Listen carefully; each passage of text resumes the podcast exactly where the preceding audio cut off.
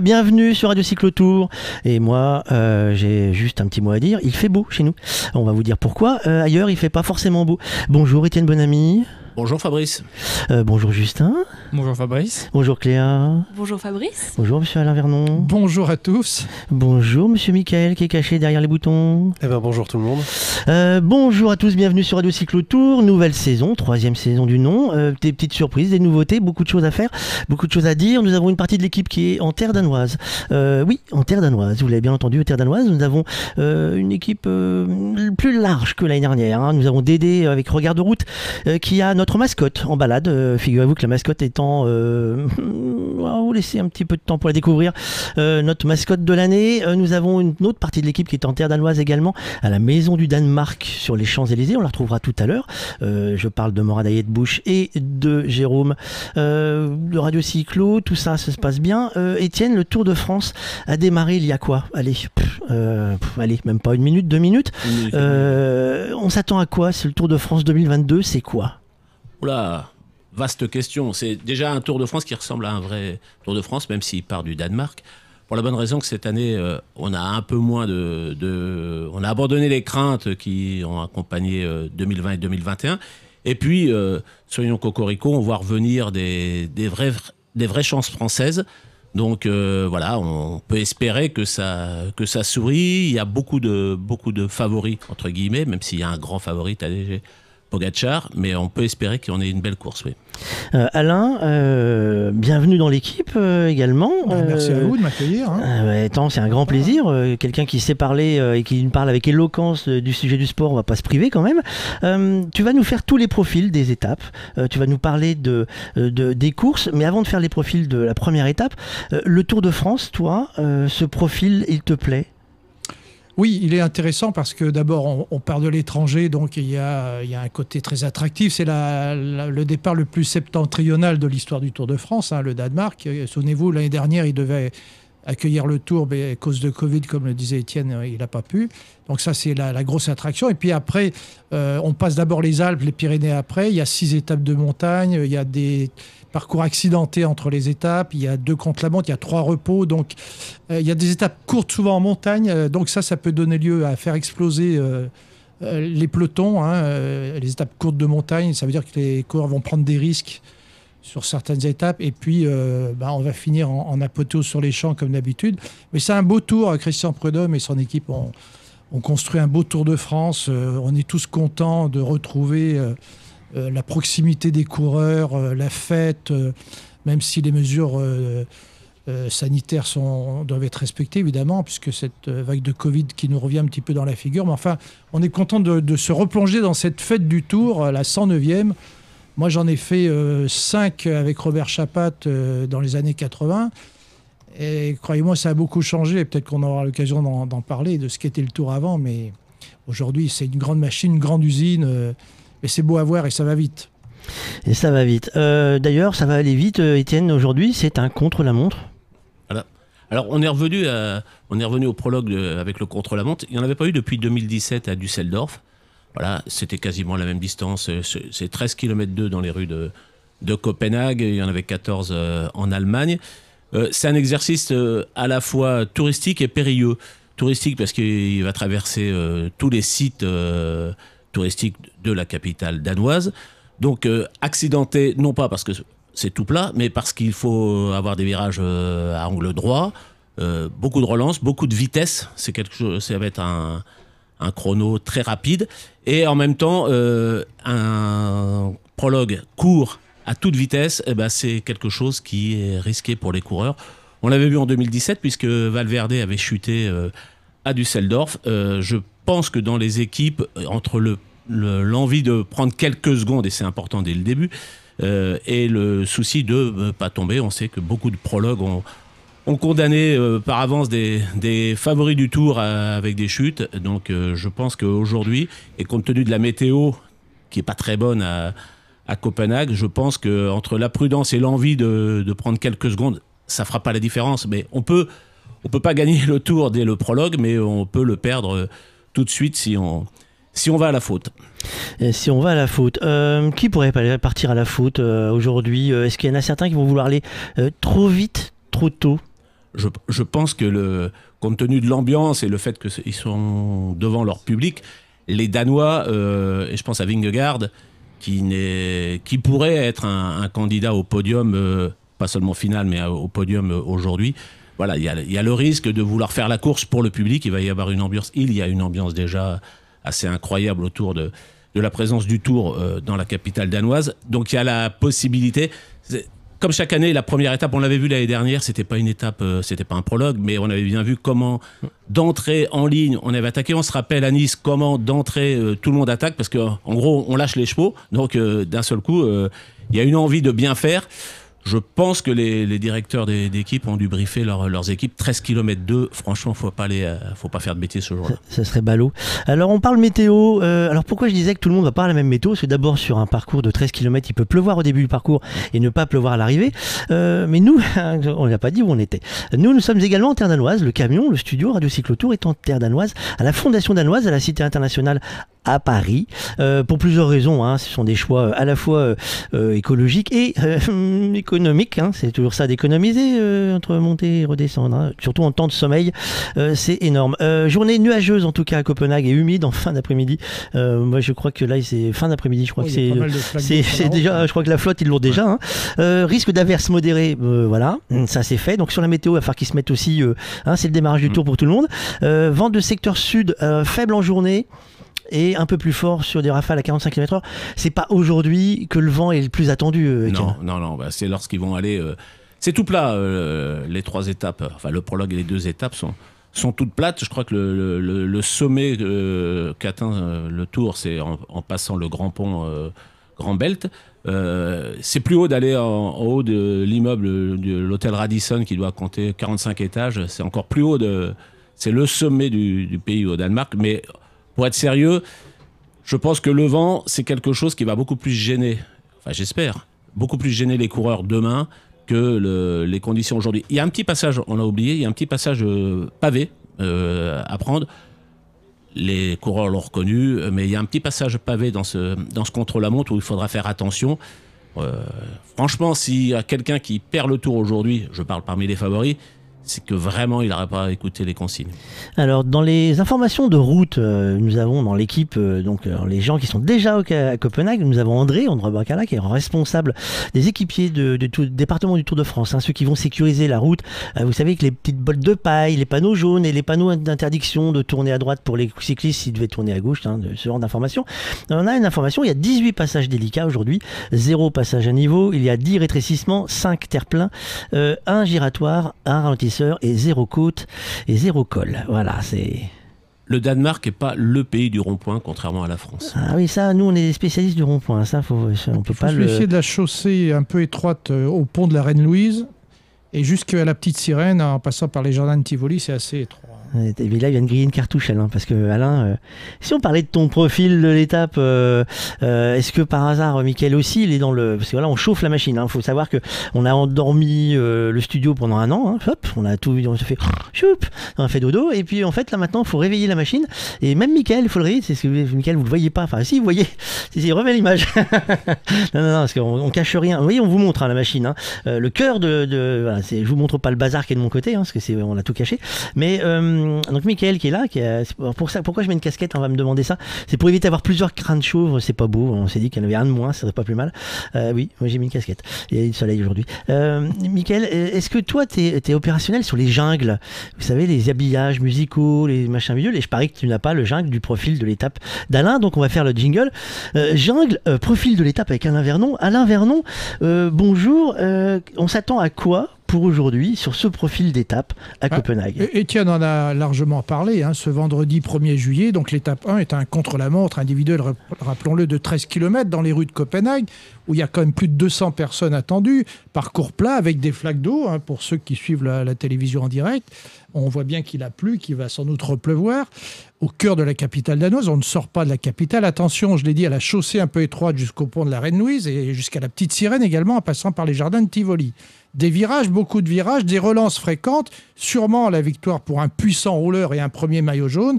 Les spécialistes parlent de 54 à 56 km/h si tout va bien, mais là, avec la pluie, il va certainement y avoir des, beaucoup plus de prudence. Et parmi les 11 coureurs danois engagés qui voudront briller sur l'île de Sealand, parce qu'au Danemark, il y a deux îles et une presqu'île, citons Jonas Vingegaard, Jakob Fulsang, Kasper Asgreen et Michael Morkov, dont la maison est à 5 km du parcours euh, aujourd'hui pour les meilleurs chronos.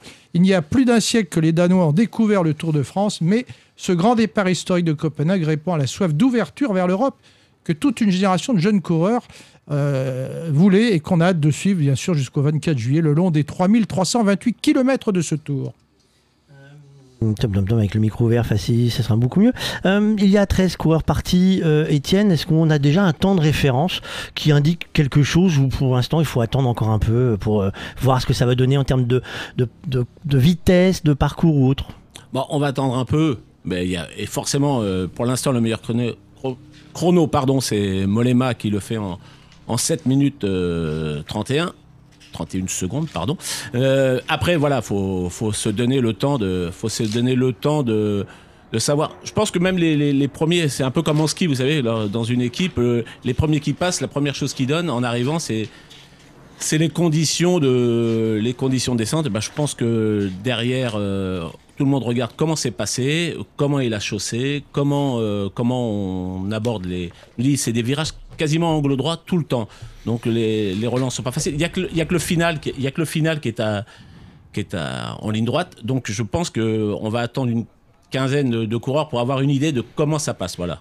Euh, Thomas, qui était le 15e, le 15e à partir. Euh, euh, Il y a des chutes, hein, ça, va arriver, hein, forcément ça glisse, hein, si c'est mouillé, ça glisse. L'une des questions que je vais poser, les gars, tout, pendant tout le tour, c'est va-t-il y avoir des crevaisons? Parce que l'année dernière, je sais pas si vous avez souvenir, l'année dernière, on a empilé un nombre de crevaisons et on avait essayé, on avait une mission avec Jean Léfil, qui qu'on va rejoindre cette année également, ce week-end. On avait une mission, c'est de trouver un, un manufacturier ou un spécialiste du, du pneu de vélo pour nous expliquer comment c'est possible que sur route euh, il y ait autant de crevaisons, euh, surtout chez les leaders, parce que alors, est-ce qu'on n'en parle pas parce que les autres sont derrière, donc on se dit euh, ils crèvent aussi. Mais pourquoi ça crève autant? Donc là pour l'instant c'est juste ça glisse, ça tombe, chef. Alors le petit commentaire qui arrive, hein, je on est sur en direct, hein, sur plusieurs réseaux. Alors on avoine, hein, hop là, on en voit partout, Facebook, on a du YouTube, on a du Dailymotion, on a du Twitch, on a un peu partout. Vous avez la possibilité de nous faire un coucou, on en reçoit quelques-uns.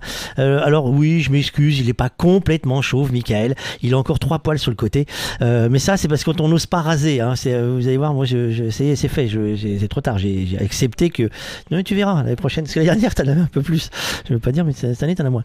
Euh, toi, alors qu'Étienne, toi, lui, Étienne, on peut pas dire qu'il est chauve. C'est pas possible. Il a, euh, il Pas a, encore. il a, il a ce qu'il, il a l'un non plus. C'est pas possible. Puis Cléa, je t'en parle pas non plus. Alors on n'a pas Pourtant, je suis vieux. hein. ah ouais, mais ça, alors ça, elle est- elle est sur l'âge. euh, ma mère a, dû, euh, a- ma mère a dit à mon fils il y a, quelques années, euh, jeune, hein, il a dit euh, profite de tes cheveux, tu vas vite les perdre. Euh, tu fais, maman, il a 14 ans, c'est peut-être un peu tôt pour lui dire ça. Tu vois un peu l'ambiance, tu on se met dans l'ambiance.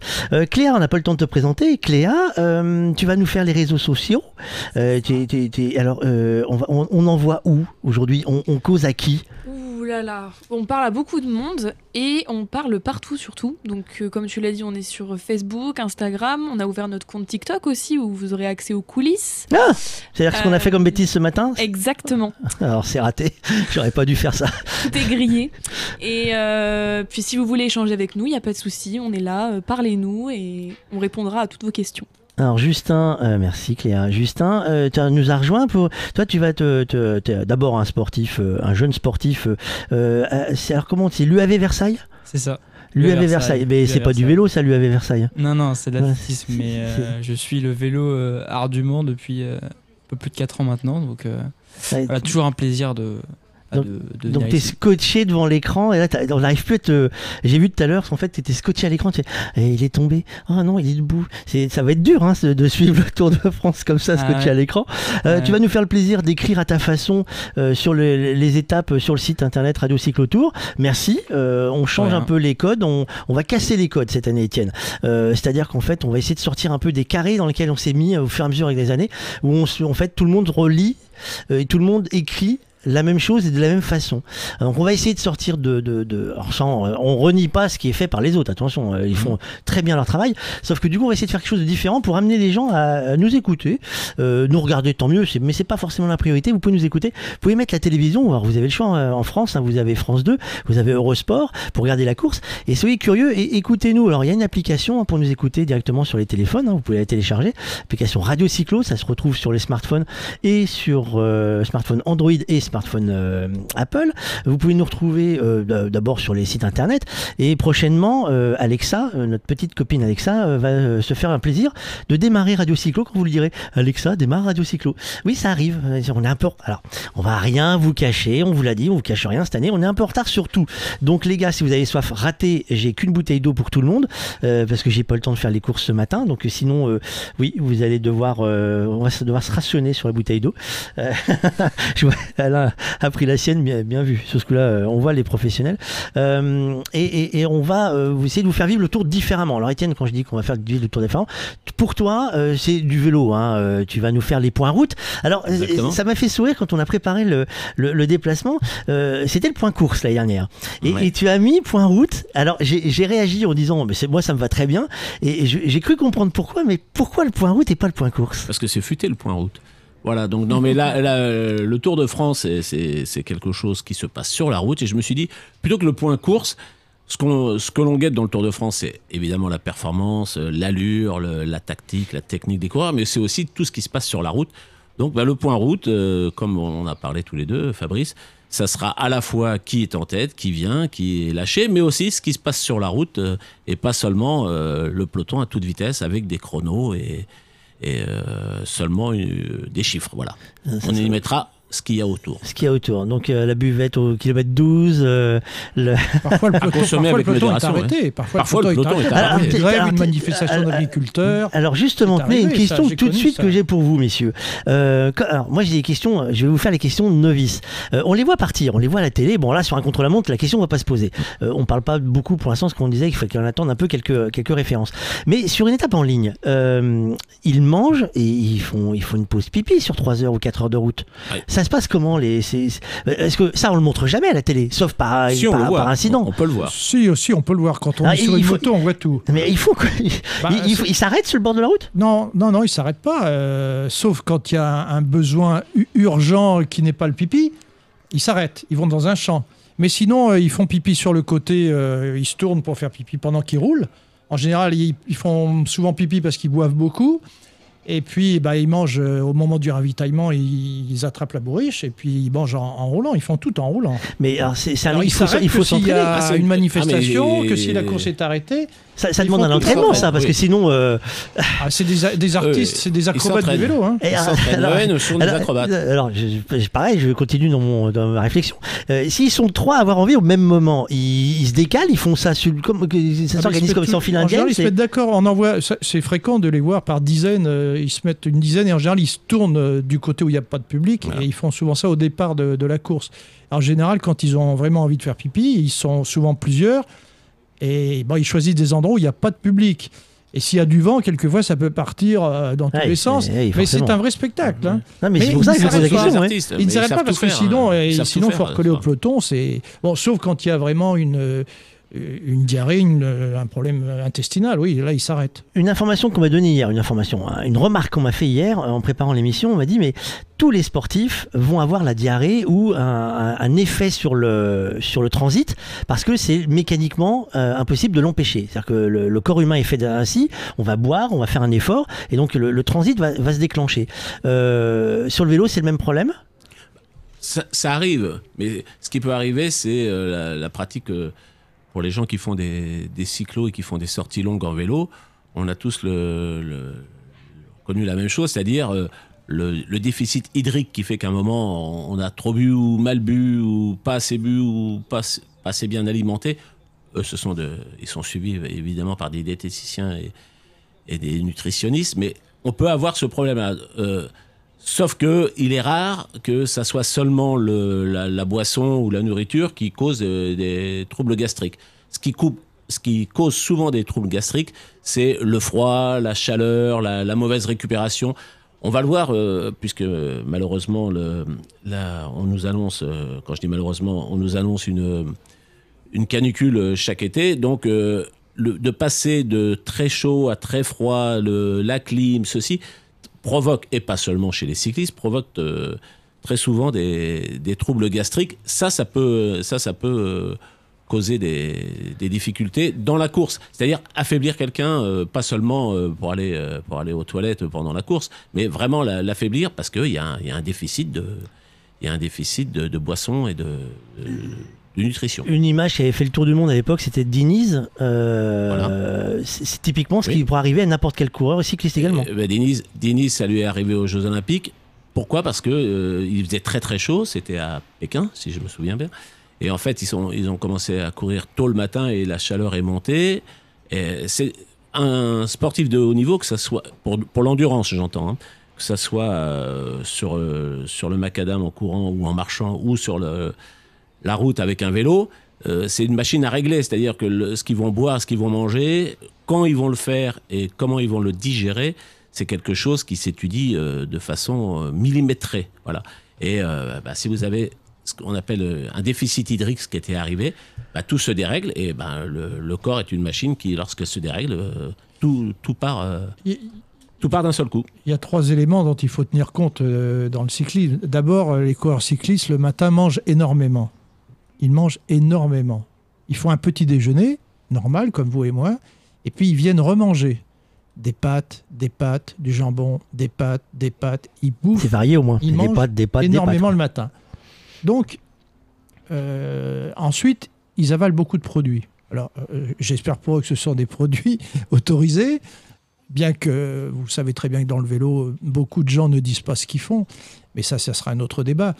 Ben, ils, prennent, ils avalent beaucoup de choses. Donc, ils mangent beaucoup, ils avalent beaucoup de choses, et ils sont fatigués, comme disait Étienne, à un moment donné, il y a un déficit, la chaleur, la montagne, la fatigue des jours qui s'accumulent. Donc, ce sont des gens qui, effectivement, ont un, transit qui est euh, très perturbé souvent et qui est très actif. Euh, voilà, c'est pas des gens qui prennent un tout petit déjeuner avant de partir, qui font 100 km et puis euh, qui peuvent se permettre d'aller aux toilettes une fois arrivés. Non, là, ça dure 8 heures. Euh, parfois, on court pendant euh, 6, 7, 8 heures.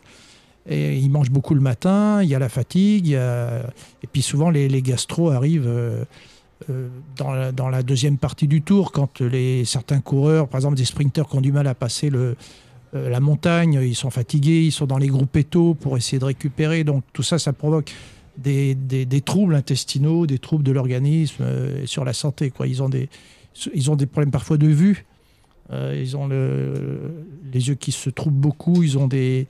Certains font de la rétention d'eau parce qu'ils ont soigné euh, parfois, de, quand c'est autorisé, avec les AUT, de la cortisone pour soigner des petits bobos, soigner des rhumes. Euh, C'est c'est compliqué la vie d'un cycliste de haut niveau sur euh, une journée de 6, 7, 8 heures.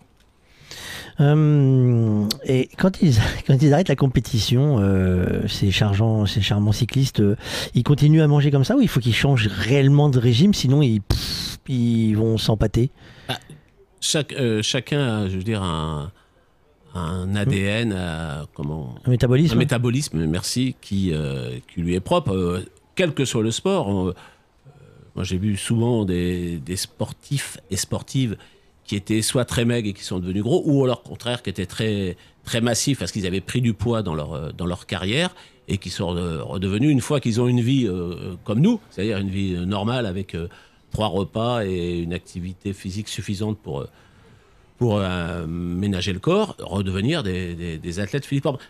Ce que disait Alain, la préparation euh, physique, euh, nutritionnelle, tout ce qu'on veut d'un sportif est quelque chose d'énorme. Je vais vous donner un exemple sur le, judo que j'ai suivi longtemps pendant les Jeux Olympiques.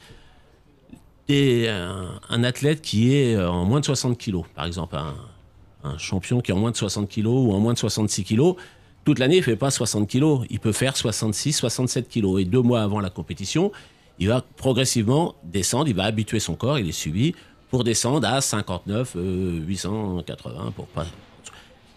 Il va aller, comme disait Alain, le matin, il va aller à la pesée, euh, à 7 heures du matin. À 7 heures, il est à 59 euh, 950. Euh, je peux vous dire que quand il termine sa journée, il a repris euh, 6 kilos uniquement en mangeant et en s'hydratant. Donc, ce sont euh, ces gens-là ont un mental euh, développé, ont des capacités physiques, mais aussi ils ont un corps fait pour aller euh, chercher ce que nous, on pourrait pas faire. Voilà. Ouais, surtout moi. J'ai le mental, mais alors pour le corps qui pourrait tout faire, ça c'est on oublie euh, de ce côté-là. Euh, puis euh, j'en laisse aux autres. Euh, on va commencer à regarder le petit point. Ils sont 27, 29, voilà, c'est le 27e qui doit être parti. On va attendre encore un peu. On va faire le, le premier point route. C'est à, à- bah oui, à, à 10 à 16h30. T'as encore 4 minutes pour te préparer à ton point route. Sais-tu au moins dans quelle ville on est aujourd'hui? Nous, ici, c'est la bonne question. Sais-tu où on est? Parce qu'en fait, euh, c'est Copenhague, Copenhague. Euh, tu as visité Copenhague, Alain, toi? Oui, bah, comme tout le monde, euh, on m'avait parlé de la petite sirène. euh, effectivement, elle est petite. Hein, on la voit pas toujours forcément. C'est pas une, c'est pas une grande sirène, une grande statue dans Copenhague. Mais c'est vrai que quand on arrive là-bas, euh, on, a, le sentiment que euh, d'être dans un autre monde parce que en France, on n'a pas pris la mesure de ce qu'était l'environnement, la qualité de vie et de transport. On, hésite beaucoup à prendre un vélo, euh, souvent en France, parce qu'on a peur de se faire enracer par une voiture. Il a pas, on a peur de, l'itinéraire qui, est le même que les voitures. Et je connais beaucoup de, de gens qui n'osent pas aller travailler en vélo à cause du danger que représente la route en France. Alors qu'au Danemark, effectivement, vous, vous avez en général pas de feu rouge. euh, Ils sont, ils sont synchronisés pour que vous alliez au boulot. En 10 minutes, je connais beaucoup de Français qui travaillent au Danemark, à Copenhague, et qui en 10 minutes euh, sont au travail parce que les feux sont synchronisés. Le- les autorités de la ville, il y a plusieurs décennies, ont imaginé des, des- ponts qui enjambaient toutes les, toutes- tous, les, tous, les cours d'eau, toutes les rivières de la ville, de la capitale danoise. Et il y a 300, il y a presque 400 km de pistes cyclables à- au Danemark. Ils ont pris la, mesure euh, environnementale euh, euh, de, ce que doit être un pays d'avenir, une capitale d'avenir. Et c'est vrai qu'à Paris, on aimerait voir une telle politique mise, en route. Vraiment, il faut aller au Danemark. C'est, un peu. on a une idée de ce qu'est l'utilisation du vélo et la qualité du vélo dans, une, dans un pays. En allant aux Pays-Bas, une première fois. Et puis quand on arrive au Danemark, on se dit, mais c'est, encore mieux qu'aux Pays-Bas. Et voilà. Donc je pense qu'il il faudrait qu'en France, on commence à. Dieu sait si on aime le vélo en France, si on est les inventeurs du, Tour de France. Il faut quand même rappeler que le Tour de France, comme la Coupe du Monde de football ou les Jeux Olympiques, sont des inventions françaises, messieurs, dames. Et donc, euh, bah, on est capable euh, en France quand même d'adapter notre société euh, de demain avec le vélo. Alors, euh, moi j'ai posé une question dans le, dans le style, c'est est-ce que c'est possible? Parce que quand on prend la carte du Danemark, que je me suis procuré avec l'ambassade du Danemark euh, récemment en préparant l'émission, euh, qui faisait la même taille quand je l'ai dépliée que la carte de taille du Tour de France. Euh, sauf que quand on déplie la carte et que je regarde l'échelle, euh, moi si je prends euh, ici, alors Michael il est occupé à autre chose, mais si je prends ici et que je prends cette- cet es- cet espace-là, ça c'est 40 km. C'est-à-dire qu'en fait, ici, là, en haut du Danemark, je fais 40 bornes, je suis mer à mer. Euh, et en fait, c'est tout petit. Euh, et ils sont moins de 10 millions d'habitants. Euh, est-ce que, 6, est-ce qu'on peut comparer ce qui est comparable Ce qui se fait à Copenhague, sur une petite ville, entre guillemets, qui est à la taille d'une ville de, de province en France, est-ce qu'on pourrait faire la même chose à Paris, en parlant de vélo? Ce qu'il y a, c'est que le Danemark est plat. hein. donc, c'est- c'est c'est- c'est plus facile. Euh, c'est vrai qu'à Paris, dès que vous sortez un petit peu de, de la- dans la première périphérie de, de- de la capitale, bon, il y a la côte de Meudon, il y a la côte des Gardes, ça monte un peu. À, Copenhague, c'est plat. Euh, aux Pays-Bas, c'est plat en général. Bon, euh, là, sur le Tour de France, vous allez voir, ça sera un petit peu vallonné en approchant de la frontière allemande à la troisième étape au sud du Danemark. Un petit peu vallonné parce qu'on approche de l'Allemagne, mais Sinon, c'est plat, c'est plus facile. Et c'est vrai que quand on va aux Pays-Bas, Étienne, ou au Danemark, ben, on voit tous ces, les enfants, les familles entières qui, qui roulent euh, à grande vitesse, mais c'est plat. Alors, il y a le vent qui peut, euh, qui peut vous empêcher d'aller vite ou vous dissuader de prendre le vélo, mais enfin, c'est plat et c'est quand même beaucoup plus facile. C'est vrai qu'en France, euh, c'est différent, mais bon, le vélo électrique est là pour ça.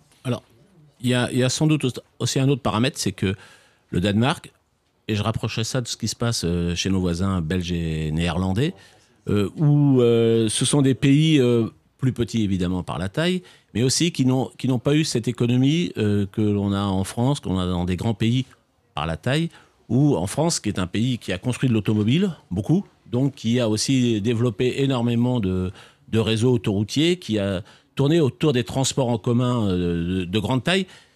Il n'y a pas euh, quand on va au Danemark, il n'y a pas cette notion de grands espaces à, à franchir. Quand on est en Belgique, euh, lorsque vous êtes à Bruxelles, aller à Gand, c'est pas le bout du monde. Lorsque vous êtes à Paris, aller à Marseille, c'est euh, le bout de la France. Et cette mentalité-là fait qu'en France, on a euh, développé, sans doute surdéveloppé, la consommation du véhicule, la consommation de je vais de chez moi à un autre endroit et, je suis maître de mon temps et de mon véhicule et de mon itinéraire. Les il n'y a pas de modèle à comparer parce que il serait dommage de, faire croire que le Danemark a raison sur tout. Je, je suis allé plusieurs fois au Danemark.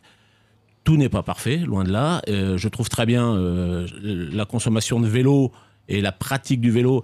Elle correspond aussi à une organisation de la société et de la vie au Danemark qui n'est pas qui n'est pas possible ou qui n'est pas encore faisable en France. euh, ou dans des grands pays. Euh, tout n'est pas parfait en, Allemagne, tout n'est pas parfait en Angleterre, tout n'est pas comme ça dans les pays latins, Italie, Espagne, Portugal. On y tend. Faut pas caler un modèle. euh, quand j'entends euh, que le Danemark est, euh, et à juste titre, la ville la plus cyclable au monde, on prend, on prend une photo et on dit regardez, eux, ils ont un rapport de temps de personnes qui font du vélo, etc., etc. C'est comme lorsque j'entends au Danemark, on regarde plus le Tour de France euh, qu'en France. En effet, la part d'audience euh, à la télévision, c'est 60%. En France, c'est euh, 40%. En France, il y a d'autres choses qu'on regarde euh, parce qu'il y a beaucoup de sports qu'on regarde, pas seulement le, le vélo. Donc, faut pas toujours copier euh, mot pour mot euh, et euh, roue pour roue ce qui se passe à, à l'étranger. C'est bien pris note. Attention, prépare-toi parce que ça va être le point route. Jingle.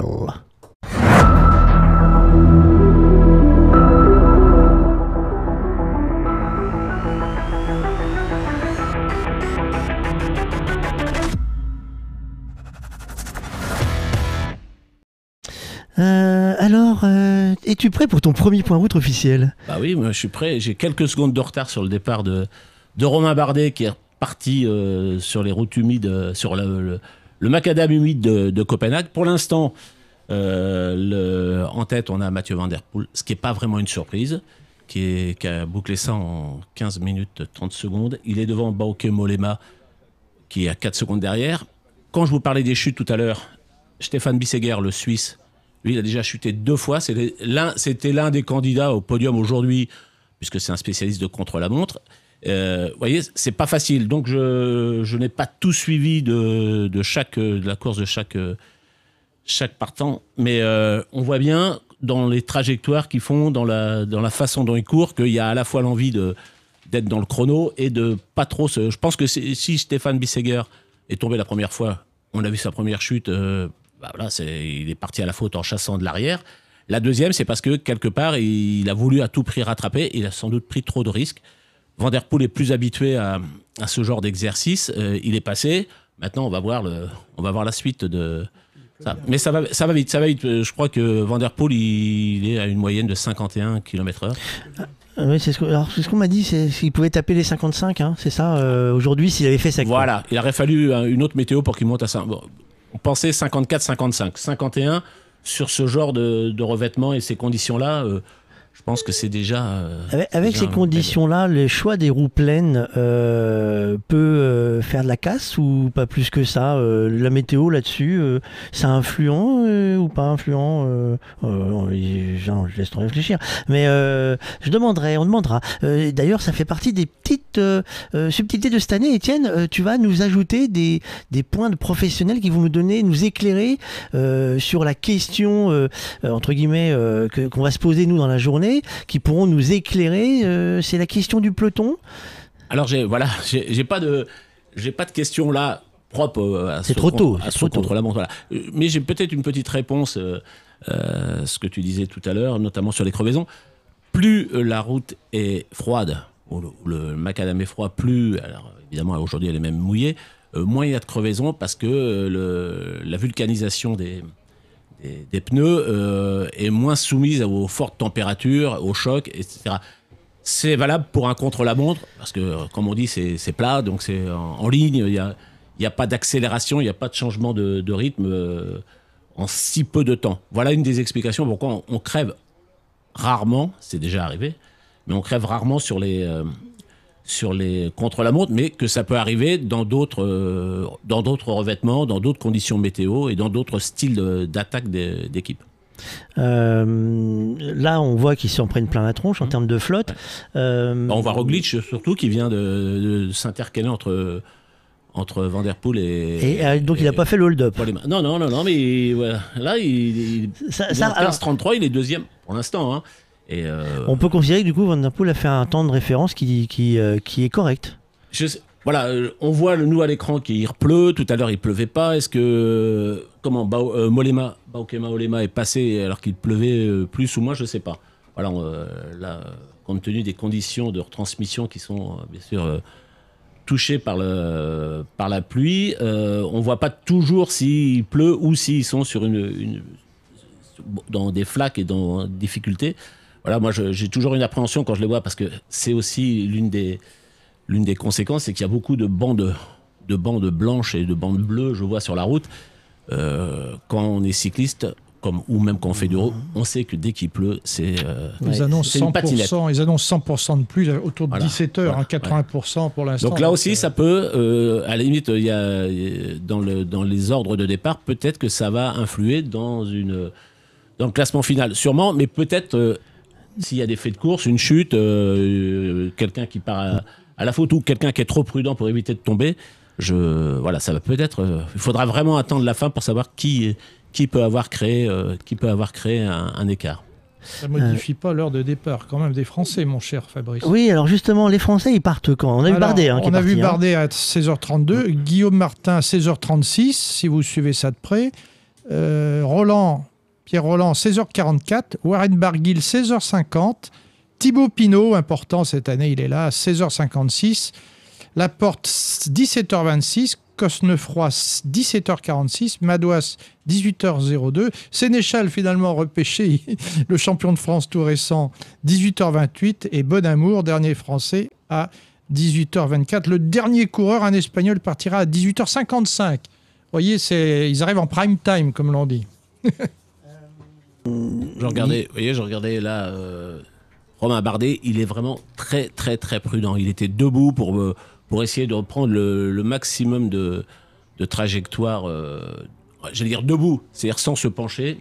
On sent que dans l'oreillette, on doit leur, on doit redonner des peut-être d'une météo euh, virage par virage, je sais pas, mais on sent on sent qu'ils sont tous tous soucieux de d'avoir la bonne trajectoire. Alors, ça s'appelle la fête arrosée euh, du vélo au Danemark. Euh, pour une première, ils espéraient un peu plus de beau temps, mais euh, on nous a dit, quand nous avons fait des repérages avant de, démarrer le Tour de France, que la vraie météo au Danemark, c'était quand même un peu plus humide que ce qu'on pouvait espérer. Remarquez, on dit ça, mais je pointe les yeux sur la fenêtre du studio et c'est quand même pas terrible non plus chez nous, en terre danoise parisienne, hein, qu'on soit clair. Je dis pas qu'on va supporter le pull dans 10 secondes, mais euh, ce serait pas dit qu'on les mette d'ici la fin de l'émission. Euh, oui, on dirait drôle de cas. Il y a quand même, je, alors, vous voyez pas l'image euh, parce qu'on n'a pas le droit de diffuser les images. Donc, euh, mais pour ceux qui peuvent voir l'image, il y a quand même des drôles de casques et des drôles de tenues cette année. Il y a des, il y a des évolutions technologiques en ce moment euh, particulières sur le cyclisme professionnel qui ont évolué, qui peuvent surprendre ou c'est moi qui suis pas du tout à la page? Personne le- ne répond. Ouais. Bah, ça évolue toujours, mais euh, d'abord, il y a, il y a un règlement sur le vélo lui-même, après, c'est sur les tenues. En effet, le, le casque de Vlasov, qui est aussi un des candidats, euh, on va dire, au top 10 du tour, et, qui vient de s'élancer euh, maintenant, voilà, il a. Est-ce que c'est un casque qui tient compte de la pluie? J'ai vu qu'il y en avait peu qui partaient avec des, des lunettes sans. des- vraiment les lunettes fermées de soleil. Je le comprends un peu, il fait gris.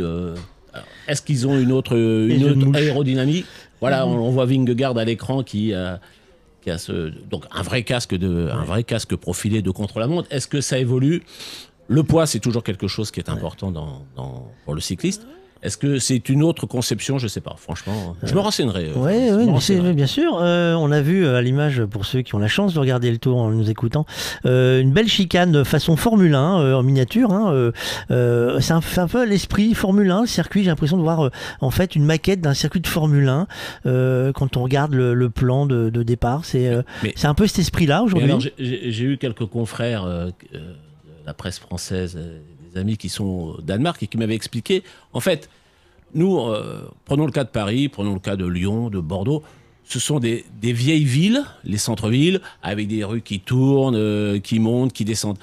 les villes du Nord, euh, ce qu'on appelait, que ça soit du Nord de l'Allemagne et de Scandinavie, sont, sont des villes assez récentes et qui sont tirées comme les villes anglo-saxonnes à angle droit. Donc, on- ils vont pas inventer, euh, ils vont pas inventer des virages ou des courbes ou des ou des montées. Et euh, évidemment, quand ils ont découvert, euh, quand ils ont découvert les les tracés, mais depuis longtemps, même s'il n'y a pas de grandes courses pro qui se déroulent à, Stockholm, à Malmö, à Göteborg, à, Copenhague, ils ont découvert qu'il fallait faire avec ces angles droits.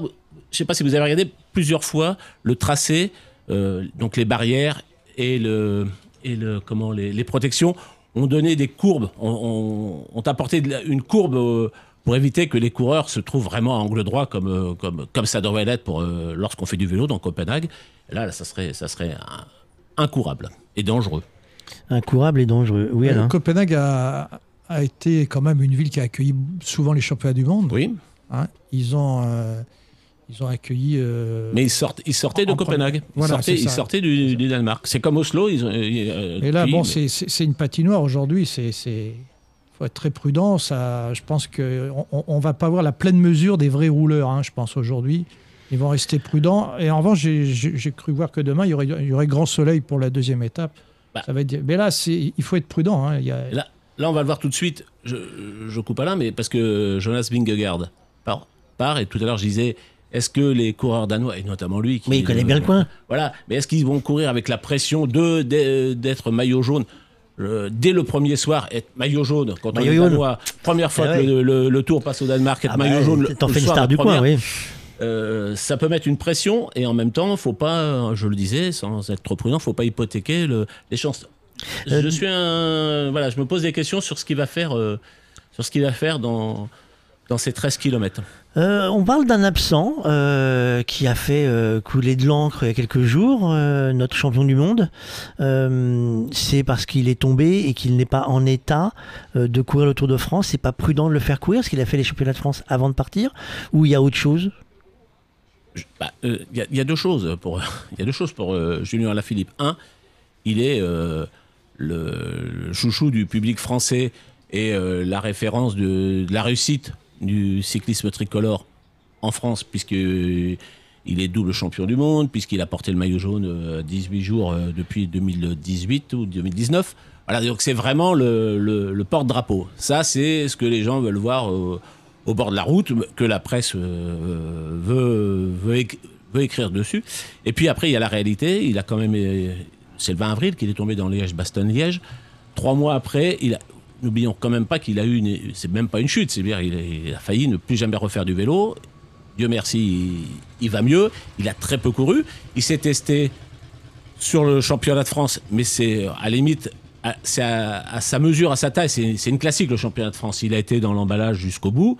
Euh, et puis, ça c'est la première chose. Et la deuxième, c'est qu'il appartient, euh, il a un employeur euh, qui est la Quick Step, et il a un patron qui dit, mais j'aimerais bien le voir courir, mais j'aimerais aussi l'avoir pour les dernières euh, épreuves. Et euh, bah, c'est un, choix, euh, on va dire un choix professionnel, comme lorsqu'un club de football ne veut pas laisser partir son joueur qui est blessé pour aller faire un match avec l'équipe de France. Moi, ça me choque pas. Ça peut surprendre parce que évidemment, si près du tour, on, est, triste, enfin, on est frustré, et beaucoup de gens, et lui, lui le premier. Mais moi, ça me choque pas que euh, on dise, voilà, c'est pas prudent. Qu'est-ce qu'il aurait fait?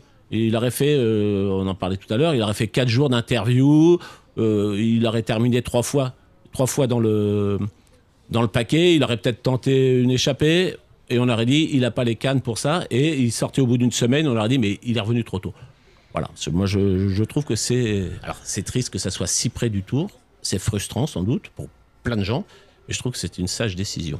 De toute façon, les concordances de, de timing euh, ne sont pas forcément. euh, faut pas y voir malice à chaque fois, euh, puisqu'on, pareil, on nous a fait remarquer qu'il y avait euh, les enquêtes en cours euh, sur la Bahreïn euh, juste avant le départ du Tour. Mais on sait que ce sont des conséquences du Tour de l'année dernière actuellement. Donc c'est pareil, il faut pas toujours caler les plannings là où ça nous arrange. Le temps est le temps et il viendra quand il le faudra, c'est ça? Non, personne ne répond. hein. Non, bah, euh, ce qu'il y a, c'est que vous savez que ce sont les services des douanes en, en France et sur le Tour de France qui sont chargés de surveiller un petit peu euh, ce qu'il peut y avoir comme hypothétique trafic sur des produits qu'on va chercher à l'étranger. Euh, Bon, le peloton ne sont pas tous des saints. Malheureusement, il y a eu beaucoup d'évolutions, de, progrès dans la lutte antidopage. Les coureurs sont la plupart du temps sains aujourd'hui, en tout cas les coureurs français. Ça a bien changé par rapport à autrefois.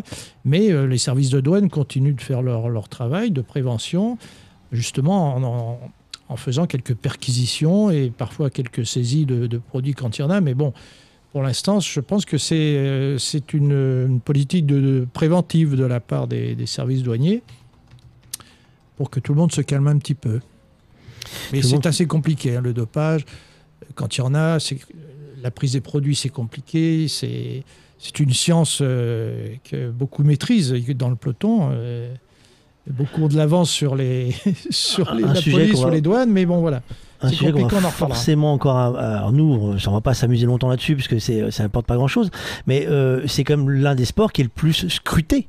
Euh, ils sont surveillés quasiment en permanence. Est-ce qu'il y a d'autres sports qui sont scrutés autant que ça? L'athlétisme, beaucoup. C'est même, euh, selon le- les- tous- les organismes, sur l'année écoulée, euh, c'est l'athlétisme qui a été. Je crois qu'ils ont eu 59 cas de contrôle. Voilà. Et le, le cyclisme, c'est 4 cas. Alors, dans, le, dans, le- dans les cas d'athlétisme, euh, évidemment, il y a tout ce qui s'est passé en Russie euh, qui a largement chargé le plateau. Mais euh, rappelez-vous le- rappelez-vous le- l'histoire Nadal et ses, piqûres pendant Roland Garros, que lui-même a reconnu, discuté avec des, des autorisations à usage thérapeutique, les fameuses AUT, etc., etc. Ça, c'est des choses qui sont interdites vélo. Alors, je ne défends pas les, cyclistes parce que euh, malheureusement, ils ont eux-mêmes, enfin, le, milieu du cyclisme professionnel a lui-même euh, creusé son, non pas sa tombe, mais euh, creusé le fossé en, laissant venir des gens et des pratiques douteuses pendant longtemps. Mais c'est certainement, et je ne dis pas que tout est bien, mais c'est certainement l'un des sports qui est le moins tolérant officiellement sur ce genre de pratique. Ça ne veut pas dire qu'à la fin du tour, on n'en aura pas.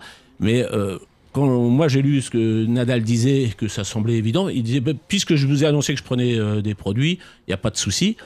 Imaginez euh, demain que Vingegaard dit ah oui, oui, mais moi sous la pluie, je suis obligé de me faire une piqûre parce que sinon j'ai froid. D'abord, il n'aurait pas le droit et, ça choquerait tout le monde parce que c'est du vélo. Euh, alors, vous savez que nous sommes donc en direct. euh, on est éclaté un peu partout. Nous avons une équipe à la Maison du Danemark euh, qui va nous rejoindre tout à l'heure avec l'ambassadeur du Danemark en France. Rendez-vous pris pour 17h30. On les rejoindra un petit peu avant. Nous avons également une équipe qui est au Danemark et qui travaille. hein. Nous avons Dédé. Alors, c'est- quand on dit une équipe, hein, ce sont des gens qui, nous font l'amabilité de, de venir participer à notre aventure, hein, parce qu'ils sont pas. de toute façon, c'est pas moi le chef de, de tout le monde. on soit bien d'accord. Euh, nous sommes ici et euh, nous avons une équipe qui a, fait déjà des repérages. C'est-à-dire que nous avons envoyé des gens en avance euh, se balader pour d'abord découvrir le, pays. Puisque si je vous dis, moi, Danemark, au départ, messieurs, Étienne, quand je te dis Danemark, tu penses à quoi, toi, au départ? À la Scandinavie, au fromage, euh, au bateau, qu'est-ce que je pourrais dire Aux d'autre Vikings. Euh, Voilà, aux Vikings, hein, même s'ils sont pas du Et- Danemark. ah, mais, c'est- euh, c'est- le- le Danemark, moi, ça me fait penser à beaucoup à, à l'Europe, paradoxalement, parce que c'est un pays où, par exemple, les, les- les joueurs de football danois, un peu comme en Islande d'ailleurs, euh, quand ils sont bons, en général, ils, ils quittent le pays rapidement. Ils vont jouer aux Pays-Bas, ils vont jouer en Allemagne, ils vont jouer ailleurs. Donc, c'est des gens qui sont très tournés vers l'Europe. Donc, il y a beaucoup de sportifs de haut niveau, que ce soit les cyclistes, les, les footballeurs, euh, des hockeyeurs euh, et d'autres sports où ils, se- ils sont tournés vers l'Europe, ils, ils émigrent beaucoup vers l'Europe. Et bon, euh, au-delà de ça, il y a les images classiques qui, qui vous reviennent. D'abord, le Danemark, alors- on pense aux Vikings, on pense à la mer, on pense aux marins, on pense à la mais, petite mais, on- sirène. mais, on mais en fait, on ne sait pas grand-chose. On pense au, au cinéma danois, il y a un bon cinéma danois. Il y a... Mais fi- figurez-vous que, en fait, si on fait un sondage dans la rue, les gens vont vous répondre l'équipe de foot, l'équipe de hand, et c'est à peu près tout. Si je vous dis Velux, est-ce que vous savez que c'est danois? Non. Eh ben non. Si je vous dis Lego, Est-ce que vous savez que c'est danois Lego, oui. Il y a des tas de choses comme ça qu'on va découvrir. On a trois jours, on va faire une spéciale Danemark pendant trois jours. Donc là, on est sur le Tour de France exclusivement pour l'instant, puisque faut bien qu'on se mette en chauffe. Euh, mais Jérôme, euh, qui n'est donc pas avec nous physiquement ici présent, est parti en repérage sur les routes danoises et euh, il est allé dans un parc d'attractions. Euh, oui, bah, ne rigolez pas tout de suite. hein. Il n'était pas en vacances hein, non plus. Faut pas pousser euh, quand même. hein.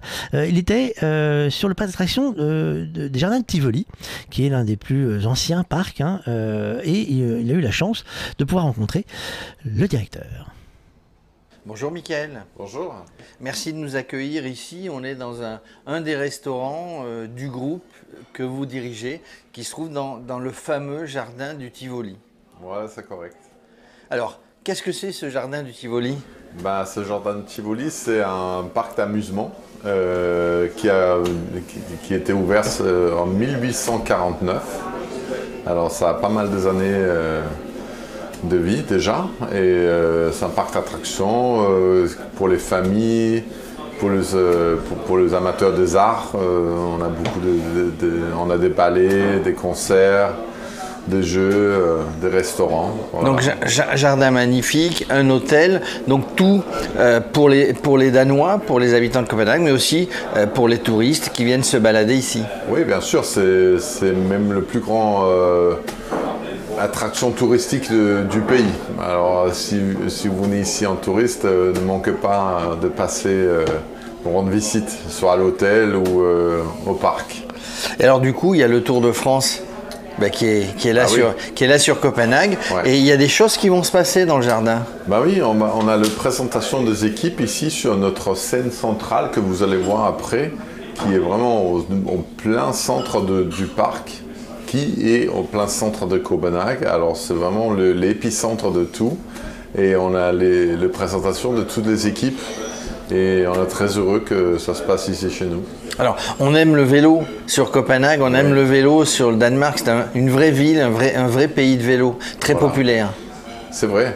C'est vrai que c'est peut-être le moyen de transport euh, le plus utilisé euh, au Danemark, surtout à Copenhague, euh, où euh, vous allez voir si vous venez le matin, vous pouvez attendre des minutes d'avant de croiser la rue parce qu'il y a tellement de vélos qui passent devant vous. Et euh, on est toujours été en adoration de, la Tour de France. Euh, les Danois, ils aiment beaucoup.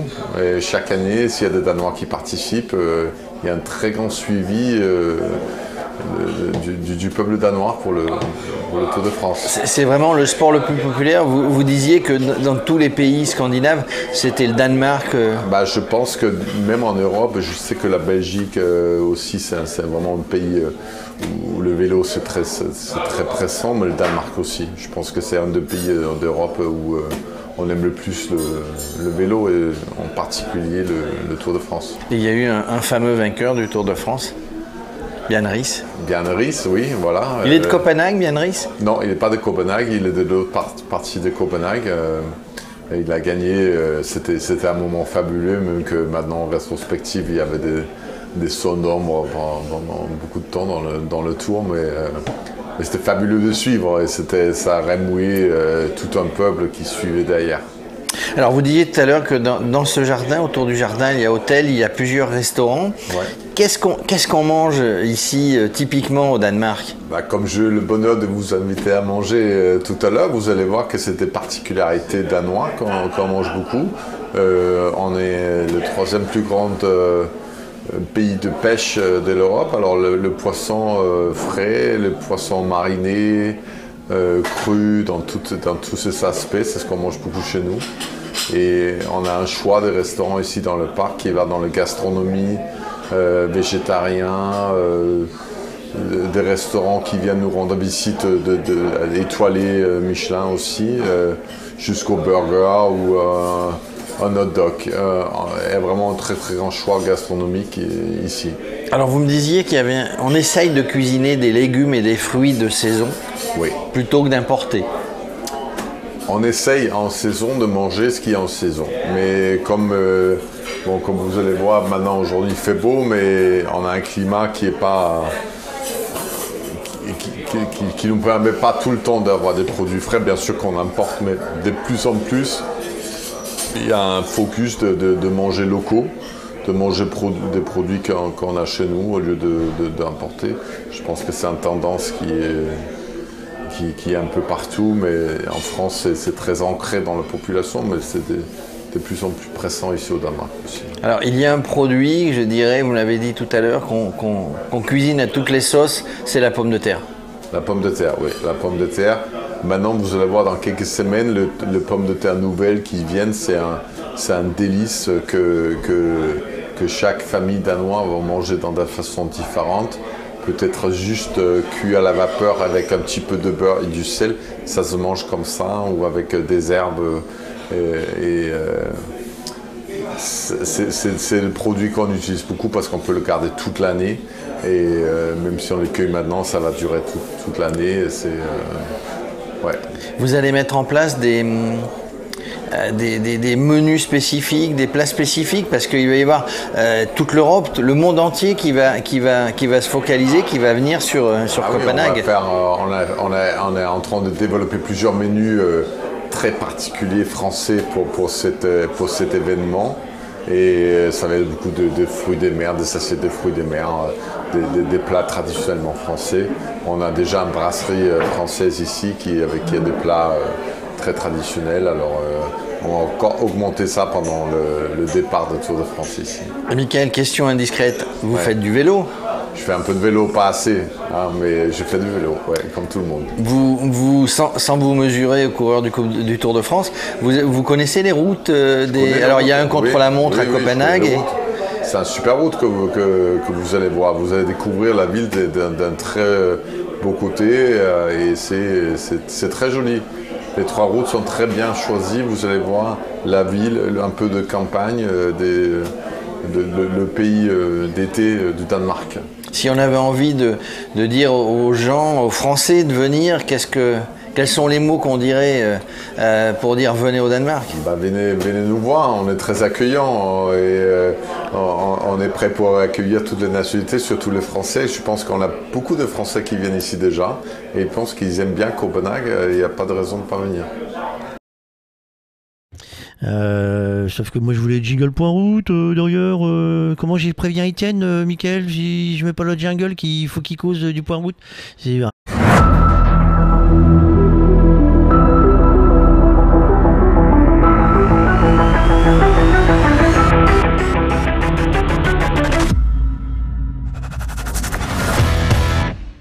Ah oui, parce que sinon, tu vois, on- sinon comment tu veux que je te dise que c'est à toi, Étienne? Alors, euh, du nouveau dans notre. euh, Oui, je regardais ce qui se passait sur la route mouillée.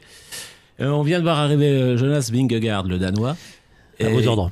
et qui a terminé à 2 secondes 30 de Mathieu Van Der Poel. Donc il est troisième. Voilà. Alors du coup, il y a deux Danois sur le podium Pour l'instant. ouais. parce que c'est toujours Mathieu Van Der Poel, donc le, le petit-fils de, de Raymond Poulidor, qui, qui est premier en 15 minutes 30 secondes. Deuxième, euh, un Danois, Mats Pedersen, à 2 secondes. Et le troisième, juste devant Roglic, eh ben, c'est Jonas Vingegaard qui vient d'arriver.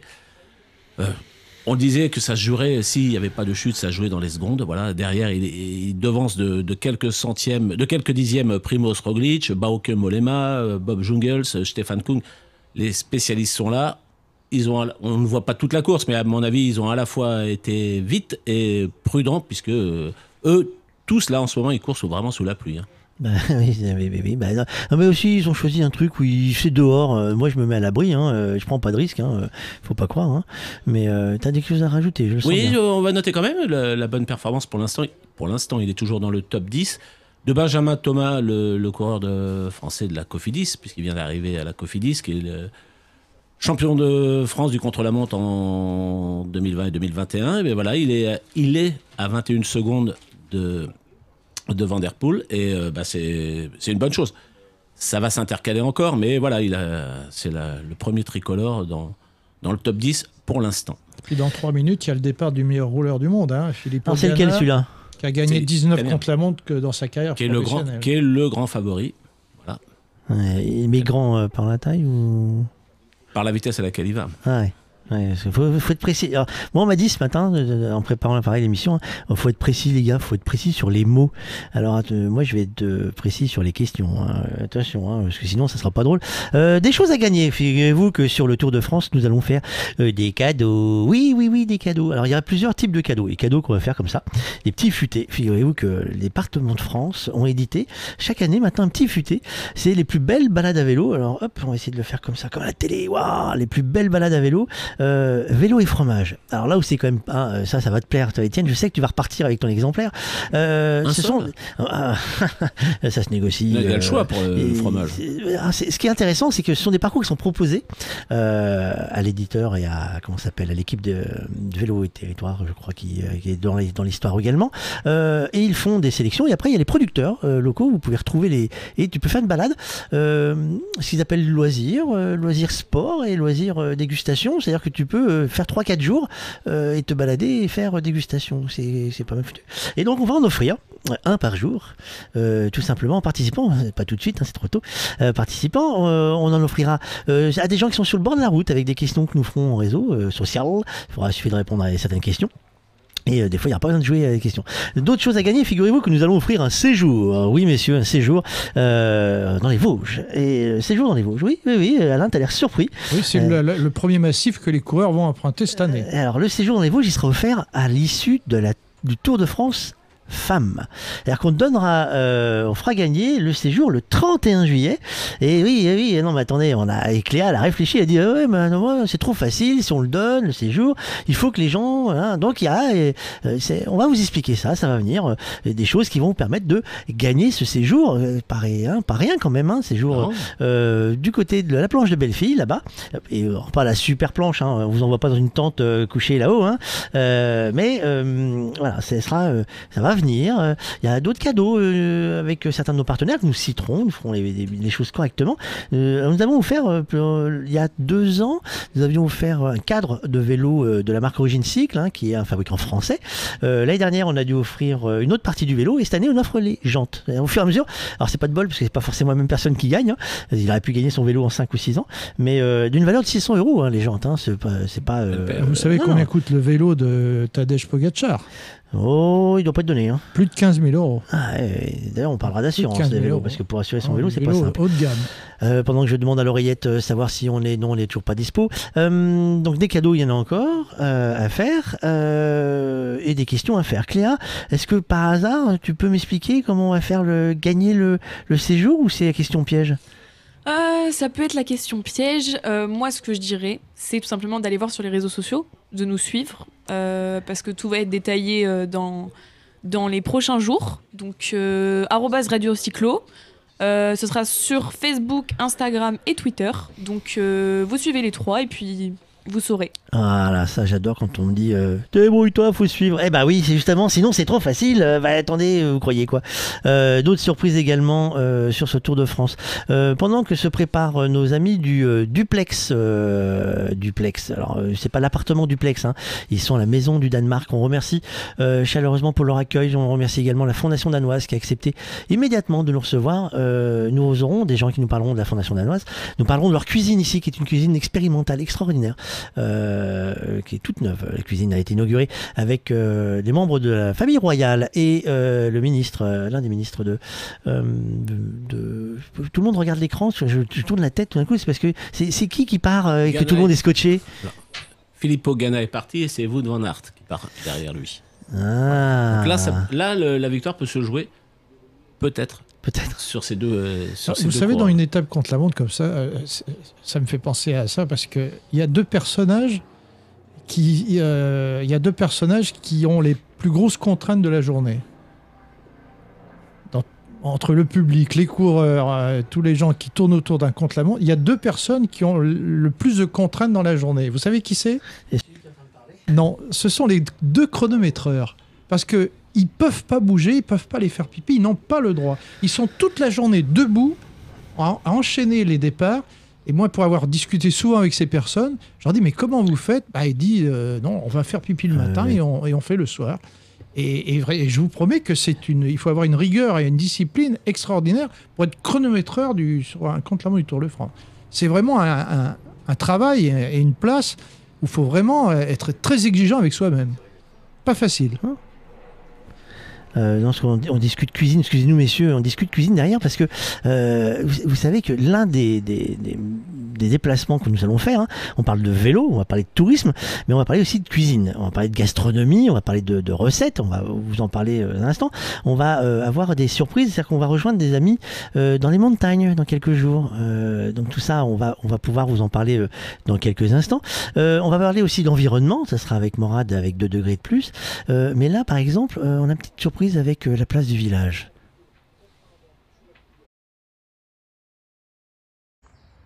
Musique danoise.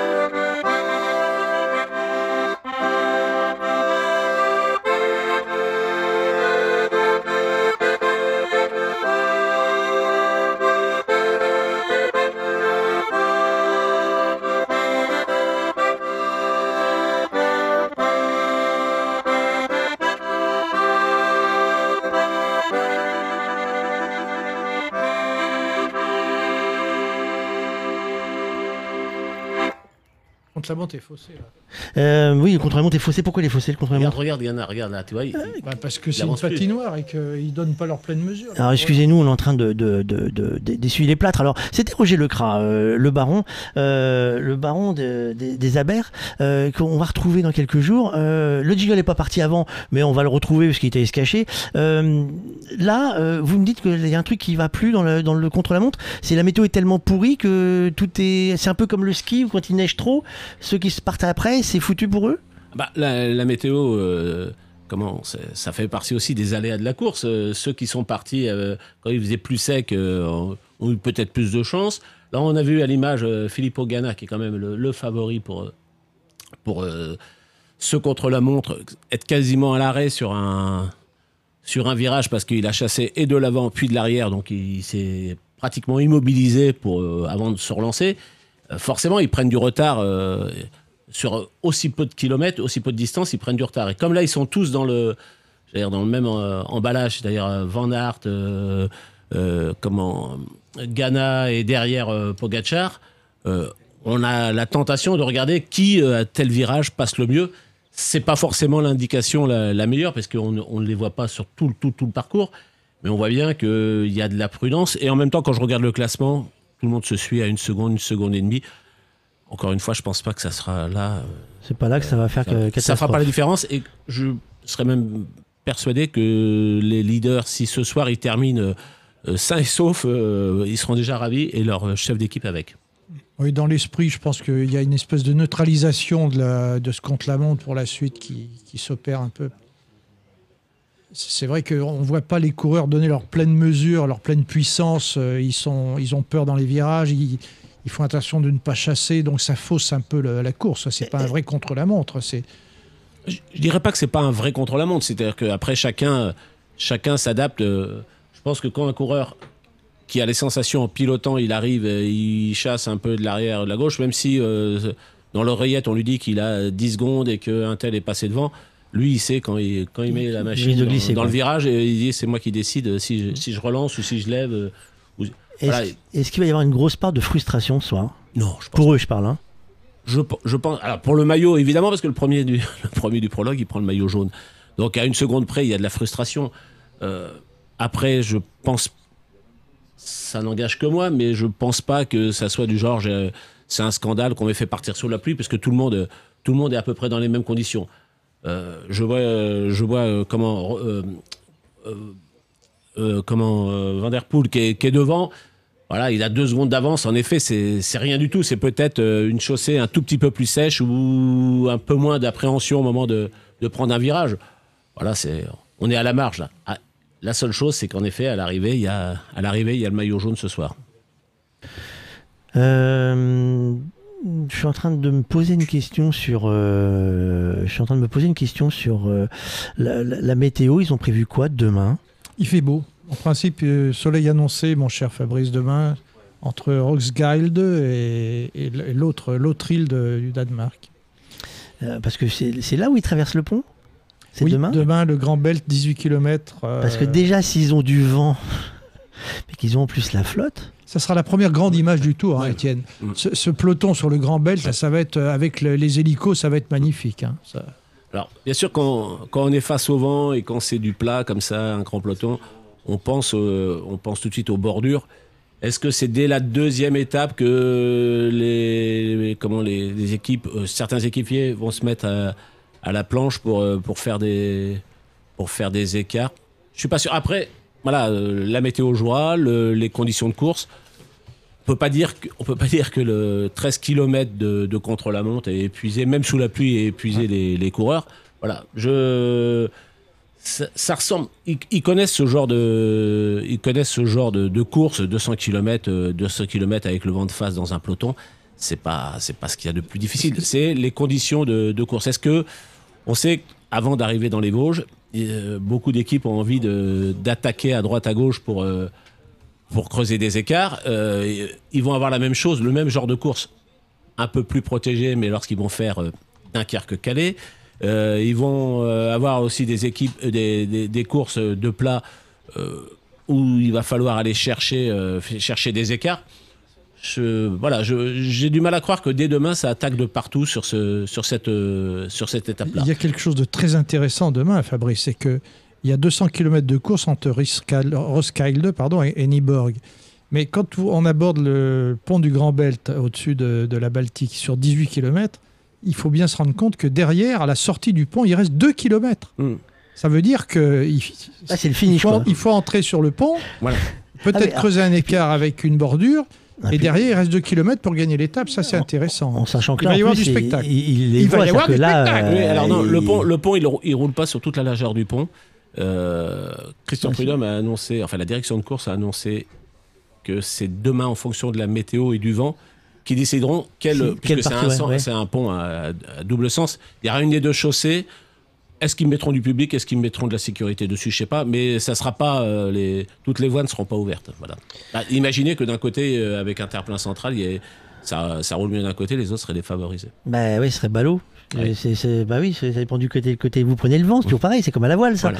Euh, un petit point route avant de, de, de nous lâcher, euh, euh, à- de nous envoyer. On va prendre euh, un peu d'aise euh, pour aller sur euh, la maison du Danemark. Un petit point route, euh, ça bouge pas devant. euh, tu Non, c'est toujours, ils sont toujours, euh, ils sont toujours et 1 et 2 et 3 secondes à se suivre. Fais Les- gaffe, tu sais que c'est une chanson, ça. hein, hein. Oui, mais, mais ça, ça leur avait porté chance. Non, non, ils se suivent toujours. On attend les arrivées de, de Van Aert, de Ghana, de Pogacar. Euh, On a même vu euh, Sagan, même si c'est pas l'exercice euh, où il peut le plus briller, qui est, qui est en route. Voilà, et toujours Van Der Poel devant. Euh, Eh ben, écoutez, continuez sur les réseaux à venir nous dire coucou. Nous sommes ravis de vous voir euh, faire passer une petite tête dans le studio. Euh, nous, nous allons prendre les airs. Euh, quelques images euh, proches euh, de la maison du Danemark. Euh, alors, pas des images en temps réel. hein, on n'a pas non plus l'hélico. Euh, quand tu veux, Michael. Euh, on n'a pas les hélicos qui fonctionnent. Euh, mais c'est pour vous mettre un peu euh, l'eau à la bouche, pour vous dire où nous sommes euh. Euh, regardez donc. Alors, Paris, hein, parce que euh, on n'a pas d'image de Danemark, mais on a des images de Paris. Euh, des images de- des équipes de Morad et Bush. Euh, regardez donc. Pas beau Paris, les gars Et regardez, tiens, c'est là l'image. Il pleut pas. Non, il pleut pas, hein. Il pleut pas. Hop là. Et c'était juste pour faire un petit coucou parce que nous avons l'équipe euh, qui est en duplex. Euh, Si on me fait signe dans l'oreillette, vous savez, c'est comme la vraie télé. Vous savez. Alors, on me fait signe dans l'oreillette. euh, non, on me parle dans l'oreillette. Ah oui, je comprends rien du langage. C'est bon, c'est parti. Alors, messieurs, euh, on retrouve Morad. Bonjour Morad, bonjour Jérôme. Euh, qu'est- Qu'est-ce qui se passe à la maison du Danemark? On veut tout savoir. Euh, Êtes-vous bien entouré? Eh bien oui, nous sommes bien entourés. Nous sommes à la maison du Danemark sur les Champs-Élysées. Il, y a une- il y a une petite réception. Il y a eu tout à l'heure un discours de Monsieur l'ambassadeur. Monsieur l'ambassadeur est avec Morad. Euh, il va nous parler un peu de vélo. Euh, et donc ici, euh, il y a aussi l'étape qui est retransmise en direct avec la télé danoise sur les Champs-Élysées. Beaucoup d'invités. On va, on, va, on, va, on va les recevoir. On va essayer de, de leur faire parler du Danemark, de les faire parler du vélo. On a beaucoup d'invités. Voilà, on passe devant les caméras. Tout va bien. C'est la fête. Euh, Morad. Alors Morad est avec nous. Euh, Morad, il va être dans le dispositif euh, Radio Cyclo, Radio Cyclo Tour. Morad, tu es avec Monsieur l'ambassadeur. Merci Jérôme, je suis effectivement avec notre hôte, l'ambassadeur du Danemark. Merci de nous recevoir ici. Alors, en fait, concrètement, on a déjà quand même euh, le logo et surtout euh, le slogan Let's Go Green, allons vers le vert. C'est vraiment aujourd'hui le slogan du Tour de France qui part du Danemark. Oui, c'est vrai. Le Tour de France, c'est beaucoup de choses. C'est un grand événement à Copenhague euh, aujourd'hui. Nous sommes très fiers d'avoir le Tour de France, mais c'est aussi une partie de notre histoire de l'avertissement, de l'économie. C'est-à-dire, c'est c'est le sport combiné avec euh, notre agenda politique. Oui, c'est vrai, parce qu'il faut quand même préciser qu'à Copenhague, hein, euh, c'est une ville où on dit qu'il y a plus de vélos que d'habitants. C'est quand même extraordinaire.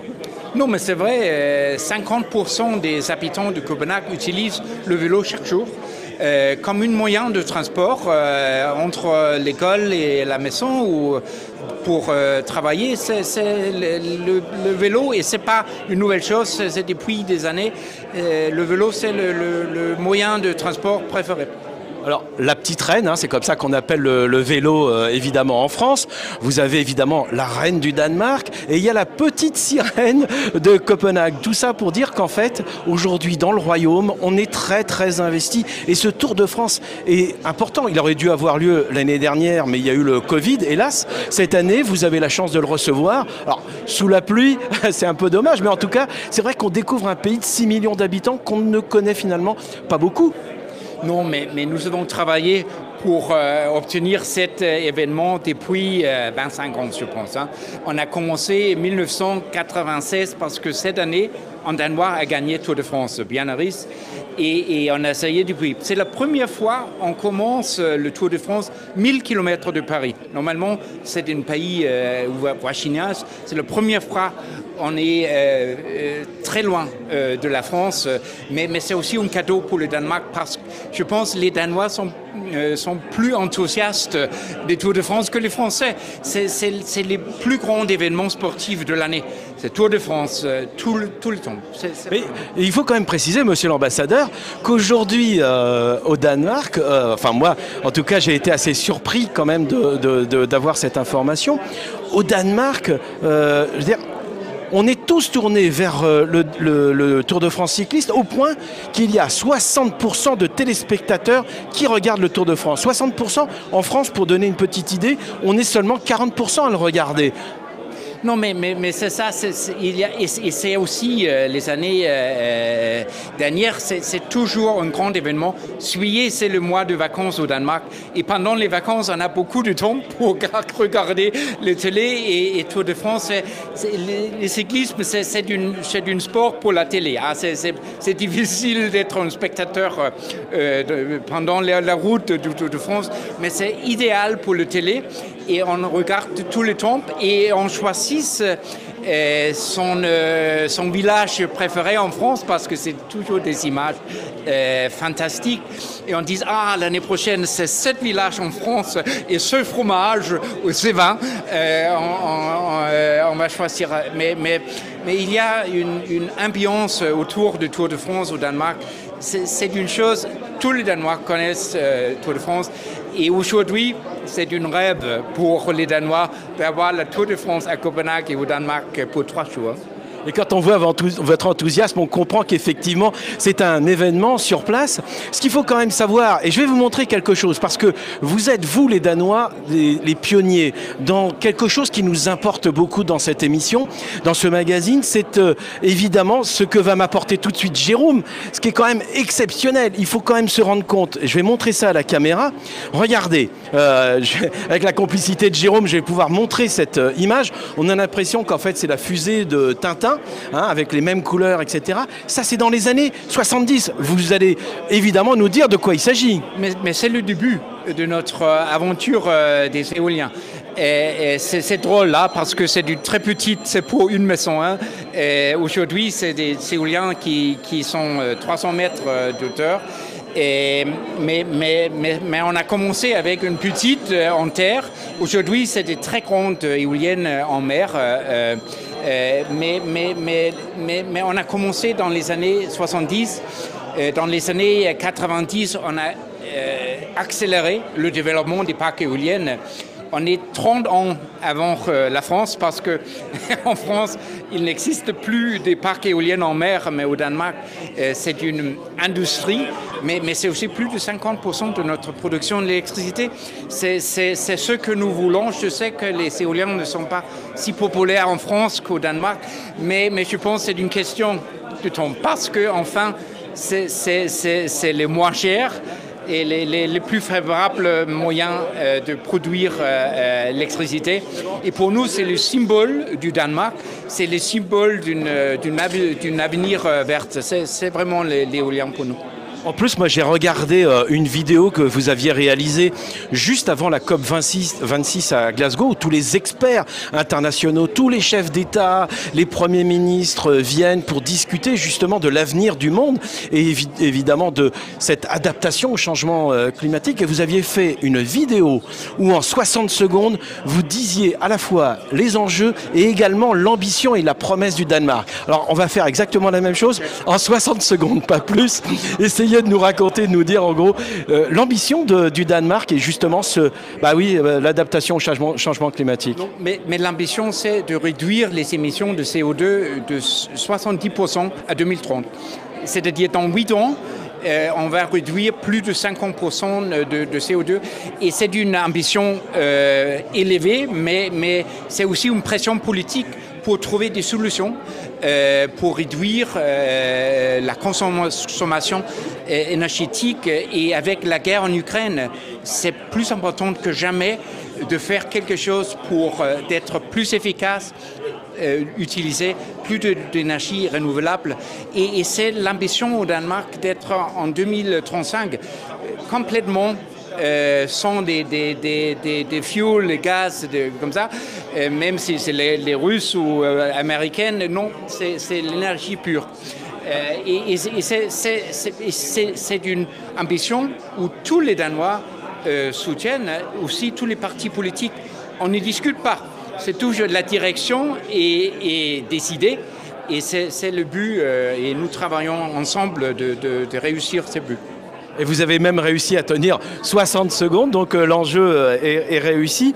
Alors c'est vrai que nous, dans ce magazine, tout au long du Tour de France masculin et féminin, nous allons essayer de donner la parole le plus possible aux acteurs euh, locaux, aux acteurs de terrain, pour essayer de voir comment effectivement il y a quelques réticences en France. Hein, vous l'avez soulevé, c'est vrai que lorsque on essaye de développer l'énergie renouvelable, il y a parfois des manifestations. Disons que chez vous, c'est beaucoup plus pragmatique. Vous avez décidé d'une politique et vous vous y tenez, vous y allez. Non, mais, mais, mais il y a aussi une approche inclusive. On discute avec les citoyens, on discute avec les pêcheurs, on discute avec tous les gens qui sont impactés par, euh, par les éoliens. Et, mais enfin, on est d'accord euh, de continuer le développement. Et, et c'est la façon danoise et peut-être euh, aussi bientôt de façon française parce qu'il faut coopérer mieux au niveau du Parlement. Mais, chez nous, c'est toujours d'être inclusive et essayer de trouver un consensus pour être d'accord sur l'avenir. Et, je pense, euh, nous sommes fiers parce que, comme j'ai dit, ces éoliens sont les, le symbole de notre développement euh, durable. Et nous sommes très fiers. Bien, aussi, il y a beaucoup de mer et beaucoup de vent au Danemark. Et c'est-à-dire, c'est- c'est- il y a toujours de l'énergie euh, produite par, euh, par les éoliens, mais, mais, mais, mais c'est un développement, euh, on n'arrête pas parce que c'est vraiment positif pour le pays ou pour l'économie. En France, on dit qu'on n'a pas de pétrole, on a des idées. C'est vrai. euh, vous, en tout cas, au Danemark, vous, euh, vous arrivez à nous prouver qu'il faut avoir des idées, mais il faut être beaucoup plus volontariste. Merci, euh, monsieur l'ambassadeur. Euh, merci de nous accueillir ici sur euh, la, Une la question fondation. Ah, bah voilà, Jérôme que- qui intervient. Est-ce que vous avez un favori sur ce Tour de France? Non, mais bien sûr, euh, les, les, les coureurs danois, l'année dernière, c'est c'est Jesper Vingegaard, deuxième, peut-être premier cette année, j'espère. Alors, le contre-la-montre, il est un petit peu faussé avec la pluie aujourd'hui. Il risque d'y avoir des écarts. Oui. En tout cas, ils vont bien visiter pendant, pendant deux jours, trois Mais- jours le Danemark. Aujourd'hui, euh, on décide le, les- les- le- le premier euh, position. hein. C'est- c'est- C'est c'est- c'est le début, mais, mais c'est dans les montagnes. Et, mais mais je- moi, je pense euh, Jesper Vingegaard, c'est c'est le numéro un. Et Champs-Élysées, 20 24 euh, juillet, c'est lui qui le gagne. C'est lui. Alors là, on a un pronostic un de feu, messieurs, euh, au studio. Merci, monsieur l'ambassadeur. Merci, Morad. On se retrouve un petit peu, un petit peu plus. Oui, oui, on aura d'autres euh, invités, euh, D'autres invités. parce qu'il y a du monde On a ici, d'autres hein. invités. C'est vraiment une soirée événement. C'est une soirée événement à la maison, à la maison du Danemark sur les Champs-Élysées. On va vous retrouver petit à petit. Euh, merci. On vous rend l'antenne et vous revenez quand vous voulez.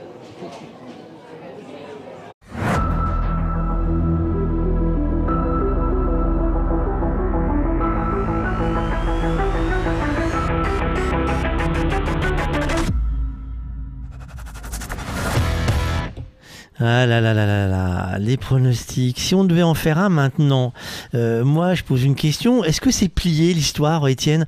Parce que j'ai l'impression que sont, tous les grands sont. Elle n'est pas finie la course aujourd'hui là. Elle n'est pas finie, mais euh, là, ce qu'on aperçoit, c'est que malgré les conditions de, route que l'on imaginait difficiles euh, pour, le, une trop grande prudence parmi les favoris, ben, ils sont tous là. Alors, je vais, décevoir monsieur l'ambassadeur du Danemark à Paris. Euh, avant qu'ils prennent la parole, il y avait encore deux Danois euh, sur le podium euh, provisoire. Là, il n'y en a plus pour l'instant, parce qu'il s'est passé beaucoup de choses.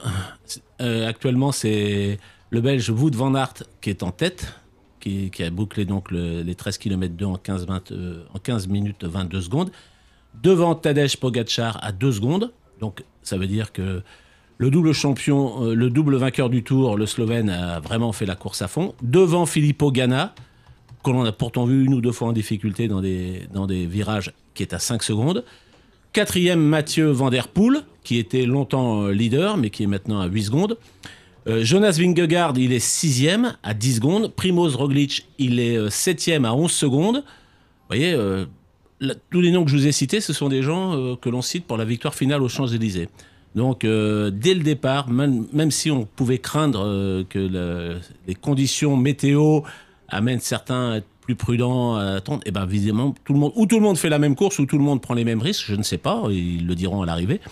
Mais ça nous donne un, comment, un final actuellement qui est, qui est assez étonnant, parce que tous les grands, tous les grands annoncés sont, sont là. Et pour les Danois, qui auraient bien aimé avoir ce soir un, un maillot jaune pour fêter raté. ça, il reste, il reste Asgreen qui est en cours. Ah si, il en reste un. Ouais, voilà. Mais je suis pas sûr qu'il puisse euh, arriver à, à boucler euh, ce gymkhana en ville euh, comme euh, Van Aert, Pogacar ou Ghana. Mais voilà, c'est la dernière chance pour qu'il y ait un Danois dès le premier jour avec le maillot jaune. Après, il reste Et deux là, du coup, c'est lui qui a la pression là. Ah bah, il a la pression que- et il a surtout les- la pluie sur les épaules.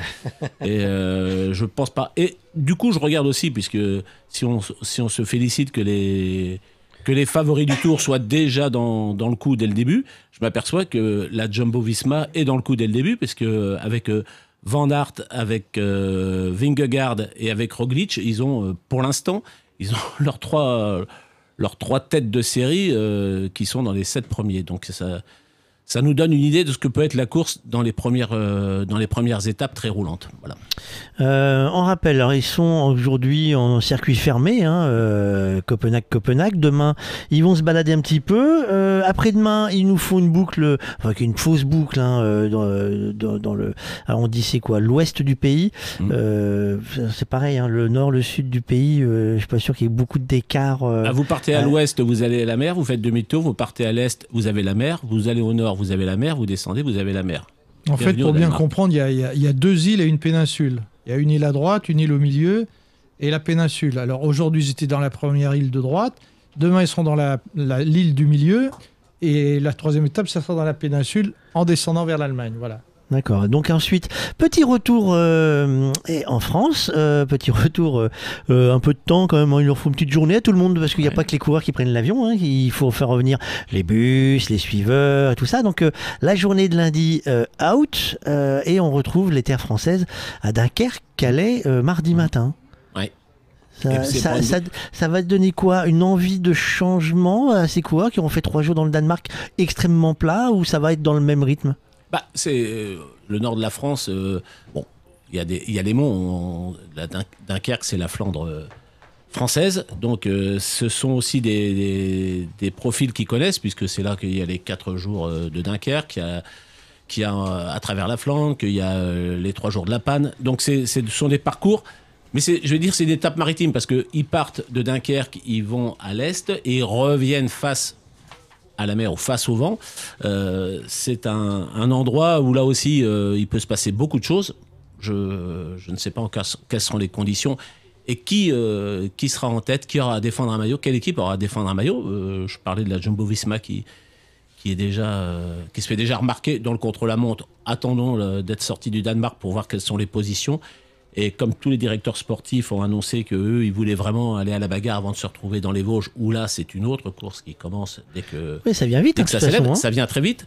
Euh, on, va, on va voir un peu ce que, ce que ça donne. Cette étape-là, elle risque, avant celle de Lille à Ramberg, qui est spéciale avec ses, ses parcours pavés, je pense que celle de Dunkerque-Calais va être euh, à la fois rapide et assez spéciale pour, euh, pour euh, les grosses équipes de rouleurs. Alors, Petit Alain- parfum de oui. 4 jours de Dunkerque, Ouais. Fabrice. Ouais, hein ouais, ouais. Les sprinteurs devront garder le contact avec les baroudeurs dans le boulonnais. Euh, On va passer par des côtes de quatrième catégorie, Cassel, Rémilly, Niel, Arlette et Ventus.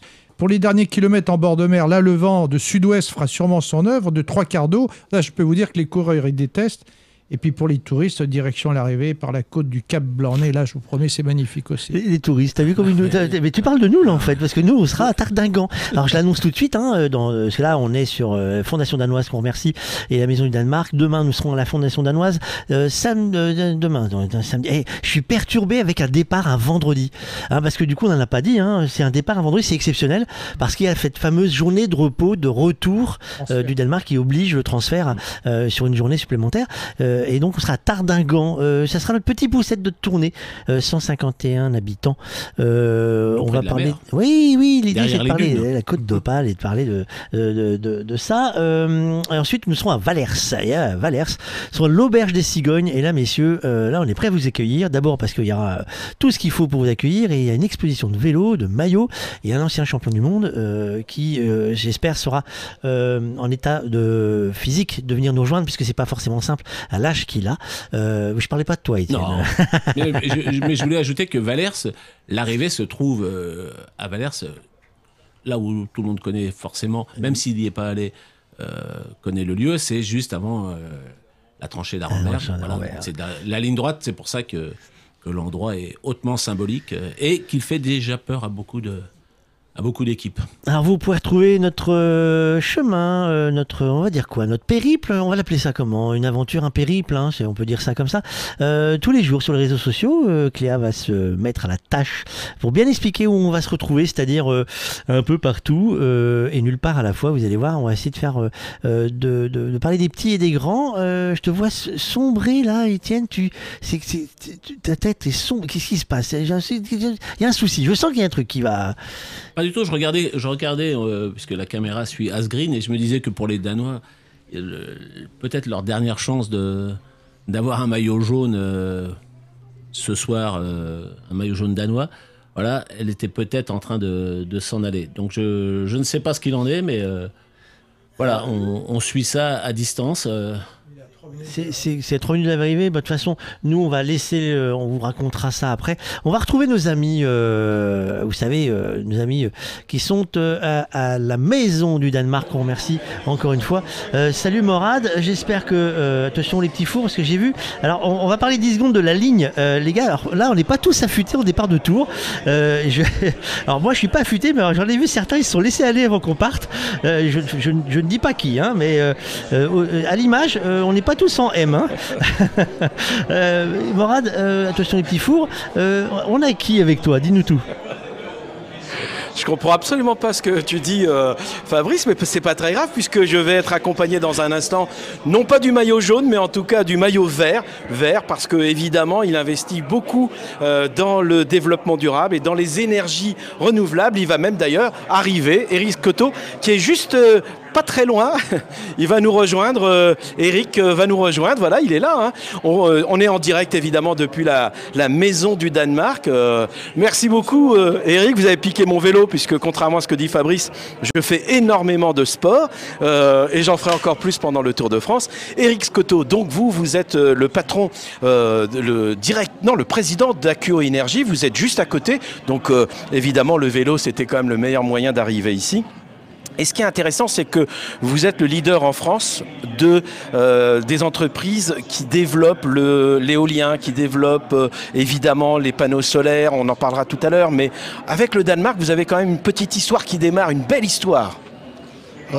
C'est une, une longue histoire. Alors même si je suis venu euh, en voisin juste à côté, donc j'ai pas eu à faire beaucoup de kilomètres. euh, euh, L'histoire avec le Danemark, elle est, elle est, elle, elle est très longue puisqu'elle débute en 2003. Euh, et à cette époque, il y avait peu de fournisseurs de turbines, hein, d'éoliennes, euh, dont euh, un des, grands fabricants mondiaux, qui est toujours le leader aujourd'hui, qui s'appelle Vestas, avec lequel nous avons entretenu des relations depuis toutes ces années, puisque nous achetons leurs turbines. C'est une des turbines les plus fiables au monde. Et donc, nous qui vendons l'électricité à partir d'éoliennes, on se doit d'avoir le meilleur matériel. Et c'est vrai que cette expérience danoise est formidable. Ça a été un des premiers pays à se développer euh, euh, dans l'éolien, hein, comme, euh, comme l'Allemagne. Donc, c'est juste à la frontière. Et donc, effectivement, on a, commencé d'abord par acheter du matériel. Et au fil du temps, on a noué d'autres partenariats, notamment financiers, puisque les fonds de pension, les grands investisseurs institutionnels danois y croient depuis très longtemps. Euh, un des credos du Danemark, c'était euh, euh, d'augmenter la part des énergies renouvelables dans le mix énergétique depuis très longtemps.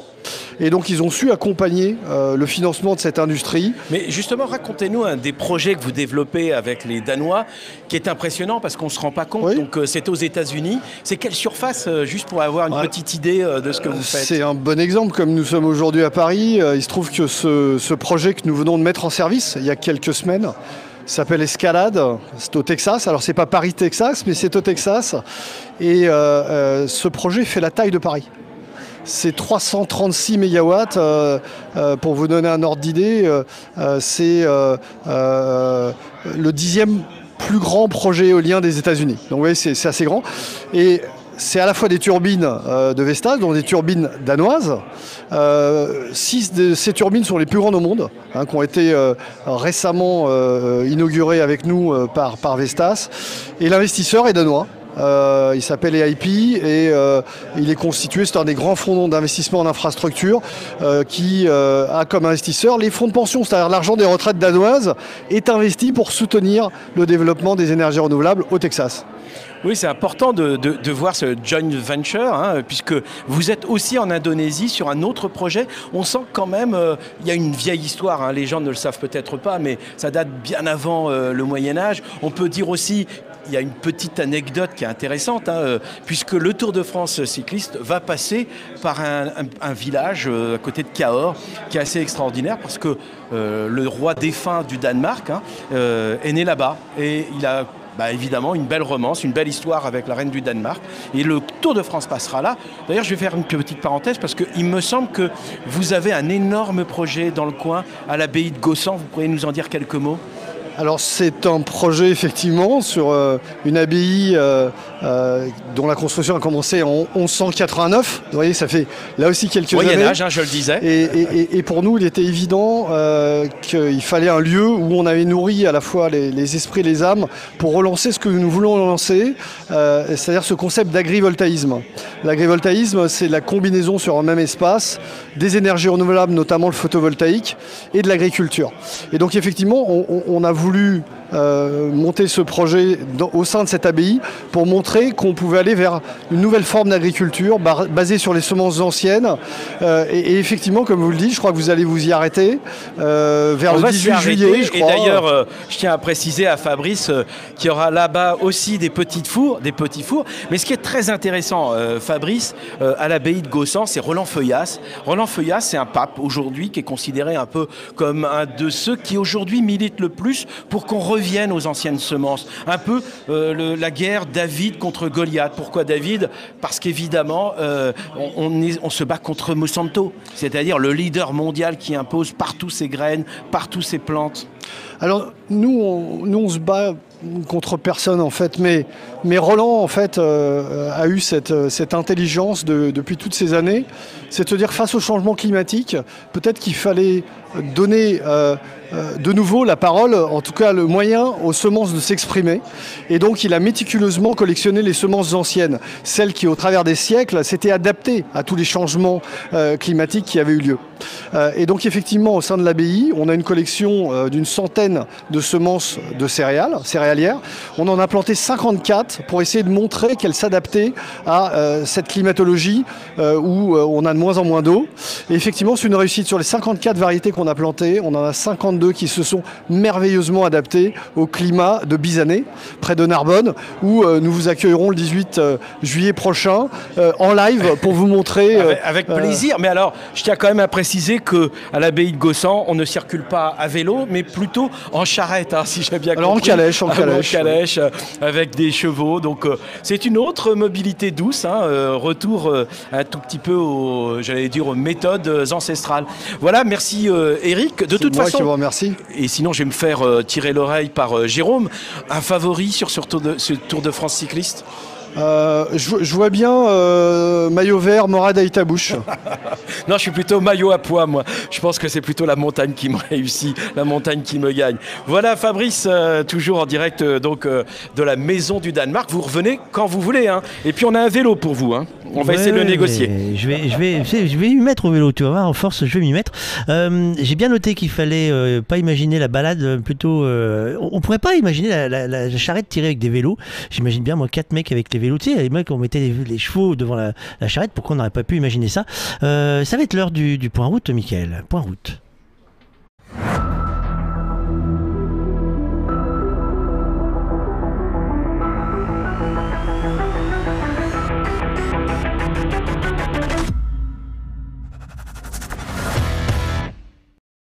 Étienne, euh, on, a avancé dans le, dans le parcours euh, et les Danois, bah, chou blanc là. Pour l'instant, toujours pas de toujours pas Danois puisque Asgreen est arrivé avec plus de 30 secondes de retard. Donc il reste Jacob Fuglsang à partir, mais euh, il a, on espérait pour euh, les Danois qu'ils puissent faire quelque chose, c'est pas le cas.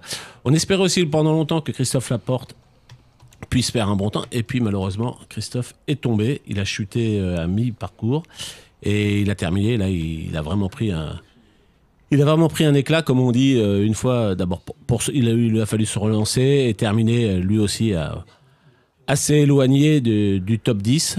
Donc ça n'a pas bouleversé le, pas bouleversé le classement, qui est toujours, je le répète, premier Van Aert, deuxième Pogacar à 2 secondes, Filippo Ganna à 5, Mathieu Van à 8, Mats Pedersen à 10 et Jonas Vingegaard à 10 secondes aussi, et Roglic à 11 secondes, voilà pour les 7 premiers, qui sont aussi, je le répète, les favoris pour la victoire finale à Paris. Les favoris, la victoire finale. Euh, à Paris, nous arrivons à Paris le 24 juillet. Euh, ils auront parcouru plus de 3000 km. on, on, fait un petit tour de France là, euh, juste pour revoir les villes où, on passe. Alors, on, est euh, à Copenhague là pour démarrer tranquillement. euh, Enfin, tranquillement. Eux, ils démarrent sous la flotte. Hein, euh, pour démarrer tranquillement le, Tour de France, ce qu'on appelle le grand départ. C'est euh, ensemble de trois villes, euh, enfin trois villes, non, de trois parcours. Euh, L'année dernière, c'était le grand, le grand départ à Brest.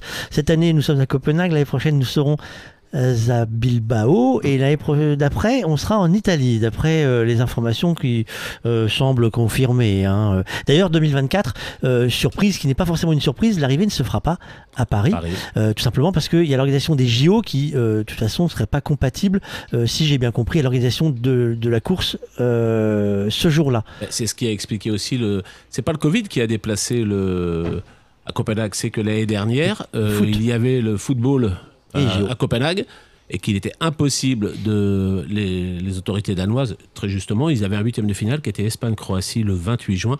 Ils ont dit on ne peut pas organiser à la fois euh, une compétition euh, européenne qui prend, qui mobilise beaucoup de sécurité et beaucoup de moyens et euh, l'accueil du Tour de France. Quand on voit ce que le Tour de France a suscité comme euh, engouement à Copenhague, et voilà, c'est pour ça qu'ils ont décalé et non à cause du Covid. Euh, donc nous sommes euh, à Copenhague demain. Euh, nous ferons. Alors je vais pas. Moi, j'ai fait un, cours de danois ultra rapide, c'est-à-dire 20 secondes. Donc je vais me tromper sur les noms que vous. hein, alors Niborg. c'est là où Alain il est très très fort. On on n'a pas la caméra qui est placée dessus, malheureusement. Quoique Michael peut peut-être essayer de nous choper le plan. Alain il est arrivé. On on l'a dit, hein, cachez rien. hein, je vous l'ai prévenu. Et là il est arrivé. Il nous a sorti toutes les fiches. Euh, et Étienne a dit Tu as besoin de quoi? J'ai le plan de la carte de France, j'ai les départs. Il, a, il est arrivé avec un, un- une, une camionnette entière de fiches. Euh, on est au point, hein, parce que regardez, là, on a, on a sa carte ici, il a son bouquin sur les le genoux, il a ses ouais. notes. Ah non, mais il est arrivé, il avait, en fait, il est venu avec euh, trois chariots euh, et, et de fiches. Quand donc, du on n'a pas de talent, il faut avoir des outils. hein. et donc, du coup, alors, les, les étapes danoises. Alors, Copenhague-Copenhague, c'était aujourd'hui. Demain, Roskilde, Nyborg, on passe du Nil à l'autre. Hein? Et la troisième étape, Veile, Eche. Veige, Veige. Étienne, Veige. très bien. Ville de d'un ballon d'or célèbre, Alan Simonsen, Ah oui, le Danois. pardon, oui, eh oui, oui, je- Alan Simonsen, C'était encore dans le 77. cyclisme. Souvenez-vous, le Ballon d'Or qui a joué à Mönchengladbach en Allemagne, c'était un- un- le plus grand joueur danois de l'histoire. Et ils arrivent à Sonderborg, c'est tout près de la frontière allemande, au sud, c'est un peu vallonné. Après, donc, vous avez dit Dunkerque-Calais, de la mer à la mer, en quelque sorte. Ensuite, l'île métropole vers Arenberg, porte du Hainaut. Là, c'est les pavés, c'est l'étape des pavés. Croyez-moi, ça va dégager. S'il pleut, ça sera la boue. Sinon, ce sera la poussière. Et puis après, départ de Binch. Binch, Binch.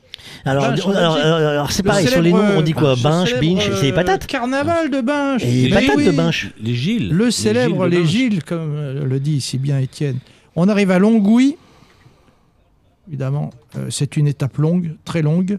Étape 6, 220 km. Après, on part de Tomblaine. Et là, on arrive chez Thibaut Pinot à la super planche des belles filles.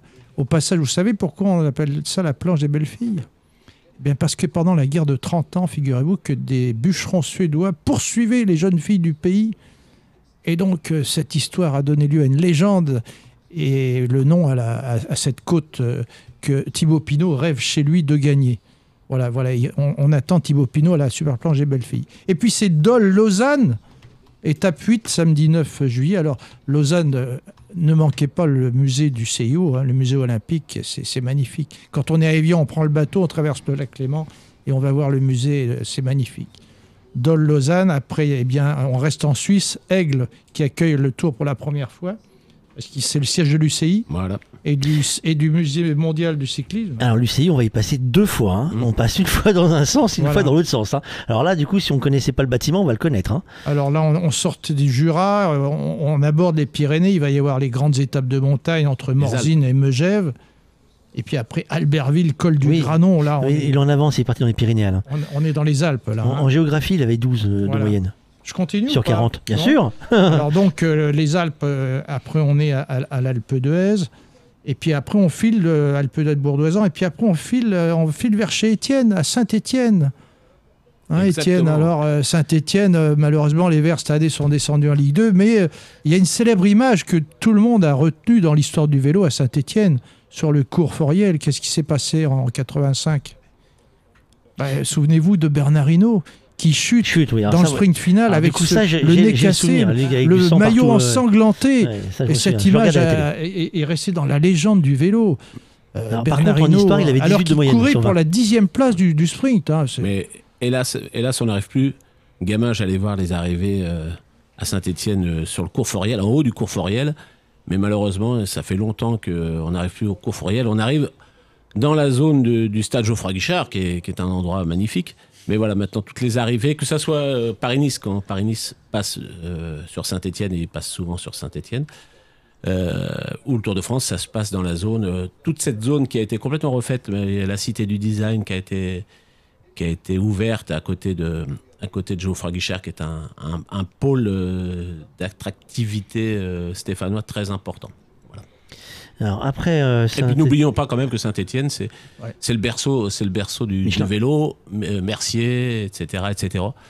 On a, quand on y passera, on aura l'occasion de. On peut dire qu'à de le maillot vert sera malmené, Étienne. Voilà, bien, bien, bien, bien, Il l'a été cette saison. Il- Alors Saint-Étienne-Mende, là on arrive chez, euh, bah, chez Jalabert, Mhm. côté de Mende, hein, sur le plateau en haut là.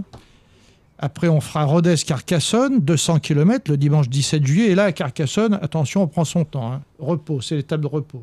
Donc, on y- prend son temps pour manger, ça que tu passe, veux dire, euh, On ça, y passe trois jours à Carcassonne. Trois jours, arrivée, repos, départ, c'est ça. voilà. Lundi 18, repos. On repart vers Foix. Après, c'est l'étape Saint-Gaudens-Péragude. Alors là, on est dans les Pyrénées. Hein, Hautacam, lourde Hautacam. Il va y avoir une arrivée en haut à Hautacam. Là, c'est les grands cols. Les cols hors catégorie, ça va, ça va batailler ferme. Le maillot jaune va être malmené. Et puis après, figurez-vous que le vendredi 22 juillet, mon cher Fabrice, là, on va voir si vous êtes un bon en rugby. On part de Castelnau-Magnoac. Qui Mhm. est de Castelnau-Magnoac? Un célèbre joueur de rugby français. Alors, alors, je, Actuellement. je- je ne le dirai pas parce qu'il devrait être notre invité. Ah, ça serait une bonne nouvelle. Eh bien, pour l'auditeur, il faut quand même dire que c'est Antoine Dupont, le capitaine de l'équipe de France de rugby, meilleur joueur l'année dernière au monde, élu meilleur joueur du monde, qui est né là-bas, qui a commencé à jouer de 4 à 15 ans et après il est parti à Auch. On file vers Cahors. Cahors, c'est la, la ville d'un autre joueur de rugby célèbre, Pépé le, Pépé le du Quercy, euh, Alfred Rock, euh, qui a été un, un pilier célèbre de Alors que moi, de je connais France. plutôt Mémé du Quercy euh, Voilà. avec le foie gras. Et, Et euh, puis, avant d'aller à Paris, euh, Fabrice, eh bien, on aura un contre-la-montre entre la Capelle Marival, nouvelle, euh, nouvelle ville du Tour, et Rocamadour, avec une arrivée superbe du côté de Rocamadour. Placez-vous dans la, la montée De l'hospital. finale euh, de. Alors moi j'ai fait l'étape euh, de repérage de Rocamadour pour tester techniquement parlant certaines. euh, eh ben je peux vous dire que ça va pas être du gâteau parce que euh, alors d'abord la route euh, qui était soi-disant refaite. Alors vous savez là on aura un professionnel de la route, ce sera André qui pourra nous parler de, de la route et qui est ce qui est fait par les départements pour qu'elle soit praticable. Et vous savez ils font des patchs des fois ils font des des alors il nous donnera les bons termes hein, parce qu'à chaque fois je me plante où c'est des réparations en fait. Des. Et, ouais, il y a, d'autres mots. Et, et- et- et en fait, j'ai testé la route euh, patchée. Euh, et je lui ai ce jour-là, en direct, je lui ai à André, j'ai dit, honnêtement, euh, je voudrais pas être sur un vélo parce que là, les, les gars, où ils vont arriver, ça va être une cata, quoi. Et en fait, j'ai cru avoir comme information que la route avait été refaite derrière parce qu'effectivement, les réparations n'étaient pas suffisantes. C'était carrément des bosses toutes les, euh, tous, les, tous les, tous les 3 mètres. Donc voilà. Donc euh, il y a des routes qui vont être complètement refaites. Euh, quand je dis refaites, c'est du billard. hein. On peut jouer euh, et faire ce qu'on ce qu'on veut avec. Et de ce côté-là, on on- on- on- on n'a pas de, de soucis. On arrive donc ensuite à Paris. Oui, avec après un- Rocamadour, c'est le, le transfert vers Paris. Et là, pour la première fois, on partira de, vous savez, du, du, on partira de l'intérieur du à Nanterre de L'accord Arena. de, Euh, Défense pas Arena, l'accord, où donc joue c'est le, le Racing euh, Rugby 92 pour euh, l'étape traditionnelle de, de- c'est un show médiatique en général la dernière étape. hein. Vous savez, vous vous souvenez de ce verre de champagne que le maillot jaune vient traditionnellement euh, Mhm. trinquer avec euh, son adversaire principal devant les caméras des motos. Voilà. Ah, C'est toujours le euh, débat. Est-ce que la dernière. euh, est une étape ou pas Est-ce que que c'est une vraie étape ou Est-ce qu'elle est voilà. neutralisée Est-ce que euh, on se regarde jusqu'à l'entrée du comment de- sur de les Champs-Élysées Champs, ouais. pour, euh, pour régler ça entre sprinters. Voilà. Il y a toujours ce, débat-là depuis que. En 2020, alors ça sera la solution sera 2024 pour pouvoir régler le problème, puisque comme on va changer d'arrivée, ça sera plus la même euh, Et la même depuis quand court-on sur les Champs-Élysées? Ah, alors ça, je, alors, alors, vous ne pouvez pas euh, répondre immédiatement car ça va être la question. Donnez la réponse sur les réseaux sociaux. Depuis quand euh, cour- euh, faisons En quelle année l'arrivée- a-t-on commencé à. la question du jour pour euh, le premier cadeau de la semaine. La question du jour, alors on l'a redit Alain, c'est En quelle année est-on arrivé sur les champs pour la première fois? En quelle année est-on arrivé sur les champs pour la première fois? Je connais la réponse, je vais pas la donner. Et j'espère bien que sur les réseaux, vous êtes capable de nous être le premier. Alors c'est l'avantage, c'est que le premier sur les réseaux, hein, euh, allez-y, euh, nous allons bien voir qui arrive pour nous donner la réponse. Nous, en attendant, pour vous laisser le temps de réfléchir, on va euh, continuer à, à vous la mettre la, la question. Michael, on va rejoindre nos amis à la Maison du Danemark, car nous avons encore des invités. Jérôme, euh, Et oui, toujours des invités. tu, as, tu as- tu as le maillot jaune? Toujours des.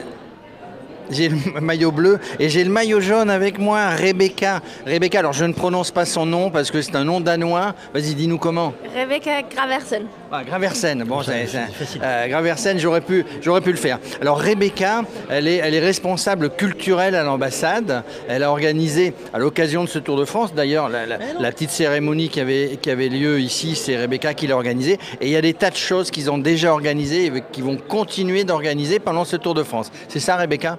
Oui, c'est ça. Donc là, pour le moment, on est en exposition de peinture. Donc euh, on est en salle d'exposition avec des artistes danois. Mais on a fait notamment l'année dernière, parce qu'on pensait que le Tour de France devait être en 21. Donc on avait prévu de faire une exposition sur le vélo, l'urbanisme et comment on créait des villes cyclables. Et cette exposition euh, est maintenant fait son tour de France. Il était à Caen, il était à Cahors, maintenant il est à Rennes, après il va être à Dunkerque, je pense Strasbourg. Donc c'est c'est un expo qui, qui montre les Français comment on a réussi de faire des villes cyclables à- au Danemark. Alors ça c'est intéressant, on aimerait bien savoir, nous en France, comment vous avez réussi à faire des villes cyclables. hein. Vous allez nous parler, peut-être que tout à l'heure on aura un urbanisme qui sera avec nous, qui dessine, euh, qui dessine des, des pistes cyclables qui sont tellement importantes pour se déplacer quand on est le pays ou la, la vie du vélo. Alors juste, je précise, les tableaux qui sont là, le peintre, euh, il est originaire euh, de- de- d'une ville sur la deuxième étape, ça sera demain. Oui, c'est ça.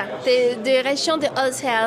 Il habite là-bas, il a fait tout, il a fait plein de peintures des paysages de cette région et c'est là euh, qui, est sur la deuxième étape. Donc demain sur l'écran on peut voir euh, ces, Alors, ces paysages. En fait, les paysages, oui, qu'on est en train de voir ici, bah, demain, on les verra directement sur l'écran avec les, avec les coureurs. Quand on, quand on est danois, qu'on vient habiter en France, est-ce qu'on garde cette habitude du vélo? Moi, ça fait presque 20 ans que j'étais à Paris et évidemment, je pensais continuer à faire le vélo comme j'avais toujours fait, mais c'est pas du tout pareil. Ça fait super, euh, c'était pas fait pour le vélo. Là, les derniers 5 ans, je veux dire, Paris a changé énormément. Euh, beaucoup plus de pistes cyclables, beaucoup. euh, je sais que c'est pas quelque chose qu'on peut faire du jour au lendemain, mais il y a vraiment volonté de de faire euh, Paris comme en ville cyclable. Je sais que la maire euh, Hidalgo, c'est un de ses buts. Et je crois que- qu'on est vraiment dans le bon chemin. Rue de Rivoli, qu'on peut traverser en vélo. Il y a plein de euh, pistes cyclables et, on voit même les embouteillages des vélos sur les chemins maintenant. Alors, vous êtes en train de nous dire que la France est, en train de se mettre au niveau, euh, du Danemark, au, au niveau de la pratique du vélo. Revenons un petit peu sur les manifestations. Là, il y avait beaucoup de monde, monsieur l'ambassadeur. Il y avait euh, une réception pour donner le coup d'envoi de ce Tour de France qui arrivera à Paris hein, le 24 de mémoire. Euh, C'est retransmis avec la télé danoise, ce contre-la-montre. Vous avez voulu organiser, marquer le coup ici à Paris. Oui, oui, oui, oui, parce que euh, on pense qu'on a, on a plein de choses à apprendre l'un l'autre. Pour nous, c'est énorme d'avoir les Tours de France au Danemark et c'est aussi pour vraiment montrer aux gens euh, en France comment on fait du vélo, comme c'est important de vélo au Danemark, pas les vélos sportifs, mais les vélos des quotidiens. Là, malheureusement, je- il pleut à Copenhague. Normalement, c'est très beau en été et on a vu euh, comme les gens font du vélo à Copenhague. Il, fait beau à Paris. Qu'est-ce que vous avez prévu le 24 ici à l'arrivée? Alors évidemment, tous les Danois, vous ici à l'ambassade, à la fondation où nous sommes, ici à la Maison du Danemark, tout le monde va suivre évidemment le Tour de France avec l'idée qu'un Danois peut-être arrive à gagner. Ça fait 25 ans que vous attendiez ce Tour de France. hein. Euh, Qu'est-ce que vous avez prévu justement pour l'arrivée sur les Champs-Élysées à cette maison du Danemark? Mais on finit le boucle. On, commence à Copenhague, donc on le transmet ici, aujourd'hui sur les Champs-Élysées. Et le 24, on finit le Tour de France finit ici. Donc nous, on fait encore une réception, surtout au septième étage, où on peut regarder euh, la dernière étape.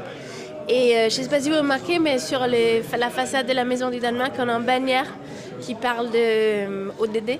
C'est ça, le, Go Green Together, qui est aussi euh, sur les façades du ministère des Affaires étrangères à Copenhague. Donc les, les cyclistes sont passés aujourd'hui à Copenhague et ils vont passer euh, le 24 ici, les mêmes bannières. Donc c'est une- c'est la fin de l'histoire entre Copenhague et Paris. Alors le Tour de France, c'est aussi ici pour, montrer au Danemark que, que, les Français peuvent aller se balader. Il y a vraiment des beaux paysages, on en parlait tout à l'heure, de magnifiques paysages sur les, deux étapes qui vont, qui, avoir lieu demain et après-demain.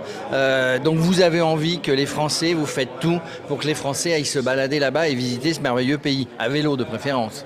Bah oui, c'est ça que nous on fait ici. Nous, c'est un centre culturel, donc on, on montre le meilleur du- de l'art euh, danois. Mais c'est vrai, avec Tour de France, on peut montrer les paysages, les pays, les villes. Et j'espère euh, que ça fait découvrir pour les Français le Danemark. Alors le, Tour de France est toujours suivi par, par les Français euh, sur le terrain, sur la route. Est-ce qu'il y a beaucoup de Danois, d'après vous, qui viennent ou qui vont venir pour suivre ce Tour de France du bord de la route? Eh bien voilà, Morad, c'est notre Danois, c'est notre Danois à vélo. Euh, Est-ce que vous pensez qu'il y a beaucoup de Danois qui vont venir en France pour suivre ce Tour de France le long de la route? Normalement, oui, je sais que les Danois, ils planifient là en France pour le Tour de France. Je pense qu'ils le font aussi, mais je crois qu'il y a énormément qui sont restés à Copenhague et à et à Roskilde ces trois jours- premiers jours de juillet pour voir le, le, le Tour de France. On voyait sur l'écran, on voyait que c'est rempli de monde, tout le monde est sorti pour le voir. Voilà, tout le monde est sorti pour le voir, tout le monde est joyeux. Morad est toujours sur son vélo. C'est c'est vraiment, euh, euh, vraiment euh, merveilleux hein, d'avoir ce tour au Danemark dans ce pays du vélo. Voilà, messieurs, à la, à la fondation là-bas, on a encore quelques invités. On va parler pistes cyclables, on va parler écologie sur le Danemark. On revient quand vous voulez. Merci Rebecca. Et merci euh, à vous deux. Euh, nous, nous avons un point route à faire.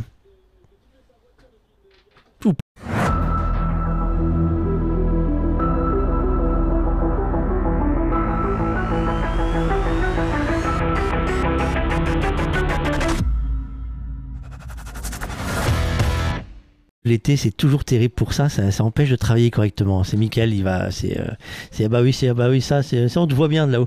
Euh, Étienne, euh, petite surprise ou Eh ben oui. ou je me trompe? Bah, be- belle surprise, hein. il y en a un qui justement a retiré les moufles. C'est Yves Lampart, le, le coureur belge de la Quick Step, qui euh, ben, est en tête maintenant. Il a créé un- une superbe surprise, puisqu'il a terminé avec 4 secondes euh, 50 d'avance sur Wout van Aert. Donc il y a deux Belges, deux coureurs du plat pays qui sont euh, en tête de ce contre-la-montre, et ça pourrait être bien les deux, les deux premiers à la fin du, du contre-la-montre. Et Justin, qui connaît bien Yves Lampard, va nous en parler. Ouais, tu disais c'est c'est une surprise, c'est une demi-surprise. Il, a- quand même terminé deuxième euh, au championnat de, contre-la-montre en Belgique, là, euh, derrière Remco Evenepoel. Donc euh, c'est un gros rouleur, on le sait. Donc euh, une surprise, mais à moitié. Donc euh, gros rouleur et il fait une très belle performance. Et deux Belges euh, aux deux premières places, deux gros rouleurs. Donc euh, on va voir comment euh, la fin du contre-la-montre se, se dégoupille. D'autant que à, mi-course, il était donc il était huitième. En regardant les chiffres, c'est là qu'on voit qu'il était à huitième à quelques secondes de Christophe Laporte, qui lui avait fait une première partie très forte avant de chuter, on l'a dit. Et c'est donc dans les six derniers kilomètres, six kilomètres et demi terminés, qui sont pas les plus faciles, même s'il y a, on l'a dit, une ligne droite pour pour boucler ce contre-la-montre en ville. Euh, c'est là qu'il a produit un, un très gros effort, parce que là, le, quand même prendre 4 secondes dans un, dans un contre-la-montre où tout le monde se suit à une seconde, 3 secondes, faire pr- pratiquement 5 secondes d'avance sur euh, Van Aert, c'est quelque chose d'assez d'assez énorme. hein. Euh, excusez-moi, j'ai oublié d'appuyer sur le bouton parce qu'on essaye d'avoir de, de, des tas d'informations. Euh, parce qu'on n'a pas pu tout à l'heure parler de, du défi recette parce qu'on a parlé de rocamadour euh, avec le fromage. On va faire hein, le vélo et fromage. Euh, alors, est-ce qu'on a déjà eu la réponse à notre vainqueur du, du, du réseau social? C'est vrai qu'aujourd'hui, hein, tout le monde est en train de bosser. En fait, je crois qu'on est les seuls à savoir que le Tour de France démarre aujourd'hui. Parce que j'ai reçu des messages qui me disent bah, Qu'est-ce que tu fais Tu parles du Tour de France, mais c'est samedi. Bah non, non, les gars, c'est aujourd'hui. En fait, tout le monde est parti en vacances. T'as oublié les chaussons dans les tongs Ouais, j'ai tout pris. Mais non, non, réveillez-vous, nous sommes bien le 1er juillet.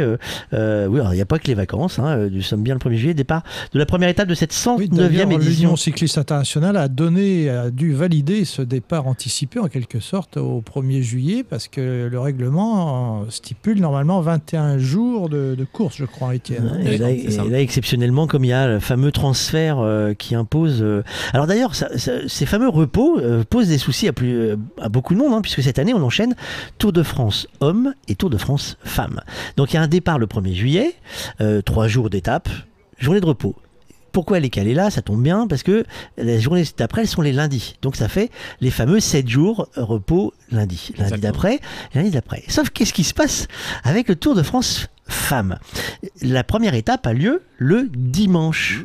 Elles vont enquiller jusqu'au dimanche suivant. Elles vont faire l'enchaînement complet, ce qui pose des soucis d'organisation pour beaucoup de monde puisque les équipes n'ont plus de repos. C'est-à-dire que les équipes qui font le Tour de France hommes ne peuvent pas forcément faire le Tour de France femmes parce qu'elles ont la journée de repos le lundi, elles font jusqu'à Paris le dimanche, mais départ de Paris pour les femmes le dimanche, et il faut enquiller, donc ils peuvent pas les mettre au repos. Donc il y a beaucoup de, de suiveurs, comme on, dit les staffs, hein, quand on parle des équipes hommes qui ne font pas le tour féminin, euh, le staff des équipes.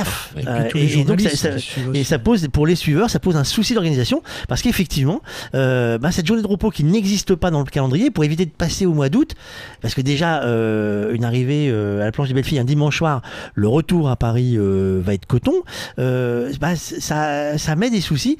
Et je vous parle pas des soucis d'hébergement, puisque là on est en pleine vacances euh, avec le rush. Euh, c'est pas si simple, hein, le Tour de France féminin. En même temps, euh, ASO, Amaury Sport Organisation, qui donc lance le, Tour féminin ou relance le Tour féminin, ne pouvait pas rêver de meilleur lancement que de jumeler les deux épreuves, c'est-à-dire l'épreuve féminine qui va se dérouler en circuit sur les Champs-Élysées juste avant l'arrivée des du tour euh, masculin. Il n'y a, pas meilleure audience compte tenu de, l'exposition de la course masculine. Euh, partout, euh, on, sait, on les difficultés que ASO et je veux dire la, combativité d'ASO pour essayer de trouver des équipes complètes en n'ayant pas que des professionnels, que des coureuses professionnelles pour son tour féminin, pour lui donner une crédibilité et aussi amorcer un projet qu'on espère pérenne. Voilà, il ne pouvait pas dire on termine avec les hommes le, dimanche à 20h et on se retrouve le lendemain à 11h euh, euh, à Provins ou à Meaux pour des...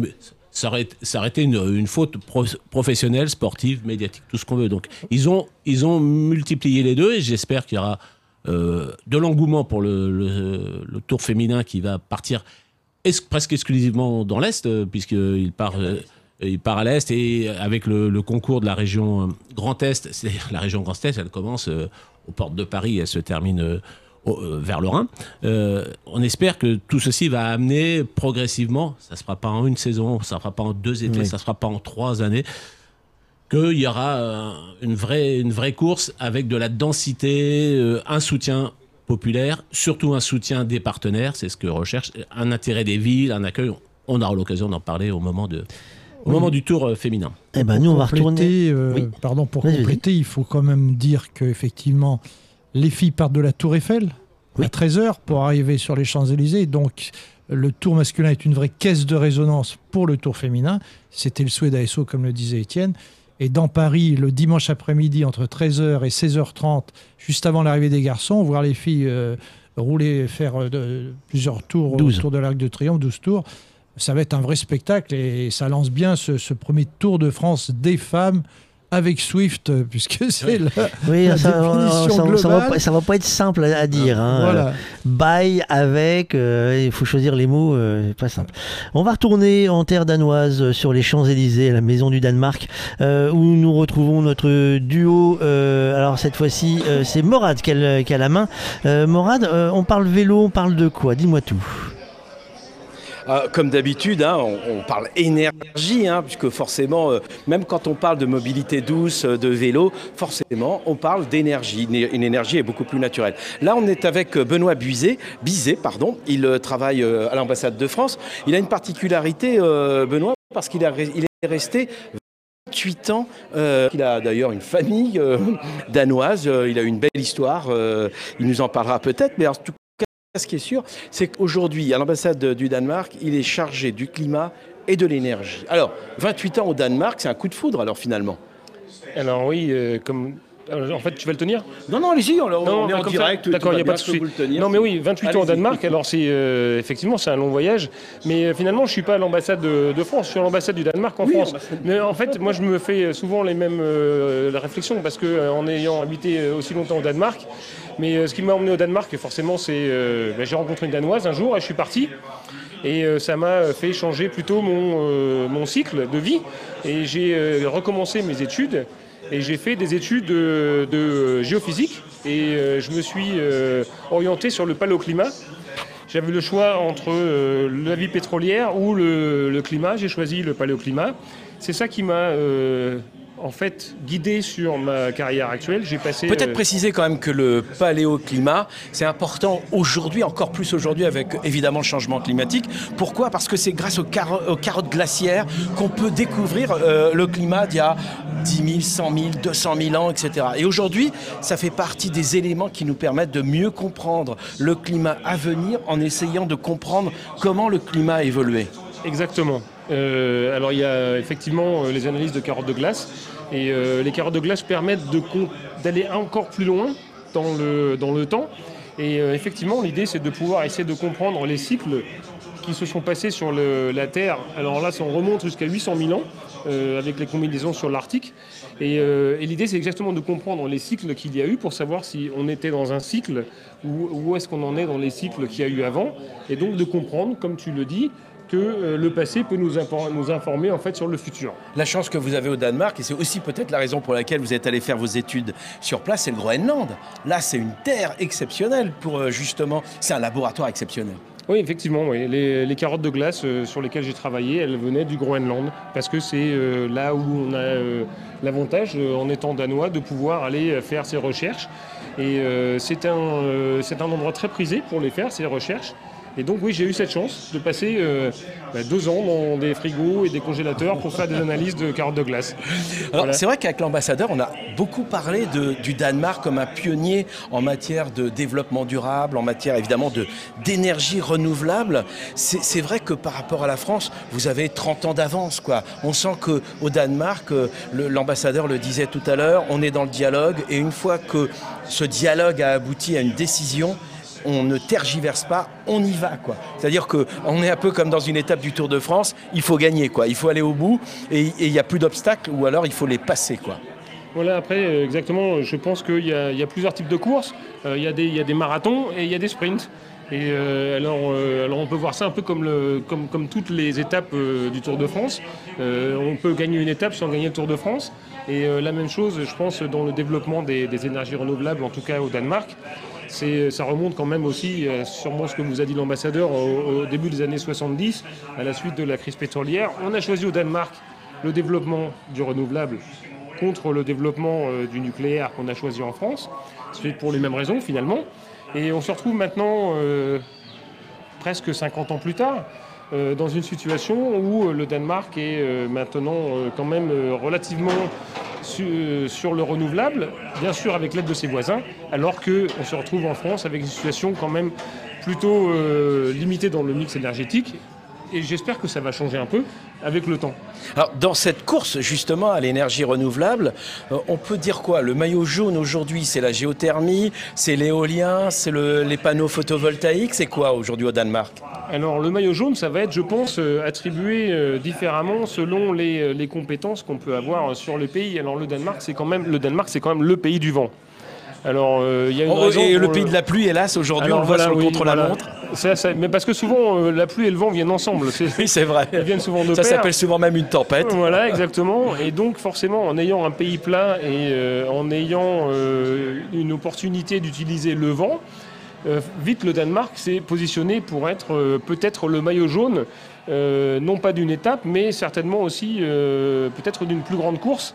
Euh, la course donc à la neutralité carbone et euh, le Danemark qui est très euh, petit, c'est un petit pays. Oui, c'est en gros une fois et demie la Bretagne, hein, c'est 6 millions d'habitants Voilà. à peu près, À peu près. dans cette surface, sur cette superficie. Et on dit que le Danemark représente 0,1% des émissions De gaz à effet de serre. de serre. Donc euh, si on était un petit peu cynique et qu'on enlevait le Danemark de la carte mondiale, on ne ferait aucune différence euh, sur le Danemark. Ce que vous dites, c'est que vous êtes un peu des anges. C'est ce que disait euh, l'ancien président du GIEC, Pachori. Il disait si euh, la planète entière devenait un ange, c'est-à-dire en gros avait un comportement mais vraiment angélique par rapport à la pollution, par rapport euh, au gaz à effet de serre, malheureusement, euh, il faudrait attendre 2050 pour voir euh, comment dire la situation évoluer. Donc ça veut dire qu'il faut aujourd'hui, vous vous avez bien amorcé avant, mais il faut en France par exemple, il faut vraiment que volontairement on aille vers une politique de, neutralité carbone. Alors je pense que oui, comme vous dites, il y a, il y a- deux aspects. Il y a l'aspect euh, politique. Alors il faut euh, avoir un consensus politique sur le long terme. Je pense que c'est ce qui fait euh, la force du Danemark, c'est qu'il y a, en tout cas sur les dernières années, il y a quand même eu une volonté politique de se tourner sur les objectifs climatiques afin de préserver euh, le, le- climat euh, global. Et ensuite, euh, il y a euh, la, réalisation de tous ces objectifs. Et, euh, donc, il y a la sensibilisation au niveau du public. Est-ce que le public apprécie et accepte les décisions politiques? Je pense que souvent, il y a la question aussi de ça. Au Danemark, je pense qu'il y a plutôt une tendance où les... euh, je pense que les citoyens danois ont confiance en leurs politiciens, ce qui n'est pas forcément le cas euh, dans, dans le pays où nous nous trouvons. On va pas ouvrir un débat, mais c'est vrai que c'est un peu plus compliqué peu en plus France, compliqué. encore plus aujourd'hui. Ce qui est important, c'est qu'effectivement, euh, au Danemark, après un, un dialogue avec tous les partenaires, on arrive à une décision. Et moi, c'est ce que j'aime chez les Danois, c'est cette capacité très volontariste à aller de l'avant. Euh, encore une fois, c'est un peu comme quelqu'un qui, euh, dans un peloton, euh, décide de partir en échappée. Eh ben, forcément, il faut qu'il aille au bout. Et vous, c'est un peu cette idée, c'est-à-dire que vous êtes devant, vous êtes des pionniers, vous êtes dans l'échappée, il faut aller au bout, et vous êtes en passe d'y arriver. Oui, et puis il faut être aussi euh, innovatif. Il faut innover peut-être un peu dans, euh, dans la manière de, de- de- de se déplacer et d'arriver à ses objectifs. Je pense qu'il y a aussi, euh, par exemple, en- y, il y a aussi le, le fait qu'il y a les îles énergétiques, par exemple. On planifie au Danemark de, de faire des îles énergétiques artificielles et on se donne les moyens de le faire. C'est un objectif euh, quand même ambitieux, on le fait. Et je pense que c'est peut-être la différence, c'est qu'on aboutit et on essaye de faire aboutir nos objectifs. Formidable. Merci beaucoup euh, Benoît Bizet euh, d'avoir répondu à nos questions. Merci évidemment à la Maison du Danemark. Je vois Jérôme qui est à côté, qui peut d'ailleurs venir nous rejoindre, parce qu'il me fait des signes comme ça en me disant euh, il va falloir rendre l'antenne, faut Non, dire non, au revoir. Merci en tout cas.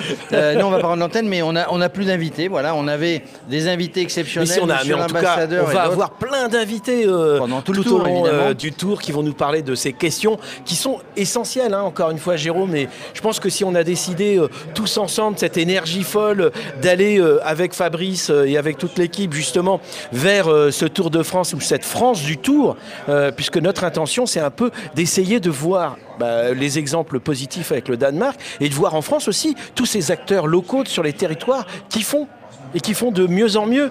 Mais il y a toujours quelques réticences. Et c'est ça qu'il faut qu'on arrive à bah, dépasser. C'est ça qu'on va, c'est, c'est- c'est ça qu'on va faire vivre. En tout cas, merci à la Maison du Danemark qui nous a accueillis sur les Champs-Élysées. Mon petit doigt me dit que peut-être qu'on y reviendra. Euh. J'ai juste un dernier petit mot. C'est euh, voilà, je pense que le message il est bien là. Euh, Sur le c'est- vélo. Voilà, c'est, euh, il faut le faire ensemble. Et c'est sur Alors, le vélo. Peut-être Let's le go- dire, let's go green, Green together. Et c'est ça qui est en intéressant. avant, euh, vers tous Ensemble. ensemble. Voilà, et Hein, ensemble. parce que ça, c'est pas un projet danois ou français, c'est un projet ensemble. Et c'est, je pense que c'est important. Voilà, ben, on est tous ensemble, Bah, ça va français et peut-être danois. être euh, un de nos leitmotifs pendant tout ce tour. Voilà. C'est- c'est la- Merci. C'est un beau- Merci. c'est un beau slogan. C'est un très beau slogan. On, rend l'antenne à, on rend l'antenne à, Bah, on va partir à vélo, nous, à Paris, on part à vélo. Ah, Allez, non, Morad, on y va. Euh, merci à tous, Fabrice, Michael, pas- toute l'équipe euh, sur place. Vous voyez qu'il y a, il y a beaucoup d'ambiance. hein. Je, je n'en ai pas sorti de l'auberge, comme dirait l'autre. Je sens que ça va être long, les 31 jours euh, avec euh, ces deux énergumènes. Euh, quand ils sont au même endroit, si je leur laisse un seul vélo, je vous raconte pas le bazar. Plein de petites choses. Allez, d'abord, point route.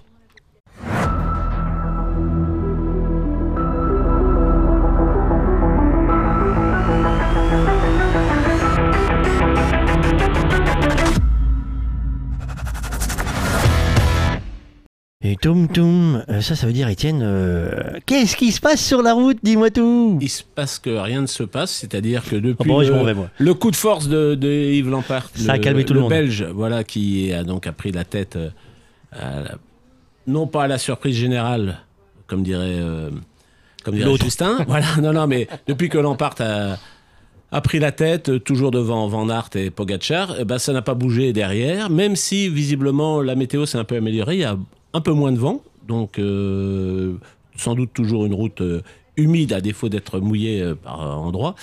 Mais ça, ça s'est un petit peu amélioré, mais ça n'a pas fait rentrer d'autres d'autres coureurs. Petite satisfaction danoise maintenant, et de façon provisoire, ils sont trois Danois dans les dix premiers, puisque Magnus Kort Nielsen, le coureur de- d'Education First, est, est dixième actuellement. Voilà. Ça change pas grand-chose. Euh, on attend, il reste plus grand monde. Là, euh, ça fait déjà 2 heures, euh, 2h18 de, de course. Donc, euh, on se dirige vers un premier succès belge dans ce tour et un maillot jaune belge, ce qui n'était pas arrivé depuis un petit bout de temps dans le Tour de France. Voilà. Bah, Parce que de moi, mémoire, je pense que c'est depuis Van Avermaet en 2018, donc ça nous fait 4 ans, que euh, un coureur belge n'avait pas porté le maillot jaune euh, un soir alors, sur le en- Tour. En, combien de temps, euh, aujourd'hui, le leader de- du Tour de France 2022 actuel a fait le parcours? En 15 minutes, c'est 15 ça minutes, 17 secondes. Alors je vous propose moi de faire le parcours en 12 minutes. Euh, non pas qu'il est allé plus vite, euh, mais c'est qu'on a monté la séquence euh, avec notre explorateur Axel Carion, qui a accepté euh, gentiment, euh, sous la contrainte euh, de, de, de, de, de- de fromage, de, de ceci, on l'a dit si tu le fais pas, on te fait manger. Et donc non, et sous la contrainte, non, pas trop. Euh, il a accepté gentiment de nous faire les parcours de reconnaissance de certaines étapes. Donc les trois étapes danoise et les étapes de montagne dites de montagne sur le tour parce que vous savez que même si on est en montagne elles sont pas forcément étapes de montagne elles peuvent être accidentées et donc on aura les droits aussi à des étapes. Et donc Axel Carion a accepté euh, pour nous pour Willskip et pour la Fédération française de cyclotourisme de faire ce repérage. Et je vous, je vous invite à découvrir ça et que vous allez voir que c'est assez palpitant Salut les amis, me voici devant la borne du Tour de France. Je me situe à Copenhague, c'est euh, l'hôtel de ville qui est juste derrière moi. Alors pourquoi Copenhague? C'est tout simplement puisque la ville et le pays, surtout le Danemark, va euh, héberger trois étapes du Tour de France, notamment le grand départ ici. Je vous invite euh, avec ma machine. Vous ne rêvez pas, je suis avec un vélo électrique puisque là le but c'est de faire les 13 km du contre-la-montre, donc du grand départ qui va être en plein centre-ville. Ça va être une belle fête pour le vélo. Ça part euh, le 1er juillet. Il y a également d'autres événements autour du Tour de France qui sont organisés pour pouvoir euh, quelque part immobiliser la ville et la réserver au vélo. En tout cas, moi je vais me balader avec ce superbe vélo électrique. Je vais pas trop galérer pour le louer, donc ça va. Je vais tenter de vous faire visiter tranquillement Copenhague. Il est tôt, il est samedi matin, donc il n'y a pas trop de monde. Première chose qui choque, parce que j'ai essayé de partir déjà hier sur la trace, c'est qu'il y a énormément de vélos ici, donc il faut bien choisir son créneau pour venir se balader, ou en tout cas euh, ne pas hésiter à prendre un city bike plutôt que sa belle machine de guerre, son beau vélo de course, parce que ça roule tellement fort, il y a tellement de vélos, on est quand même plus à l'aise avec euh, son vélo. Alors là, en l'occurrence, en plus, c'est un city bike électrique, donc je vais me faire plaisir, je vais pas dépenser beaucoup de calories. Les futures calories à dépenser, ça sera pour l'étape 2 et l'étape 3 que je vais tenter de compléter. Alors pas en totalité, notamment sur l'étape 2, je vous expliquerai tout ça. Le but de cette vidéo, c'est qu'elle s'inscrit dans une série euh, grâce à notamment un partenaire Radio Cyclo qui nous aide à produire ces vidéos. Il y aura également le monteur en chef qui est euh, derrière l'écran, c'est Cédric. Bref, je vous raconterai tout ça pendant cette série de vidéos qui consiste à vous partager quelques étapes mythiques du tour, puisque euh, le rêve n'est pas encore accompli de pouvoir participer à cette compétition mythique, mais en tout cas je vais la faire en off pour vous la faire découvrir de manière un peu décalée, comme vous l'aimez. Allez, à tout de suite après un petit jingle.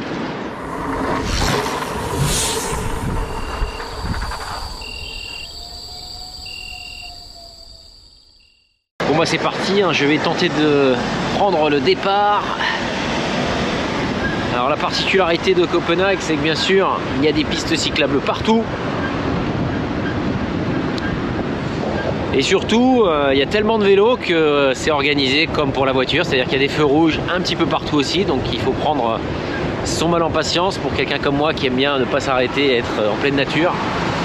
Mais il y a un respect euh, profond des automobilistes, faut faire attention quand même.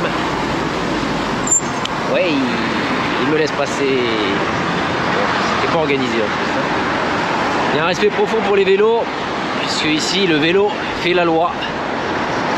C'est assez particulier. Bon là vous voyez qu'il n'y a pas grand monde sur la piste cyclable. Sur le parcours devant moi c'est 33 mètres de dénivelé positif pour ces 13 km autour de Copenhague. Le but de ce grand départ c'est bien sûr de mettre en avant le patrimoine historique de la ville.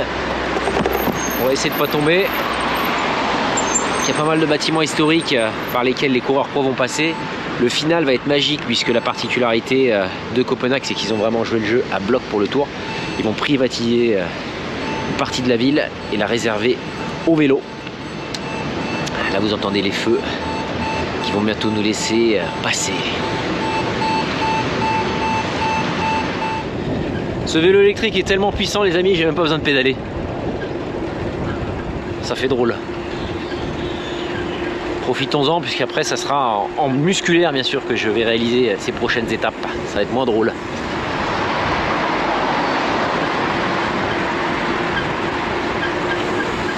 Il y a des vélos partout, partout, partout, partout.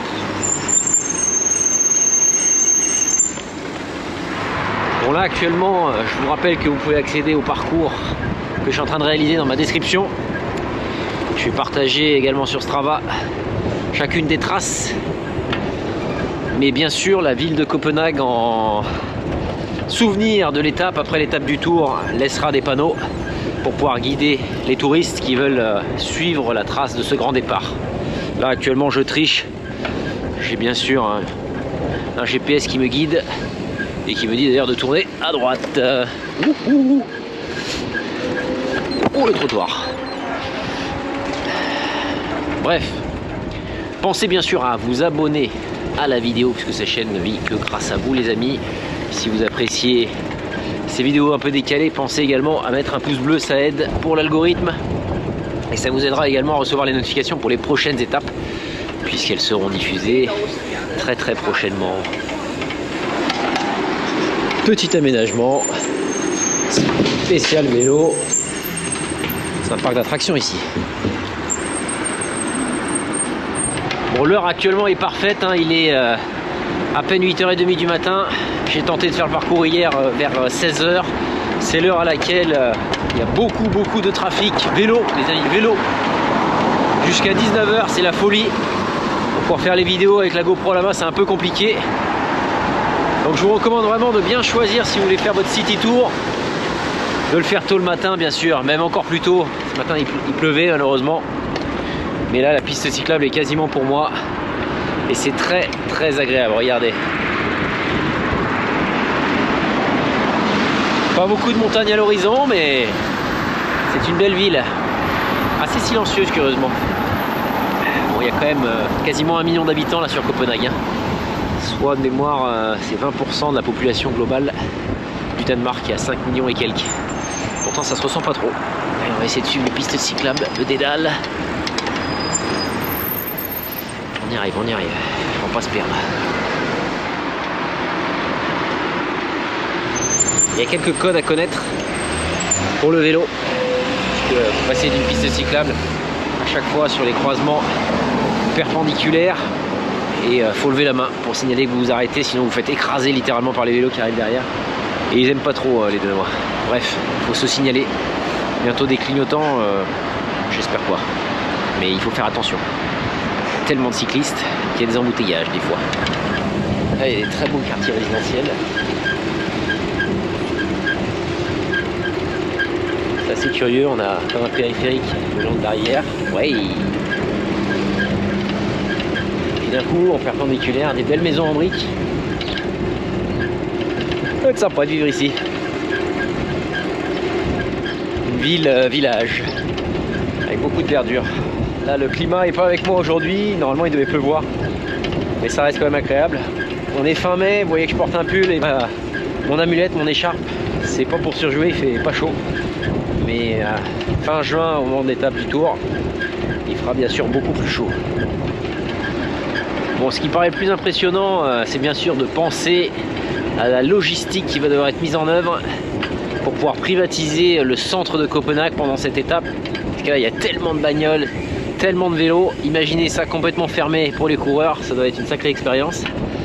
Ce qui va être intéressant, c'est que la ville va privatiser euh, ce parcours pendant, euh, pas uniquement pour le tour, mais également pour que les Danois et puis des étrangers également, les touristes, puissent profiter de découvrir Copenhague différemment à vélo. Ça, c'est un privilège d'avoir les routes fermées. Il y a plus de 26 km de barrières, d'après ce que j'ai entendu, qui vont être installées. Bref, ça va être une logistique de dingue. Si vous avez l'occasion de venir, ça va être une belle fête. Il n'y aura plus une seule bagnole dans la rue. Que des vélos. Ah, ça sent l'asphalte. Ça sent la réfection des routes, euh, spécialement pour le Tour de France. C'est en train de refaire toute une avenue.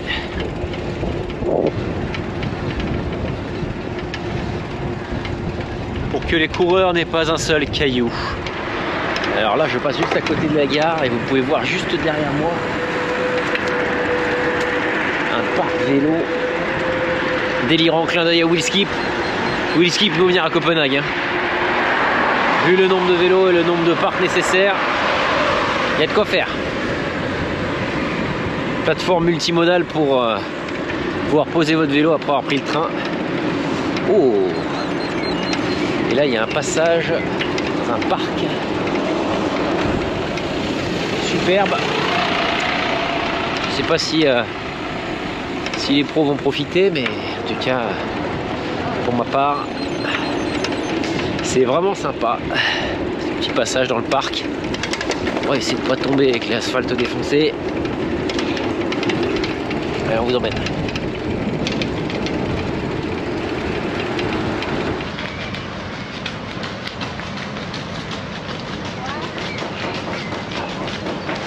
Les amis, regardez ça. Un barista mobile. Elle est pas belle la vie. Du coup, je me fais un petit cappuccino. Donc ça, c'est le parcours officiel. Ils vont passer euh, juste là. Bon, ils s'arrêteront pas pour le café, malheureusement. C'est ça d'être un pro. On est amateur. C'est un petit cappuccino tranquille.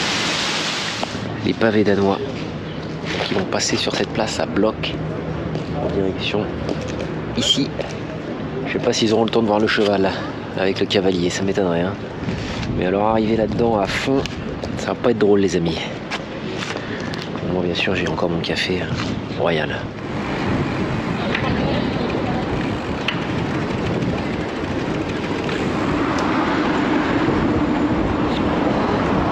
Dernier kilomètre, le sprint.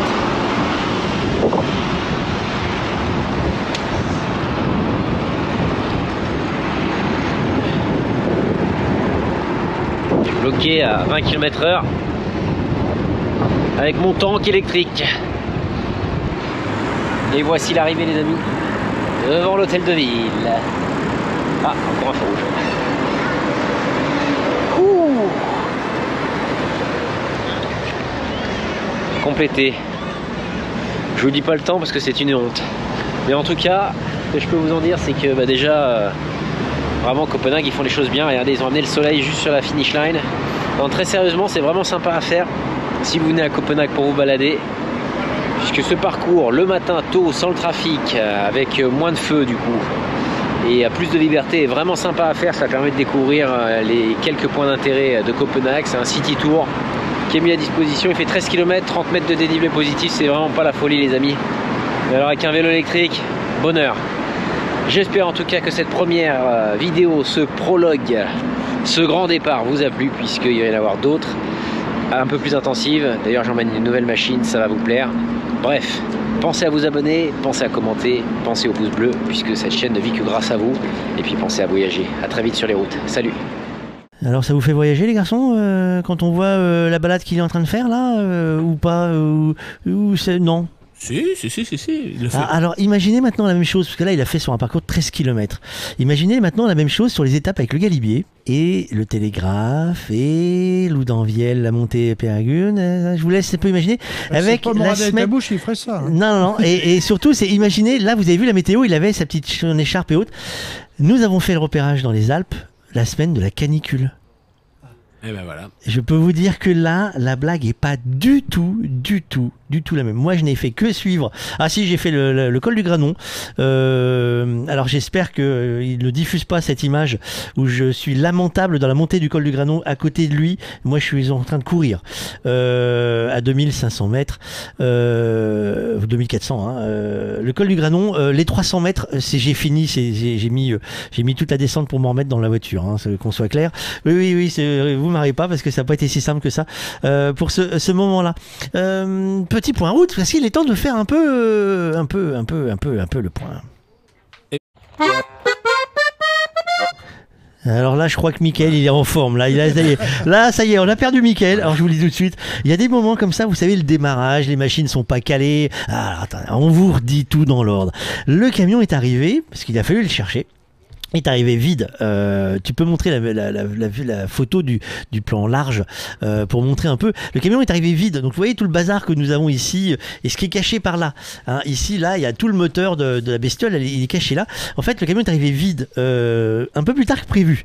Effectivement, on avait oublié que le Tour de France démarrait le vendredi, comme tout le monde. Donc on a zappé une journée déjà. Donc le camion est arrivé lundi soir, mais on pensait travailler lundi soir. On a travaillé pas lundi soir parce que le camion est arrivé, mais il manquait un câble. Et je vous fais. non, mais rigolez pas, il en manquait qu'un seul. Celui qui nous permet de l'ouvrir. Vous voyez, parce que là, c'est un, sandwich, donc il permet de l'ouvrir. Donc, on n'a pas pu ouvrir le camion lundi soir. Donc, euh, bah, raté. Euh, donc, il a fallu ouvrir le camion que mardi, euh, en fin de matinée. Donc, on a perdu non seulement une journée, mais deux. Et pour préparer ce camion, il faut quand même 3 à 4 jours. Nous avons fini la préparation hier soir tard, mais on n'a pas débugué, ce qu'on appelle débugger. hein. Donc, une fois que vous mettez tout ça en branle, comme on dit, il faut vérifier que tout fonctionne. Quand vous appuyez sur le bouton A, ça fait bien A et non pas euh, quand vous appuyez sur le bouton euh, B, euh, ça fait A. Et donc Michael, il a pas encore tous les boutons au bon endroit. Donc quand il appuie pour le point route, il nous envoie par exemple notre ami le baron qu'on va retrouver tous les jours, mais tout à l'heure. On va, on va, on va rediscuter et, et on va rediscuter ce que ceux qui ont bien vu un petit détail. Il y a des questions. D'ailleurs, est-ce qu'on a eu la gagnante ou un gagnant pour notre question Qui était la question, Alain? C'était quoi la question? Pour la première fois sur les Champs-Élysées, en quelle année? Et on a une réponse. Et qui a gagné On a une gagnante et c'est Anne qui a gagné via Facebook qui a bien répondu. Ah ah, Et la réponse c'était quelle année 1975 Ouais, mais j'étais tout petit, moi je me rappelle pas. Enfin, j'étais tout petit. C'est pourtant une grande, c'est pourtant une grande année pour le pour, Pour le le vélo, vélo français. Oui. Alors, alors, alors, alors, vous me laissez pas comme ça en plan, les gars. Alors, pourquoi c'est une grande année pour- Roger Non. Non Bernard Thévenet. Ah oui, c'était Oui, Thévenet. oui, je confonds. Euh, Pinjon, c'était avant. Un jour, c'est bien avant. Alors là, c'est deux fois. Alors là, bienvenue à l'EHPAD. Euh, messieurs, en 1942. Il faut appeler Jean-Paul Olivier pour ça. Ah bah oui, euh, attention, on, on pourrait, Oh la euh, on pourrait s'organiser. Euh, le bouton, il est bien placé au bon endroit. Allez, point route.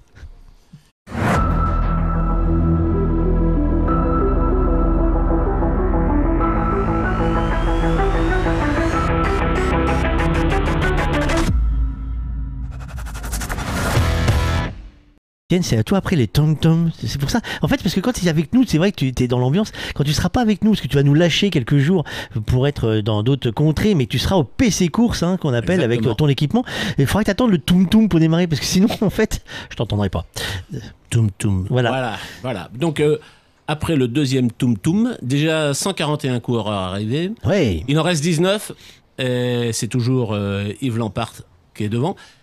La seule chose, c'est que a priori, il ne pleut plus. A priori, il fait un petit peu plus chaud. A priori, le macadam sécherait. Ça reste à vérifier. Donc, on peut imaginer que quelques surprises arrivent. Peut-être pas pour euh, la gagne, mais pour euh, des meilleurs chronos. Euh, Jacob Fulsang s'était lancé il y a une minute. On a vu aussi partir Florian Sénéchal, on n'a pas de, de chrono intermédiaire pour lui. Il reste encore quelques, comment je vous dis, une petite vingtaine de coureurs qui ont une chance, pas tous, mais parmi eux de, faire un chrono euh, et d'aller taper une place dans le top 10. On verra ça, et pourquoi pas une surprise. Je serais surpris que quelqu'un euh, aille plus vite que les 15 minutes euh, 17 secondes de Lampard, mais si vraiment euh, les conditions s'améliorent, Hmm. on en parlera au prochain Poum Poum. Poum poum. Ouais, mais vous savez, vous savez, c'est comme Netflix. Et vous savez, ça, ça a commencé comme ça. Euh, on va pas faire de publicité, mais euh, l'identification sonore est importante. Alors on a essayé de faire ça. Bon, je, je suis pas sûr que ça marche, hein, mais bon, faut essayer. hein. On n'a rien à perdre à essayer, hein, Claire. On n'a rien à perdre à essayer. Euh, bah, pour la peine, on va voir si Michael il a enlevé les moufles et qu'il a remis les boutons A sur le bouton A et le bouton B sur le bouton B. On enchaîne.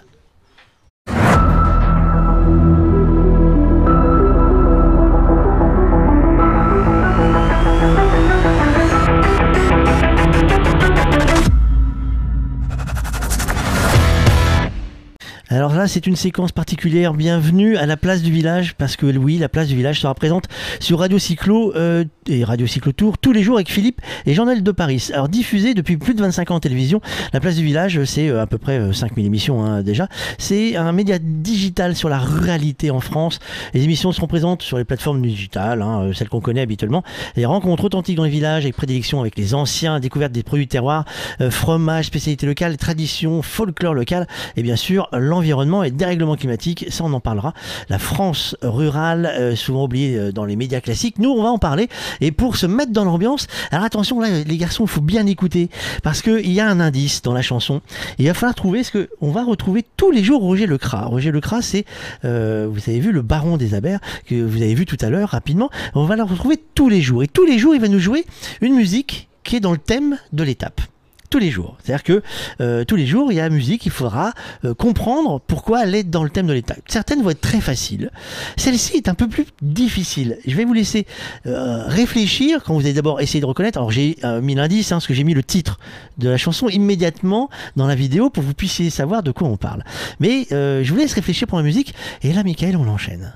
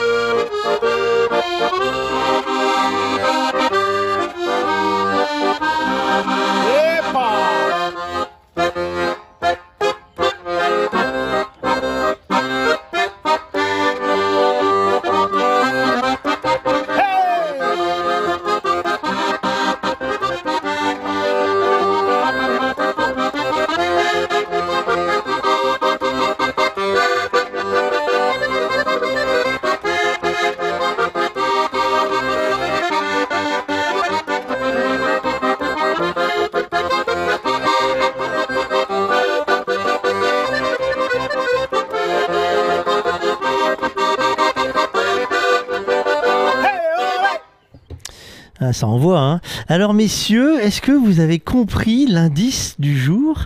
Quel est le rapport avec notre étape du jour?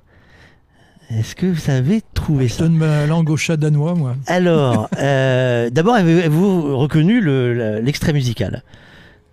Personne à l'extrait musical De Beko. C'était Gilbert Bécaud. Alors Nathalie, parce que il n'a pas chanté sur euh, ce dont on va parler à l'instant. C'était Gilbert Bécaud. Et aujourd'hui, nous avions un duplex depuis la Maison du Danemark. Quel est le rapport entre Gilbert Bécaud et la Maison du Danemark? Savez-vous que nous servons à la Maison du Danemark, au restaurant, au rez-de-chaussée, un plat qui porte son nom le saumon, euh, le saumon façon Gilbert Bécaud. Ce, plat-là a, été euh, nommé de cette façon-là car il a été servi. C'était du saumon euh, mariné dans du sel, du sucre et de la nette. Euh, normalement, c'est coupé en tranches fines. Et c'est livré comme ça. Il y a eu une erreur de coupe euh, ce jour-là, et les tranches sont arrivées très épaisses. Et plutôt que de renvoyer le plat en cuisine, Gilbert Bécaud a apprécié le plat, et ils ont donné le nom de ce plat, euh, le nom de Gilbert Bécaud à ce plat. Et c'est un plat qui ne peut plus être enlevé de la carte, car tout le monde veut venir goûter le plat de Gilbert Bécaud. et autres. Tout ça pour parler culinaire, euh, car nous avons un défi recette. et pour mieux en parler, eh ben, rien de mieux qu'une petite vidéo défi recette.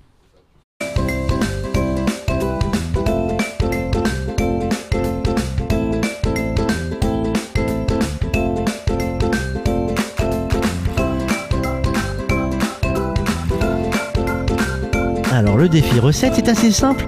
Euh, une recette locale, régionale. Vous habitez quelque part, forcément vous habitez quelque part, et vous avez forcément une recette, une recette de mamie, une recette de papy, une recette de papa, une recette des enfants et autres. Et ben c'est pas compliqué, vous nous envoyez votre recette locale, régionale, celle de maman, celle d'autre. Vous avez tous un petit carnet avec une recette. Vous nous l'envoyez à défi@radiocyclotour.fr, défi@radiocyclotour.fr et à gagner tous les jours un petit un petit truc, hein, un petit un petit cadeau. Et, euh, et surtout, qu'on va sélectionner une recette par jour. Et euh, à la fin, on fera un tirage au sort sur les recettes pour euh, filmer. On trouvera un moment pour aller filmer cette recette et vous nous montrerez votre, vos talents culinaires. Et nous, nous avons lancé ce défi. Euh, alors, il avait déjà eu ça à l'idée Les Pitchoun vont nous accompagner pendant tout le Tour de France. L'association Média vous, si vous suivez un peu Radio Cyclotour, vous les connaissez déjà. Tous les jours, ils vont nous faire une recette euh, bah, régionale, euh, locale. Euh, ils vont se mettre en flugudu sur ce coup-là. Direction le Danemark pour la première recette des Pitchoun.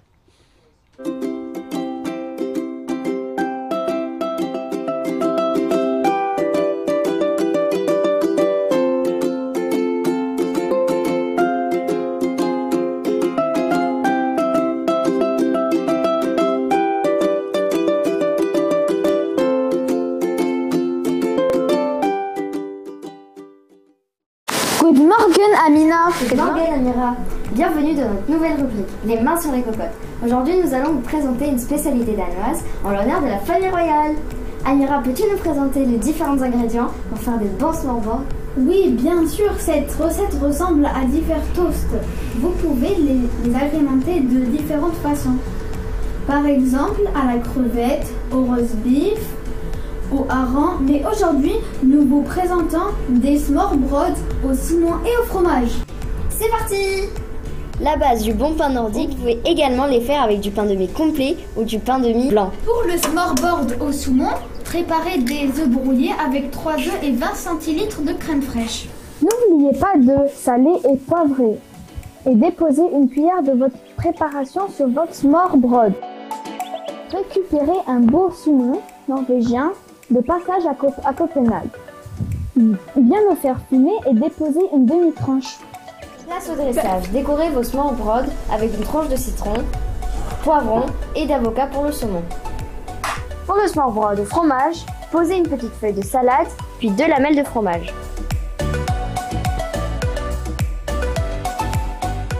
Et comme on dit en danois, Med bordet of god appétit.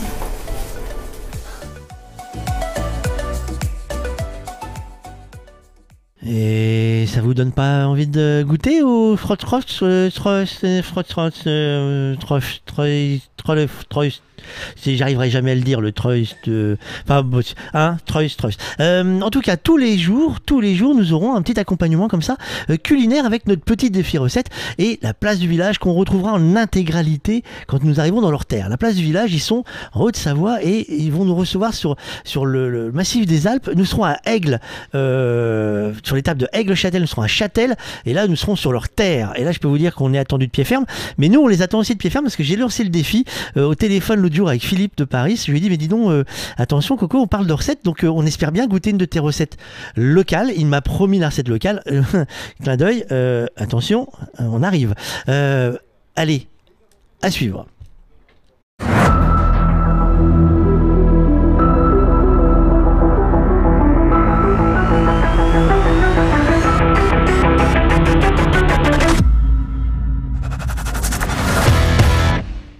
Bah Étienne, tu bouges plus Tintin. Maintenant Étienne, dès qu'il va, Voilà. dès qu'il va entendre un Tintin, il va dire Hein, c'est à moi. Euh, Étienne, euh, sans lancer le jingle point route, parce qu'on n'a pas besoin, euh, il y a des maisons qui sont sur l'eau. Euh, moi, j'aurais pas confiance. Euh, euh, beau, euh, ce parcours euh, humide dans la ville de Copenhague. Euh, Étienne, euh, des surprises ou pas finalement Non. pour finir ce Bah, parcours? C'est pas fini, il reste euh, encore 5 coureurs à partir. Donc, euh, et 154 sont arrivés. 154 et 5, 159. On en a perdu beaucoup, là Ben non, il y a ceux qui sont en course, voilà. Donc, euh, Ah oui, tu. voilà. Ah, Mais je, je oula ménage le suspense. 76 Oula, et alors, quand je vous ai dit qu'il- 176 quand je quand je vous dis qu'il fallait suivre les 155 enjeux sur les mots. hein. Arrivés, 5 qui, restent à par- 5 qui restent à partir, voilà. 176 en tout. 176. Donc il y en a 6 qui sont en course actuellement. Non, il n'y a pas eu de, il y a pas eu de, de bouleversement euh, du, du parcours. Toujours pareil, c'est il fait meilleur, mais il faut quand même rouler. Voilà. Et ce que Lampart euh, et Van Aert ont fait euh, était assez rapide, Pogacar, etc.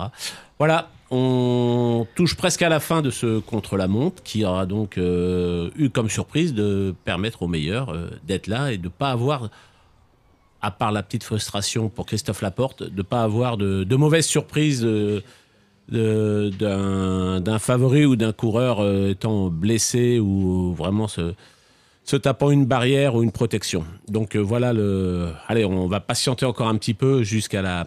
On va patienter jusqu'à la fin du du contre-la-montre, mais on est quasiment euh, quasiment avec un classement bouclé. Tatin ah, maintenant, il va finir avec le Tintin. Euh, Ah si, c'est une petite info, c'est que Ah. Chris, Chris Froome, voilà, Il- part partait, Et si, il est parti et il est arrivé euh, comme Mais- Zorro, mais- mais... il n'est pas arrivé à la vitesse de Zorro parce qu'il a pris 1 minute 15 sur euh, Yves Lampart. Euh, Alain, est-ce que Chris Froome, avec les déboires médicaux euh, dus aux chutes, euh, peut revenir au niveau qu'il avait avant? Bah, je suis pas un expert, mais je crains que sa carrière soit terminée. Mais bon. Parce que c'est déjà, c'est euh, classiquement après une chute ou un, un incident de santé, c'est pas drôle. Ouais. Mais là, il a quand même enchaîné les. Waouh Les pépins. Les pépins. C'est le cas de le dire. Alors, euh, on, on dit que c'est courageux de revenir. euh, il le fait. euh, euh, alors, vous n'êtes pas. Je vous demande pas de répondre à sa place, mais euh, physiquement parlant, c'est est-ce qu'il c'est, c'est souffre, on va souffrir quand on sort de chute comme ça, qu'on se remet? Est-ce que dans la tête, on souffre quand on court, on, on voit des virages? Est-ce que tous les coureurs que vous avez croisés dans votre carrière, euh, que ce soit des coureurs ou des athlètes, après des chutes, après des, des blessures, est-ce que dans la tête, ça reste gravé? Bah, lui, il avait eu une très grave chute sur les pavés, on se rappelle, il y a quelques années. Euh, je pense que, et il n'est pas le seul, je le disais euh, au début du, au début de l'antenne, euh, je pense que les conditions aujourd'hui conduisaient à la prudence. Et Chris Froome, qui euh, est plus pour se faire remarquer sur une ou deux étapes que de, évidemment, prétendre avoir un rôle important dans ce tour. Je pense que j'ai pas vu toute sa course, mais on l'a pas vu au taquet, on l'a pas vu dans les relances. Voilà, une, minute 15 en, 7, en, tre- en 13 km, c'est énorme. Euh, même si les premiers, ont, eux, ont résisté euh, aux conditions. Voilà, euh, c'est la suite qui va nous dire si vraiment il est dans le coup, s'il est là, comme beaucoup par moment, pour faire, pour faire durer. Une question qu'on pourra se poser sur d'autres anciens, je pense à Peter Sagan et tout ça, qui, qui, à des âges canoniques, sont toujours dans le tour et on se demande un peu s'ils ont Pourquoi des- une vraie chance de. Est-ce qu'on de se demande rester. pourquoi, c'est ça, non, carrément, Non, non, mais qu- qu'ils y participent, que leur, que leur euh, chef d'équipe, que leur euh, employeur disent il nous les faut sur le Tour de France, qui est, qui est la plus belle vitrine évidemment. Après, quels sont. Est-ce que parce qu'ils ont eu un beau palmarès, parce que Froome a été un.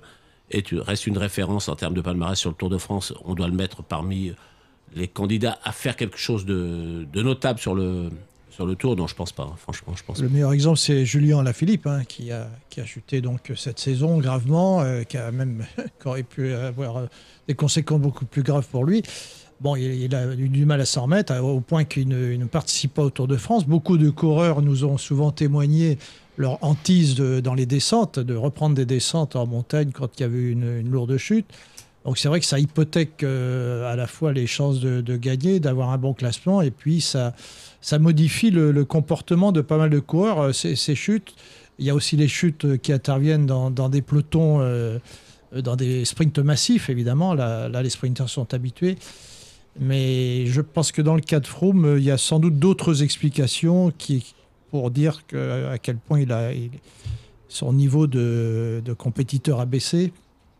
Mais ça, euh, on n'a pas assez d'éléments pour pouvoir en, en disserter aujourd'hui.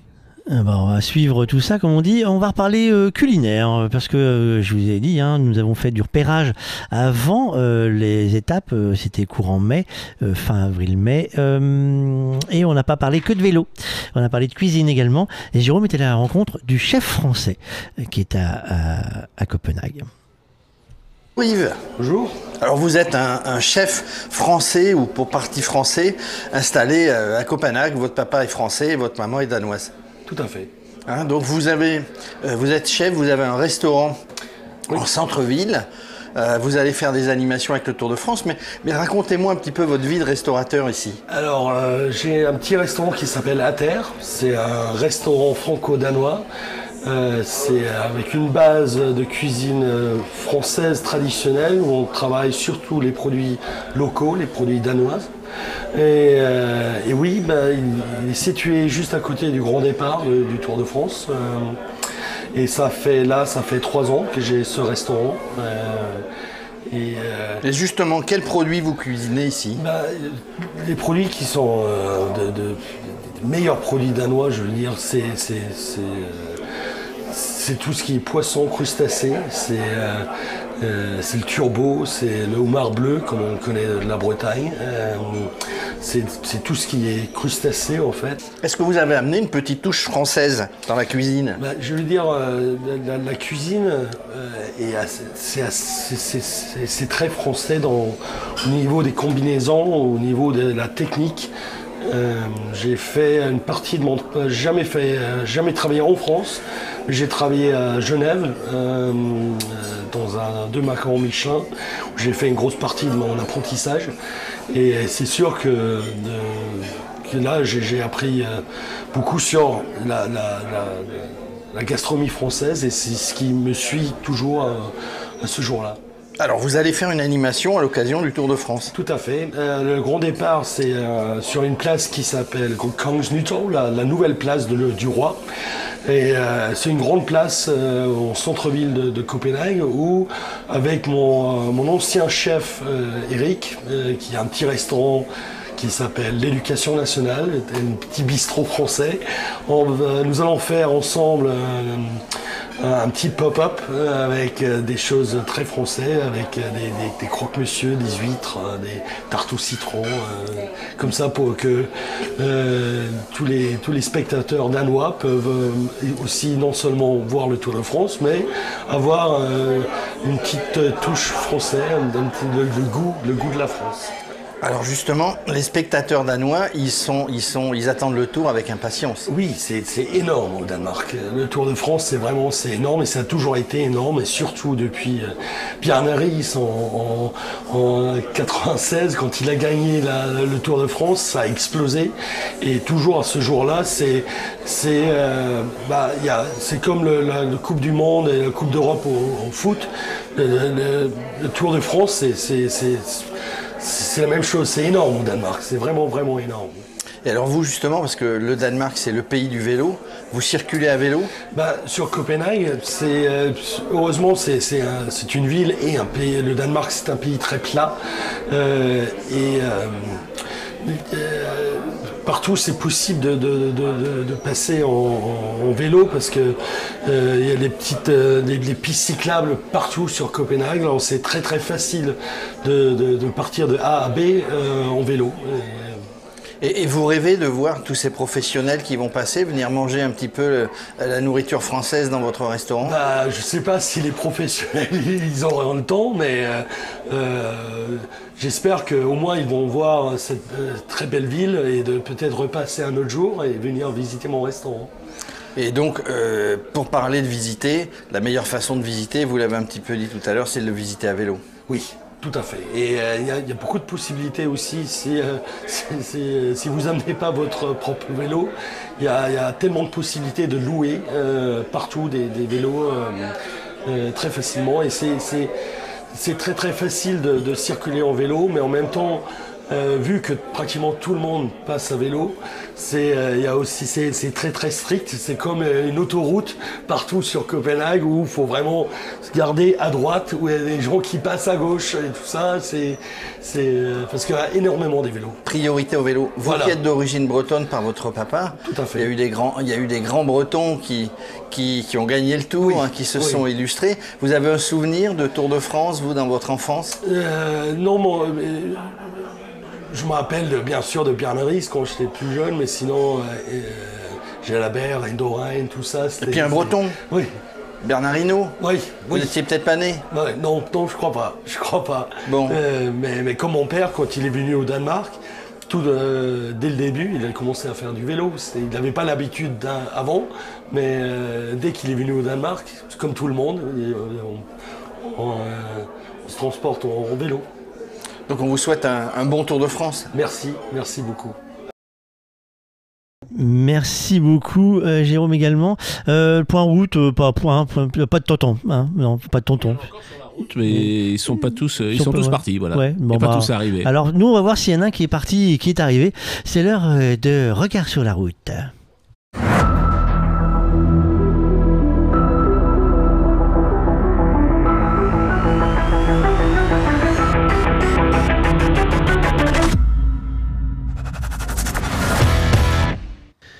Et tu là, Lou y es-tu André Bancola, nous entends-tu dans la haute contrée du Nord?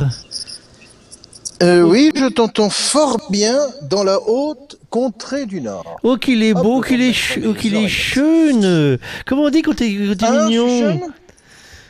Oui, eh ben voilà, tu le vois, c'est Bob? Ah Ouais. Tu le vois bien?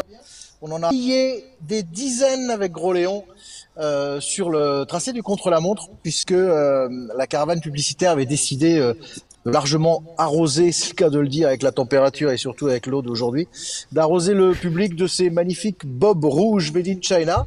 Et euh, évidemment, entre ceux qui sont arrivés à bon port et ceux qui sont restés sur la chaussée, il a fallu faire un choix et donc on a balayé. Gros Léon a posé son balai pour retirer euh, des bonbons Haribo, euh, des casquettes. Enfin bon, il y avait pas mal de saloperies sur la chaussée entre le passage de la caravane et le premier coureur.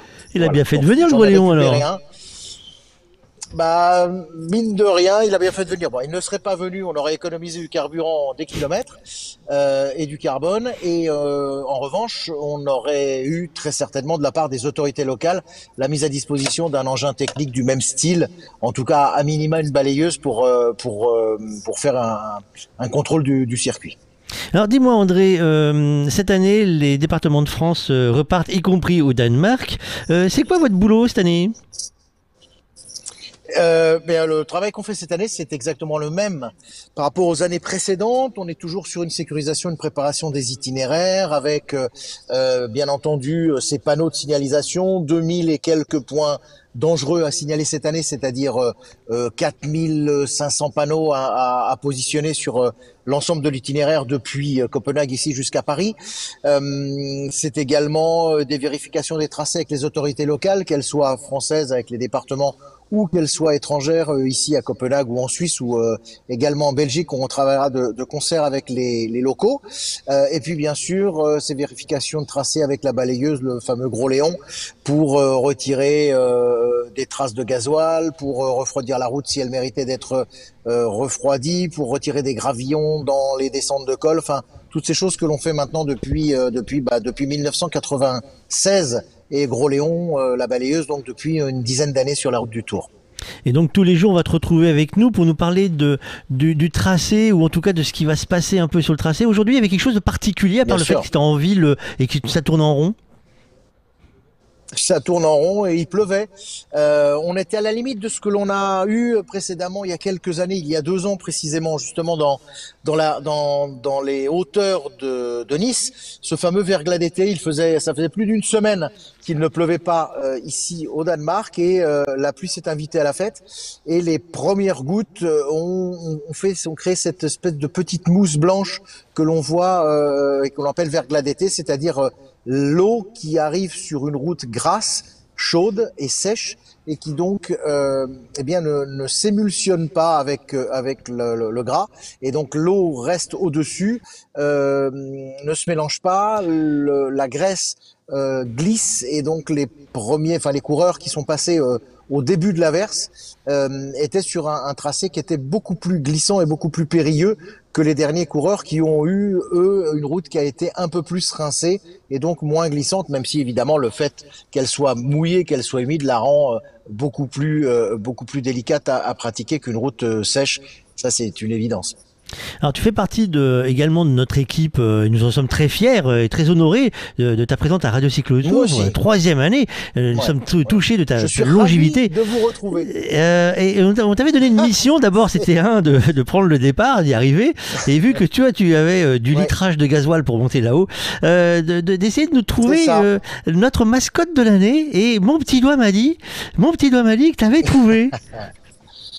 Alors les mascottes, on en a des, enfin on en a pas des tas, mais alors les mascottes, c'est la voiture mascotte. On a un truc que je vais vous montrer qui est une, une fausse mascotte. La voilà. Bonjour. Alors ça c'est, voilà, ça c'est, c'est une première mascotte. Ça me rappelle quelque chose, ça. Voilà. ça te rappelle quelque chose? Mmh, Comment ça va? En plus Ouais. avec les, les caméras. Mmh, c'est Peggy Voilà, donc ça, bon, ok, d'accord. Donc ça, non.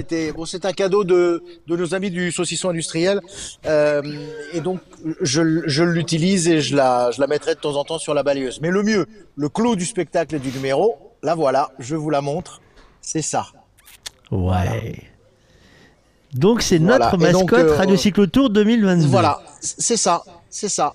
Il est Et, magnifique. euh, je vous propose, et c'est beau, hein Ah ouais. C'est euh, c'est Angry euh, Viking, donc le Ouais. Viking en colère. Et, euh, et donc moi, j'ai- je proposais qu'on l'appelle euh, Agar du Nord, euh, parce qu'on est évidemment dans le Nord. Et puis évidemment, comme je suis un peu facétieux, je pense que je l'appellerais d'une- d'un nom de gare à chaque fois, genre euh, à gare Montparnasse, euh, Mm. à gare du Sud, euh, à gare euh, de Lyon, enfin ce que vous voulez. Mais en tout cas, voilà, ce, cette mascotte, lorsque nous nous verrons, euh, et non pas en visio mais en réel, Oui, je oui. viendrai vous, vous, vous embêter euh, au camion, euh, eh bien je vous apporterai cette chose qui, euh, j'espère, euh, vous apportera autant de joie et de gaieté qu'à qu'à mes équipes et à moi-même. Alors écoute, nous avons déjà la première photo donc euh, de Agar. Alors, attention, c'est Dunor. Hein, faut, faut, tu as pas mis l'accent. Hein, c'est Dunor. C'est D U tréma N O R. Hein, faut pas se tromper. Hein, c'est parce que nous on le dit à la française. C'était Agar du Nord, mais euh, c'est Dunor. Euh, nous, nous avons reçu la première photo parce qu'effectivement il a déjà fait un tour de Gros-Léon.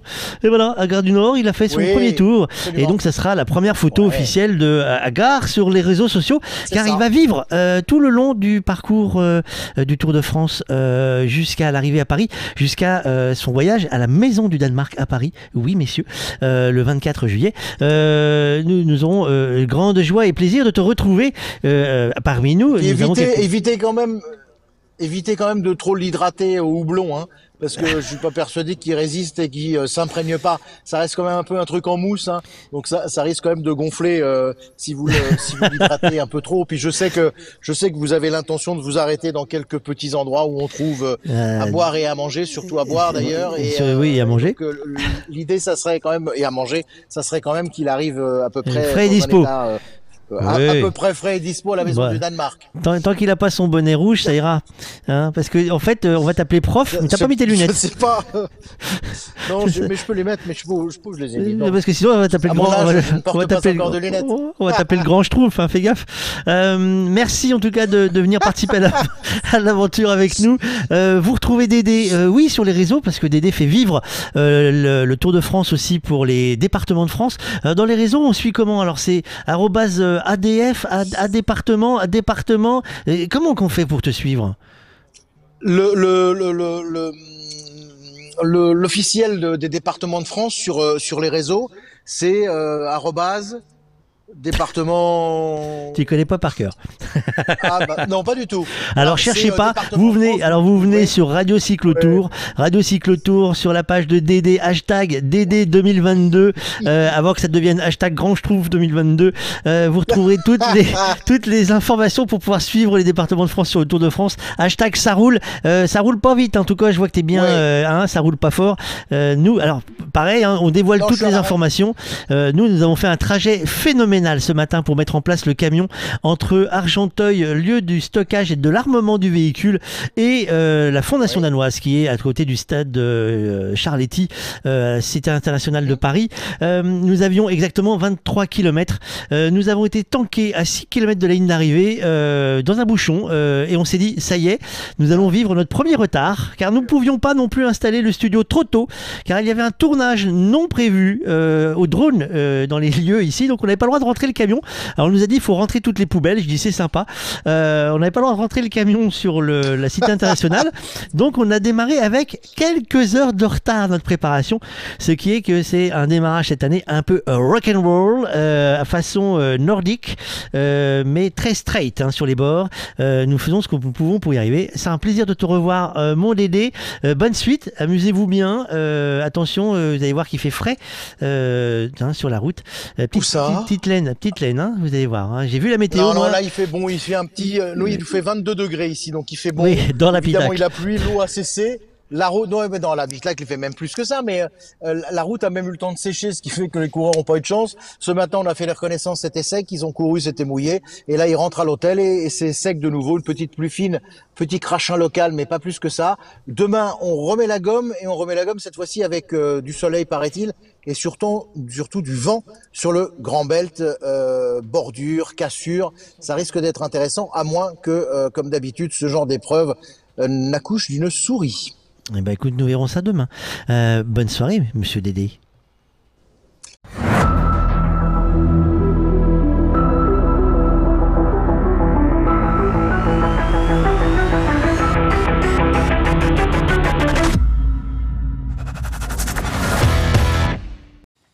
Hein, vous allez voir qu'on en prendre des choses hein, sur la route, hein. l'état de la route. Euh, Dédé a, euh, tient, euh, ça, ça pourrait t'intéresser, Alain. Dédé, il tient depuis qu'il fait le Tour de France, donc ça fait maintenant son 27e Tour de France. Il prend des, mesures thermiques sur la route. Et donc, il a des informations sur les températures de chaque année, avec la température la plus haute de l'asphalte et la plus basse.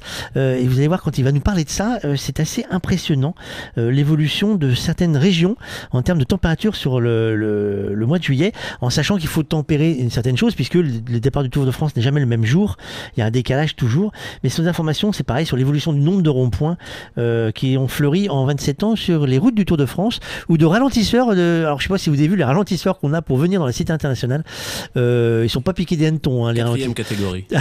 c'est en vélo, je pense qu'il y a chute euh, immédiate. hein, c'est impossible de les passer. Euh, nous, on a cru qu'on allait rester tanké dessus. Euh, un petit point route, euh, mon fait. cher. C'est fait, il a gagné. Ah, ça Oui. y est, hein, voilà. c'est terminé, c'est terminé, et euh, c'est donc euh, Yves, Yves Lampart qui gagne, un Belge euh, vainqueur de du prologue et donc premier maillot jaune. Pour la petite histoire, c'est encore un quick step qui qui enfile le maillot jaune. L'année dernière, c'était Julien Alaphilippe, coucou. Ouais.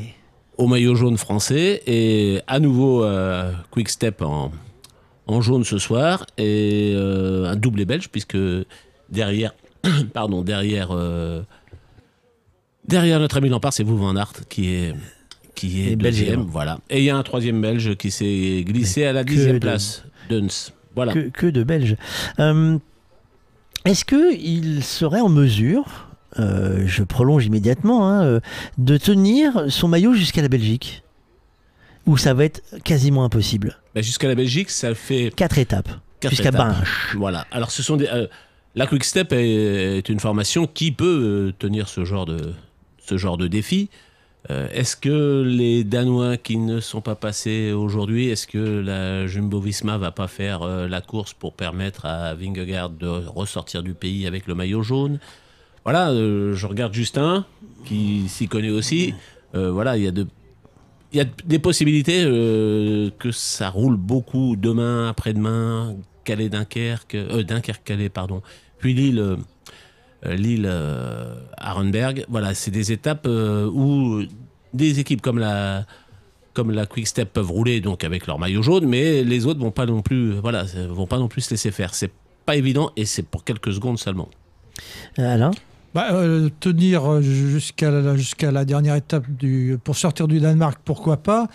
Euh, encore que demain, donc l'étape, euh, qu'elle sera vantée, pas trop. Bon, ça peut faire des dégâts, mais il y a surtout l'étape avec les pavés entre l'île et la porte du Hainaut qui peut quand même euh, bouleverser beaucoup le classement. Ça sera difficile pour euh, Lampard qui crée quand même un peu la surprise dans cette étape de, conserver le, le maillot jaune. hein. Ce que je vois, moi, c'est qu'il y a effectivement deux Belges en tête et puis il n'y a pas de Français dans les dix premiers aujourd'hui. Dans le premier, le premier c'est euh, Benjamin Thomas, dont on avait signalé qu'il avait fait quelque chose euh, de bien, puisqu'il est parti dans, les premiers. Il est euh, 22e. Et puis euh, Christophe Laporte, la frustration, puisqu'à mi-parcours, c'était lui qui était en tête, et il termine 24e. Donc on, mesure ce que ça a représenté. Sa chute, c'est à peu près euh, 20 secondes de perdu. Bon, sa glissade, il n'est pas blessé. On a vu que beaucoup de, beaucoup de coureurs qui sont allés euh, les fesses sur le macadam ont plus glissé que tapé les, barrières ou les protections. Mais voilà, c'est une déception euh, pour Christophe, sans doute, de ne pas, de pas être au moins dans le top 10, parce que je pense que ce qu'il a fait, même si on s'aperçoit, regardons un peu le classement, que notamment par exemple un garçon comme Pogachar, il est seulement 13e à mi-parcours et il termine 3e. Donc on, on s'aperçoit que beaucoup ont, ont- testé euh, leur peur, la route, euh, les freins et, la pluie pendant les six premiers kilomètres jusqu'au jusqu'au mi-parcours avant de d'oser un peu plus et puis euh, surtout on s'aperçoit que quand les conditions météo se sont améliorées, qu'il y a eu un peu moins de pluie, sans doute un peu plus de, de hardiesse chez les directeurs de course pour leur dire vas-y tu peux y aller, ça roule mieux, ben c'est pas rentré beaucoup plus. Euh, Est-ce qu'on peut faire le, classement? Est-ce qu'il est déjà prêt, le classement euh, de l'étape du jour ou pas encore? Oui, j'ai un classement, je vais vous le donner. Le premier, premier Yves Lampart, pardon, Yves Lampart euh, en 15 minutes 17 secondes. À 5 secondes, nous avons Wout van Aert. Troisième, Tadej Pogacar à 7 secondes. Euh, Ghana, Ghana quatrième à 10 secondes. Je pense que, je pense que justement, euh, Ghana, nous en parlions en antenne, que Ghana est peut-être, euh, compte tenu de, des situations, celui qui a été sans doute le plus gêné parce que par, le- par les conditions de course. Quand on l'a vu courir, il était assez, euh, assez on va dire prudent évidemment, mais assez réservé, sans doute moins, moins, moins, moins à l'aise, pardon, que ses, que ses camarades. Voilà, donc c'est là pour le, là pour le, les premiers. Alors après, euh, nous avons Van Der Poel qui est à 13 secondes, Pedersen, Vingegaard, Roglic et euh, Molema et Teuns pour les 10 premiers. Et je vous ai dit, après, derrière, nous avons le, nous avons le premier français Benjamin Thomas, 22e, et Christophe Laporte, 24e. Bardet est à 45 secondes aujourd'hui et Thibaut Pinot à 1,21. Est-ce qu'on a déjà les maillots? Oui. Maillot jaune, Yves Lampart. Maillot vert, Yves Lampart. Et maillot blanc, Tadej Pogacar, parce qu'on peut être. Et toujours plus jeune. Voilà, on peut être double vainqueur du Tour de France, troisième de l'étape, et être toujours l'un des plus jeunes euh, de ce Tour de France. Il n'y a pas de maillot à poids sur le départ de ces étapes. Et comment il arrive quand le maillot à poids sur le Tour de France Dès qu'il y a des points qui sont donnés, donc je pense que ça sera dans la troisième, Oui. dans la troisième étape où il y a un où ça s'élève un petit peu lorsqu'on. Oui, il y a, y a- Alain, y a- on il y a dix- descend la il y a- il y a presqu'île. 18 mètres, c'est ça Non, mais il Le- y, a une, il y a une côte, je n'ai pas le profil là sous les yeux, mais voilà, il y a pas Justin, de... Justin, la Euh, côte. dès la euh, deuxième étape, il y aura trois côtes euh, de quatrième catégorie. Ah, voilà, donc, voilà, il y a euh, des points demain. Donc dès demain. Voilà. Dès demain. Je le répète, hein, le, le truc le plus élevé aujourd'hui, c'est de remonter dans les chambres au perché dans les hôtels. Euh, mais là, ils sont pas en vélo pour monter dans les chambres. Non. Ra- Rassurez-moi, il faut attendez, rassurez-moi, ils font pas tout en vélo non plus. euh. C'est- Au Danemark, on peut emmener son vélo partout. hein. On peut prendre le train, monter dans, dans un hôtel avec son vélo. C'est- Tout a été étudié. Euh, Est-ce que vous avez, je vous ai vu regarder l'étape. Alors c'est une étape particulière parce que c'est pas une vraie course, c'est un défilé de, coureurs avec on voit pas toujours le même passage, on voit pas toujours la même chose et quoi. Est-ce que ça vous a plu vous de regarder une étape comme ça? Est-ce que ça c'est quelque chose qui, euh, est intéressant? Est-ce que c'est palpitant? Est-ce que quand on regarde l'étape, euh, même si c'est un, un œil distrait, ça apporte un plaisir au vélo? Bah, la fête populaire au Danemark, euh, déjà, c'est vrai que c'était c'était sympa de voir au moins 200 000 personnes dans les rues, malgré la pluie et les parapluies. Mais on sent qu'à la fois cette ville était heureuse d'accueillir le Tour, et puis c'était le, le- le renouvellement en quelque sorte de la grande fête populaire du vélo sur le départ du Tour. Donc ça, c'était positif. Bon, c'est vrai que la pluie a un peu gâché cette fête, mais euh, ça me rappelle un peu quand il y a eu le départ en Angleterre. Étienne, c'était aussi c'était la folie. hein. Les Anglais adorent le vélo. Il y a deux choses, euh, deux choses non pas à opposer, mais à comparer. C'est que le passage du tour, où que ce soit, euh, forcément, départ, arrivée, même, euh, même le long de la route, c'est vécu comme un, grand moment par les, les spectateurs. C'est pas toujours parfaitement rendu par la production télé, pas, la faute de la qualité des images, des commentaires. Parce que quand nous on parle, quand on regarde la télévision, qu'on dit ah, c'est une étape de transition, je me rappelle d'une course de Fougères, euh, Fougères Tour il y a quelques années, 235 km. il se trouve que je l'avais fait deux jours avant en repérage en vélo. Euh, C'était un parcours magnifique. euh, il y avait plein de choses à dire. Sauf que quand vous le regardez à la télévision, c'est long la Mayenne, c'est très long, euh, le, Maine-et-Loire. Et donc, ça ne rend pas, ça ne rend pas à la télévision. C'est ce qu'on appelle des étapes de transition. Euh, on sait déjà qu'il y en a sur ce, sur ce parcours euh, 2022. Mais euh, il y, il y a le fait que, le, pour moi, le prologue, c'est tellement un concentré d'images, qui sont toujours les mêmes, puisque sur 7 km, c'est un concentré d'images. J'enlève la météo, mais un concentré d'images où, la, la réalisation peut pas toujours nous montrer le passage devant la petite sirène, le passage devant le château, le passage sur le pont Louise, et voilà. Résultat, entre les départs et les, départs, les arrivées, on peut avoir une caméra sur tous les, on va dire, la, vingtaine de candidats au podium, et ça donne à l'arrivée une sorte de, de, de, mélange des, performances. Moi, ça me. Alors, je sais que le Tour s'était posé des questions il y, a, quelques années, parce que ça a été fait pendant des années. C'était le, le prologue était quelque chose de très important. Euh, Systématiquement, il y avait un prologue pour les. Je crois qu'ils ont fait ça de 67 à 99. Il y a eu 37 euh, 33 fois le prologue pour débuter le tour, parce que c'était le meilleur moyen de dire il y a un premier, un deuxième, un cinquième, un quinzième. Et là, ils en- euh, je pense qu'il y avait une forme d'usure. Alors pour le public, ça fait comme un critérium, pour euh, ceux qui se souviennent des critériums. Euh, je suis suis pas un grand fan de, l'exercice. Là où je suis content aujourd'hui, c'est que ça se termine pas par par des champions qui sont dans les dans les barrières et qui ne peuvent, enfin, qui perdent toute chance de, de de bien disputer le tour. Voilà, moi, je, très sincèrement, je préfère l'étape de l'année dernière. Euh, au départ de Brest, ça ressemble à quelque chose. Euh, voilà, il y, a- une course, même si on sait très bien que la première, que la première étape, la deuxième étape, c'est arrivé bah, arrivé en 2020 lorsqu'ils sont partis de Nice parce que le, profil permet d'aller euh, chercher autre chose que, que du plat. Voilà, moi je suis pas un grand fan, même si bah, c'est un petit écrémage. Là, euh, c'est une petite, euh, c'est une petite nouveauté que que Lampard euh, se glisse dans, dans le dans le peloton de. Oui, de là, tête. il suffit de- Voilà, mais c'est pas voilà. Il, pas. su- il suffit de, pour ceux qui ont les images euh, ou qui suivent le tour à la télévision, on a vu les, les pleurs de Yves Lampard qui Oh bah, s'attendait, pas à être maillot jaune ce soir. hein, ça, ça se voit sur, dans sa réaction. Et puis, ce que je voulais dire à propos de, du tour, euh, Fabrice, c'est que euh, pendant longtemps, les étapes euh, étaient commentées en direct. On avait les premières images sur les 40-50 derniers kilomètres de- d'étape. Donc c'est à ce moment-là que les coureurs euh, mettaient en avant les sponsors, se mettaient à rouler, etc. Et c'est vrai qu'avant, ça musardait beaucoup. Mais depuis qu'à la télévision, on, on montre l'ens- l'ensemble de l'étape, là par exemple, un contre-la-montre, on a tout vu. Sur les étapes de montagne, on voit tout. La plupart des étapes sont montrées en intégralité. Donc ça attaque dès le départ. Les sponsors sont vus dès le départ. Donc c'est un peu le, c'est aussi du business, le vélo, puisqu'il n'y a pas de public qui paye son entrée.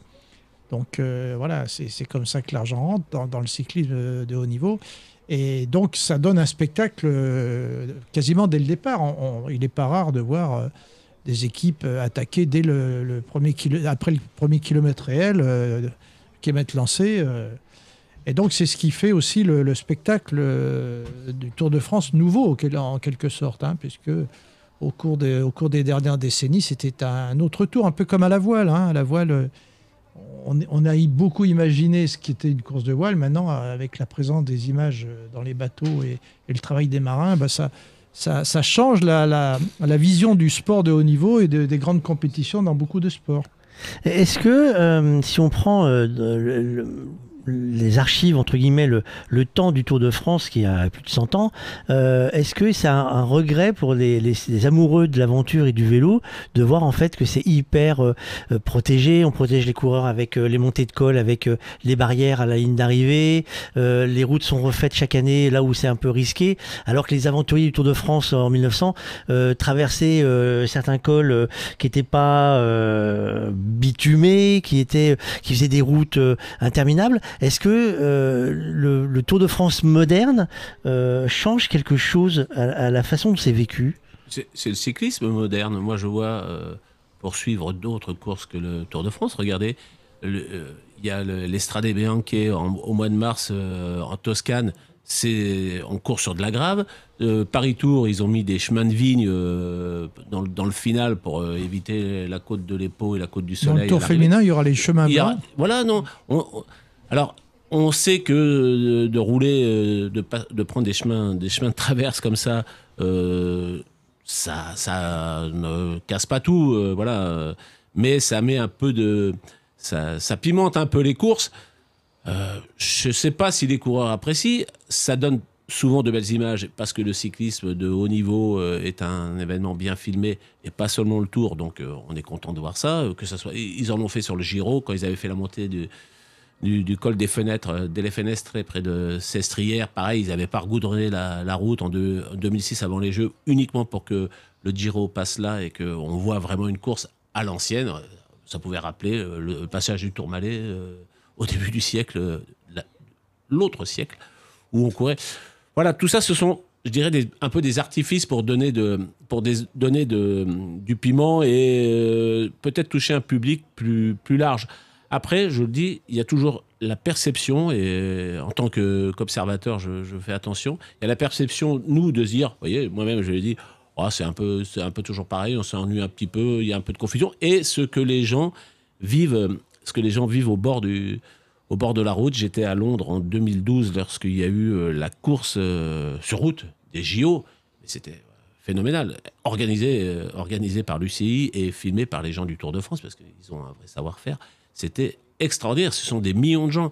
Donc, faut toujours faire attention à ce que nous, observateurs, on dise, ouais, c'est banal, c'est du déjà vu, ceci. Et ce que les gens, euh, voilà, je suis sûr que Fabrice, quand on va, prendre la route, là, et que si on s'arrête un peu partout, les gens vont dire c'est incroyable, on les a vus passer pendant deux minutes, mais quelle course, quelle ambiance, ils passent par là, euh, ils vont là-bas, on va regarder la télé, on écoute la radio. Voilà, c'est c'est le c'est encore un sport où on, attend euh, ce qui va se passer, on le voit passer et on regarde ce qui va arriver. Euh, au foot, vous êtes obligé d'être dans le stade, à l'athlétisme dans le stade, partout. Le, vélo, même si vous êtes à, l'Alpe d'Huez deux jours avant, vous attendez déjà savoir ce qui va se passer. Et quand ça passe, la course, comme euh, je, vais paraphraser, je ne sais plus quel auteur, mais après la course, c'est encore la course parce qu'il reste l'ambiance. Et, et avant, avec la caravane publicitaire. Voilà, donc, euh, j'enlève même le côté publicitaire, c'est le côté euh, on les attend. Voilà, c'est un progrès, c'est un feuilleton, le tour. Et je trouve que ça, il faut pas l'oublier dans, dans le commentaire du tour. Alors nous, nous avons quelqu'un qui nous attend en duplex parce que nous savons que le Tour de France homme va jusqu'au 24 juillet et qu'on enchaîne sur le Tour de France Femme by Swift euh, avec Swift. Euh, je sais pas s'il faut dire Swift ou euh, Swift. Swift. Pareil, sur les, un peu comme voilà d'autres choses. Euh, Swift. Ouais, voilà, bah, pareil. J'y arriverai pas. Cherchez pas, j'y arriverai pas. nous, nous allons suivre également des filles et des hommes qui vont faire le passage, le parcours du Tour de France Femmes la veille de l'étape et qui vont également faire le, le transfert entre la ligne d'arrivée et la ville de départ en vélo. Pour nous en parler, ça va être Aurore Macon qu'on va, euh, avant de, lui donner la parole et, euh, d'expliquer ce qu'elle va faire également, euh, et qui naît, et elle a eu l'amabilité d'accepter de nous faire une chronique quand ça déraille. C'est la chronique kiné d'Aurore Macon.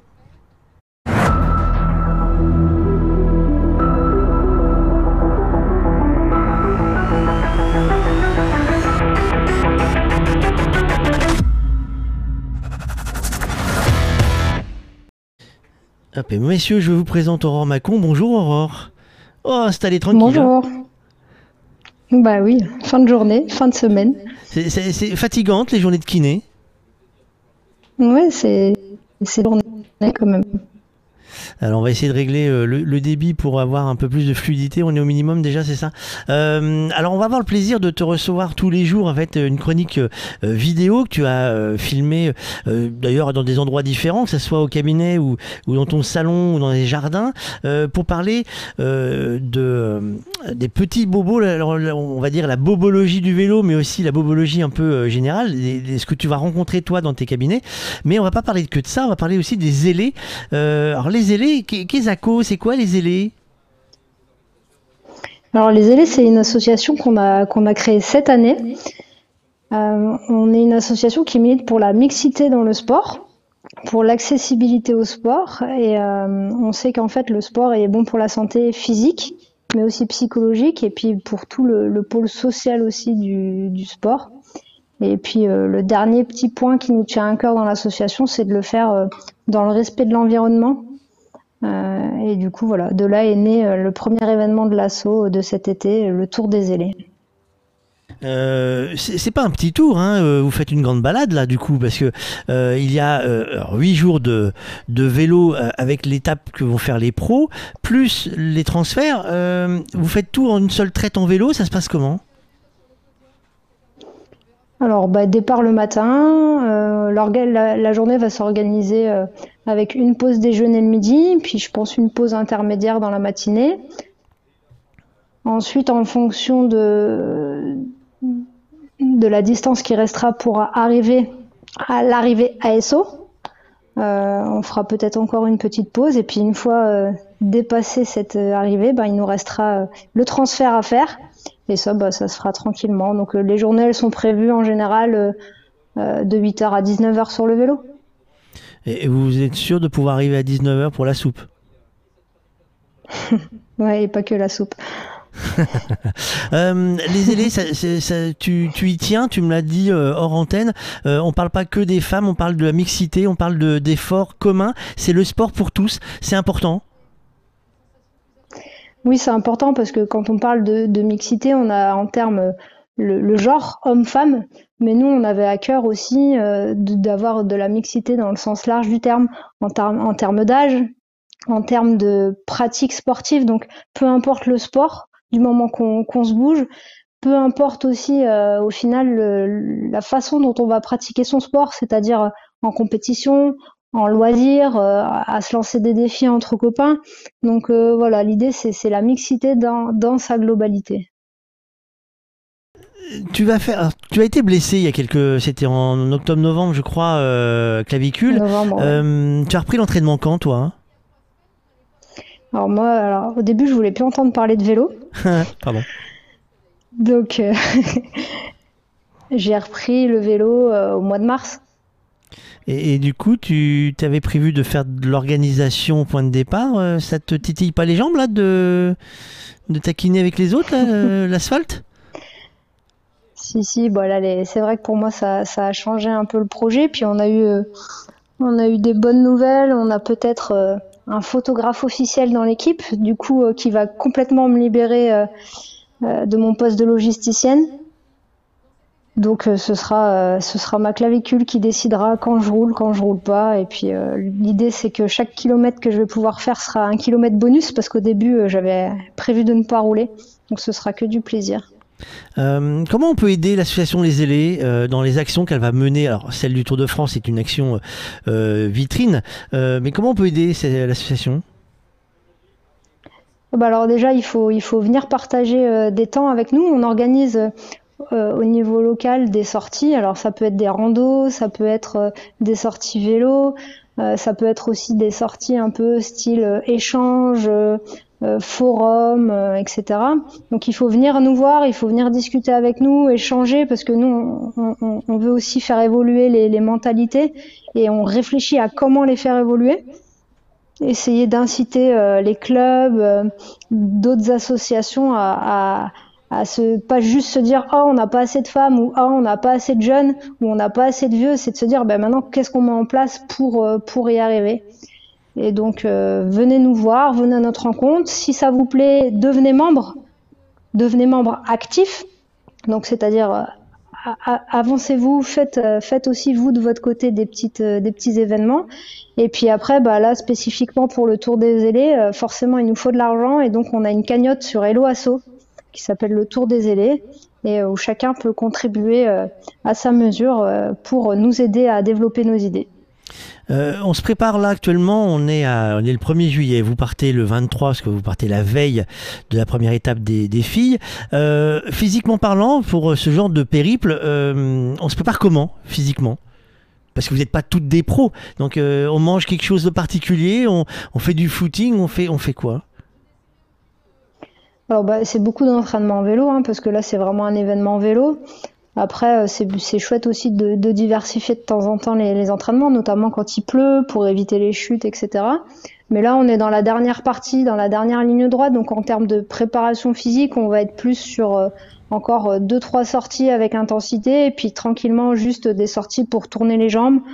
Il faut juste que le corps soit habitué à répéter les efforts, à remonter sur le vélo tous les jours. Et puis après, bah, niveau alimentation, ce qui est bien avec le vélo, c'est que c'est un sport énergivore. Donc, euh, bien sûr, si on a un vrai objectif, on essaye de, manger simplement équilibré et puis de bien s'hydrater, surtout là avec les périodes de grosse grosse chaleur. Mais sinon, voilà, pas de pas de consignes spécifiques. On est on est c'est aussi une aventure humaine. On n'est pas chronométré. On n'a pas le seul objectif, c'est d'emmener euh, d'emmener toute l'équipe au bout à la planche des belles filles. Alors vous êtes combien à partir en, vadrouille euh, et combien vous espérez arriver au bout? Plus qu'au départ? Eh ben, on part à 10. on part à 10, plus notre photographe. Euh, on, sait déjà euh, qu'il y a des gens qui vont venir nous accompagner sur certaines étapes, sur certaines parties d'étapes. Et puis, euh, ouais, j'espère que pourquoi pas, on, pourra avoir des gens qui nous accompagnent même sur une, deux, trois étapes. Un, voya- voyage à la. Forest Gump, euh, les, les 11 zélés devant et, euh, et tout le monde derrière? Ouais, ou pas forcément tout le monde derrière, mais tout le monde avec nous. Bon, qu'est-ce qu'on peut te souhaiter euh, ce week-end Du repos? Parce que alors, le, le métier de kiné, si on en parle 10 secondes, c'est quoi qui travaille le plus? C'est pas les jambes, je suppose? Non, c'est pas les jambes, c'est 50% le cerveau et puis 50% le reste. 50% de cerveau Oh, c'est trop pour moi ça. Euh, c'est beaucoup trop pour moi. Euh, merci beaucoup Aurore. Euh, on te retrouvera donc tous les jours avec une, euh, bah écoute, euh, une explication de, la bobologie au sens large. hein. Il n'y aura pas que euh, que les bobos du, vélo. Moi j'ai déjà appris deux trois trucs, surtout les noms que je connaissais pas. Au moins c'est un peu les, un peu comme les flugudus euh, la recette de tout à l'heure. J'ai toujours pas compris le Bruntrun. Faut que je le lise, je pense, pour y arriver.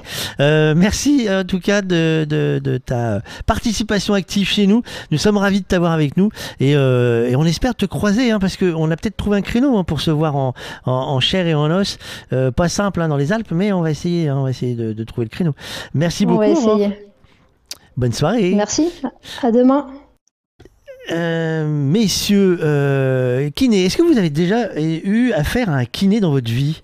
Ah bah oui, nous, on- avec Étienne, on a un très bon ami qui a été le kiné de Raymond Domenech, qui est de l'équipe de France de foot. Euh, Alors vous en profitez, vous vous faisiez masser? Alors, euh, Massé, non, mais euh, soigné, oui. oui, oui. Soigné Alors, c'est, c'est- quels Oui, ont été les bobos que vous avez eus, vous euh? Bah, C'était le kiné réclamé par Michel Platini en exclusivité. hein. Bah, les, les bobos, euh, ça, ça va de, ça va de lorsqu'on est en état de faire du sport euh, pour, pour soigner, euh, pour soigner, je sais pas, euh, une blessure, euh, un mal de dos, une entorse, euh, une contracture, jusqu'à de la rééducation plus importante lorsque post-opératoire pour des, pour des, comment, pour des traumatismes, voilà. Mais globalement, entre les kinés les ostéos, je fais la différence, et Dieu sait si les kinés n'aiment pas parler des ostéos. Je me rappelle euh, à la Coupe du Monde 98 où Zinedine Zidane avait imposé euh, son ostéo. Et, donc, comme euh, le staff médical de Jean-Marcel Ferré ne voulait pas d'un ostéo, mais comme Zinedine Zidane voulait, lui et d'autres, hein, voulaient imposer leur ostéo dans l'équipe de France, il était apparu dans le, il était apparu dans l'organigramme comme kiné, ce qui le faisait beaucoup rigoler, parce que ce garçon-là qui habitait Laval et qui habite toujours Laval était, dédou- était dédié au suivi de 4-5 joueurs qu'il voyait régulièrement, notamment à, la Juventus Turin. Voilà, il y a toujours une petite lutte, mais aujourd'hui, euh, dans les staffs, et je, suis sûr dans les équipes euh, cyclistes, la, prévention des blessures, le, le- la récupération, tous dans les motorhomes ce soir, euh, et ils arrivent à travailler beaucoup. D'ailleurs, euh, on aurait pu poser la question à notre kiné euh, sur la cryothérapie, voilà, qui est une forme de récupération. On se met dans des caissons euh, pour descendre euh, à un froid très très froid. Tu les vois dans le bus avec leur tube. euh, ils ont tout ça, ils ont tout ça, mais c'est, bah mais c'est, voilà. Je me rappelle qu'il y a 30 ans, euh, euh, des équipes de vélo dans les hôtels commandaient des poubelles avec de la glace, hein, donc euh, on a évolué. euh, Ah, les poubelles sont plus jolies, quoi. Les poubelles. Ouais, ouais, puis les il poubelles il sont faut plus jolies. expliquer aussi une chose aux, aux auditeurs, c'est que hum, l'ensemble du peloton, les coureurs cyclistes, ne souhaitaient pas, par exemple, arriver trop tard euh, en prime time dans les étapes parce qu'il y a tout un, un travail de, et un temps de soins important à l'hôtel. Euh, ils veulent pas se coucher trop tard, quoi, tout simplement. hein. Est-ce que, tiens, c'est une question qui, euh, qui, qui vient euh, naturellement derrière, est-ce que le planning qu'ils ont aujourd'hui euh, n'est pas surchargé pour des, des, des athlètes? Parce qu'en fait, ceux qui gagnent, alors ceux qui, sont, qui arrivent derrière, hop, euh, retour à l'hôtel, mais ceux qui gagnent, ils ont le contrôle euh, au protocole, ils ont le passage du, du protocole, euh, derrière les, la- les médias, euh, ça ajoute un... Ah, un tout est minuté. On appellera, on appellera euh, un ami qui s'appelle Yves Perret, qui s'occupe euh, notamment de, d'une équipe cycliste. Il n'y a pas, euh, il y a eu, il y a longtemps, un côté un peu folklorique, euh, entre guillemets, ou moins bien organisé, je préfère ce mot-là, pour l'utilisation médiatique des coureurs après le. Ça faisait partie un peu du folklore. Aujourd'hui, tout est très très minuté, que, ça, que ça parte de la, la gestion de la communication d'ASO sur le Tour de France euh, dirigé par Philippe Sudre. Euh, le les temps d'antenne, les plateaux, les ayants droit, le passage, et tout ceci, c'est minuté. Il n'y a plus, c'est pas une foire d'empoigne. D'abord, la première chose pour le travail euh, des, De chacun. de chacun. La deuxième chose, pour le respect des droits, euh, ça se paye très cher le Tour de France, donc euh, voilà, n'importe qui ne peut pas aller poser des questions n'importe quand. Et puis surtout, à la demande des, des directeurs de course, euh, la récupération des, la récupération des coureurs. C'est- ultra important que il aient une bonne nuit. deux heures, trois heures. Il y a eu toujours eu un, un gap assez important entre euh, des coureurs qui pouvaient redescendre. C'est arrivé du temps d'Armstrong, funeste, euh, funeste période, où lui pouvait redescendre en hélicoptère d'un sommet pyrénéen jusqu'à son hôtel, quand des bus euh, de coureurs euh, patientaient trois heures dans la foule pour redescendre. Tout ceci, voilà, voilà, c'est très très professionnel. Et heureusement, heureusement, pour le cyclisme, parce qu'on en parle là, mais pour plein de sports, il n'y a plus, il y a plus ce côté euh, foire d'empoigne qui avait, qui avait un côté sympathique, mais qui, qui pesait beaucoup. Alors une, une ancienne cycliste, euh, influenceuse, journaliste qui tient une boutique euh, café. Euh, Jérôme en a rencontré une euh, pendant euh, les repérages euh, au Danemark. Euh, bah, je vous propose de voir ce qu'il en est. Bonjour Rick et Laurence. Bonjour.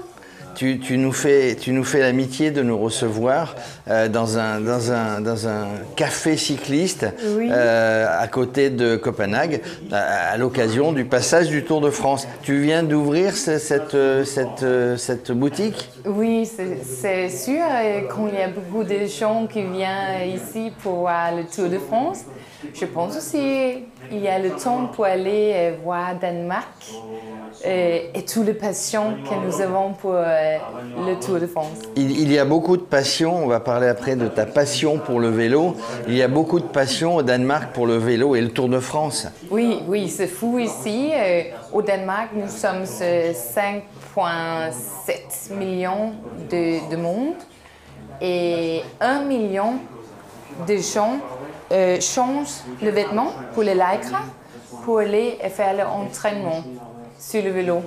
C'est, je pense, un des pays avec le plus grande euh, passion. passion pour Oui. le vélo. Alors euh, ici, ça s'appelle la boutique hein, qui fait, qui fait, on peut boire le thé, on le voit, on peut boire une bière, on peut s'acheter des vêtements, on peut bavarder dans une bonne ambiance avec toi. Ça s'appelle Capito. Pourquoi. Capito? Euh, Capito, parce que nous, nous sommes très grandes euh, fans de l'Italie, mais aussi euh, la France. Ici au Danemark, il n'y a ni montagne. Le plus haut, c'est 150 mètres. Et pour nous, les montagnes, la nature, c'est magnifique. Donc, euh, mon mari, il a choisi le, le nom, Capito. C'est un peu international, Capito. Est-ce que vous comprenez? En italien? Ça veut Capito, en italien, ça Oui. veut dire. euh, Tu comprends, hein, Oui, c'est ça Alors, ça. moi, ce que je comprends, c'est que tu es passionné de vélo. Ici, on peut faire tous les vélos. On peut aller travailler à vélo, mais aussi, on en parlait tout à l'heure, du gravel. Il y a des chemins pour, pour s'évader dans la nature à vélo. Oui, il y a la nature ici. Euh, nous, nous sommes très près à Copenhague et 30 km de bois est là, jusqu'au là. Ça ici, c'est Klampenborg. Avec le train, c'est 15 minutes. Et on arrive ici à Klampenborg. Et voilà, vous avez 30 km de bois. Nature, gravel, les routes. Pour bien rouler, pour bien respirer. Oui, oui. Alors, bah, tu es aussi une. Tu performes, comme on dit, tu, tu fais beaucoup de performances. Euh, dans, dans ta boutique, il y a des coupes, il y a une médaille de l'UCI de championne du monde. Raconte-nous, Oui. tu es championne du monde. Oui, c'est fou et maintenant c'est moi qui, qui l'ai parce qu'il n'y a pas été. euh, Battu Oui. Personne n'a fait mieux. parce qu'il y a été Covid. Euh, et j'ai pensé c'est en, en août en Autriche, mais le c'est très dur. Et maintenant je fais cet euh, café et je suis un peu fatiguée. Mais peut-être quand, euh, nous arriverons euh, vers le Tour de France, je vais être un peu plus inspirée pour faire cet entraînement encore. Alors, est-ce que le Tour de France, il, il va passer ici, dans cette ville Non, il passe pas ici, mais 15 minutes euh, à Et Copenhague. oui. Évidemment, tu vas aller voir, tu Oui, vas aller avec beaucoup, sûr. à beaucoup Moi, je d'enthousiasme. travaille là. euh, je suis euh, sur les stages. euh, je suis là pour faire les, les interviews. Euh, Oui, parce que tu travailles dans une radio. Bah, Il y a Radio Cyclo en France Le et ici, le ici au Danemark, il y a une radio Oui. euh, qui ne parle que de vélo. Comment elle s'appelle cette radio Il y a plusieurs. Plusieurs radios oui, qui ne Et parlent moi, que de je travaille pour le TV. Alors Oui. tu fais des interviews, tu fais des podcasts, Oui. et ça c'est aussi passionnant de parler de vélo que de faire du vélo. Oui. Normalement, j'ai travaillé comme. euh, comme euh, Qu'est-ce qu'on dit en français? Je allais PR. euh, PR. Corporate euh, Press Communication. Oui, communication. pour le TV, pour Discovery Channel. Et il y a six ans, j'ai arrêté ce travail pour faire mon, euh, mon petite euh, entreprise là, pour travailler avec les gens qui ont la même passion. Et j'ai fait beaucoup de, de tours que j'organise à Nice. D'accord, donc parfois tu vas à Nice Oui. à la bonne saison, tu amènes des gens, tu organises des tours Voilà, pour visiter. oui. Parce que ça te change, c'est ce que tu disais, un peu du plat du Danemark, tu vas faire un peu de montagne. D'ailleurs, tu as appris le français il y a très très longtemps, dans une région très montagneuse, hein, vers. Chamonix. Chamonix. Et tu faisais du vélo là-bas? Oui, j'ai réveillé, euh, je suis arrivée euh, dans la nuit avec euh, la vol et quand j'ai réveillé le prochain matin, waouh, j'ai jamais vu les montagnes comme ça. C'est fou, le Mont Blanc, c'est comme, euh, c'est comme hyp- hypnose, qu'est-ce qu'on dit en français? Hypno- hypnotisé Oui, je suis hypnotisée. par le Mont Blanc. Oui, j'ai été là plusieurs fois. J'ai fait le cross du Mont Blanc ou en cours. Yeah. Euh, j'ai fait le VTT. euh, j'ai été à la sommet euh, trois fois. Il y a deux ans, j'ai été là. Et alors d'ici, tu, tu- tu- tu amènes des gens, des Danois, pour visiter la France, visiter Oui. la France à vélo Oui. dans une belle région qui est la région de Nice, où le Tour de France est parti il y a deux ans. Exactement. Et voilà. Oui. Et donc tu, euh, bah, tu adores, avec cette passion du vélo, amener des gens et leur montrer euh, ce- cette belle région, mais c'est moins plat que c'est moins plat qu'au Oui. Danemark. Du coup, euh, bah, il faut il faut il Au faut Danemark, s'entraîner. nous avons euh, le vent.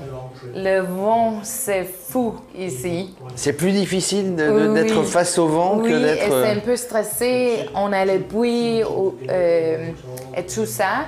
Et c'est c'est pas très motivé. motivé. Et du coup, est-ce que tu peux bien t'entraîner? Alors, tu as arrêté pendant le Covid, comme beaucoup de gens, mais là, Oui. euh, tout, tout en occupant euh, bah, ce, ce- ce beau café, ce beau café vélo, tu peux, tu peux, tu peux quand même t'entraîner. Tu peux, tu oui, peux. oui. Moi, j'ai une euh, équipe pour des, des femmes. Et au Danemark, c'est c'est à expulser avec les femmes. Euh, nous ne sommes pas comme eux. Euh, eux, vous êtes courageux, forts. Nous, nous sommes très... euh, Qu'est-ce qu'on dit? On fait attention, on a beaucoup plus peur. Et moi, je pensais c'est très triste que beaucoup de femmes, ils sont pas sur le vélo parce que la nature, euh, les impressions et tout ça. J'ai fait cette euh, équipe qui s'appelle Charlie. Comme les hommes de Charlie, Charlie's Angels. Mhm. Et nous sommes, euh, je pense, euh, 90 presque, qui fait le vélo ensemble. J'ai Ensemble. cinq traîneurs. C'est plus facile de le faire à plusieurs que de le faire tout seul. Oui, Euh, exactement. et alors, ton Oui. prochain défi? Oui. C'est quoi ton prochain défi? Est-ce que tu t'es. Je pense d'aller euh, faire encore un mondial. D'accord. Oui. En tout cas, merci de nous avoir accueillis dans, te- dans cette belle ambiance ici de ce, de ce café vélo, Capito, pas très loin de Copenhague. Et puis, euh, bah, vive le Tour de France Oui, euh, à- dans le Danemark. Oui, vive la Tour de France. Nous sommes prêts. Et oui, c'était prêt et on l'a bien vu. Et ils ont juste eu la flotte euh, en cadeau pour arroser euh, le Tour de France. Retour de l'enfant prodigue. Euh, nous avons le retour de Jérôme qui a voyagé Paris-Paris de la terre danoise, de la maison du Danemark à la terre danoise de la fondation danoise. Super, super trajet. J'ai mis 30, 30 minutes pour venir des champs à vélo.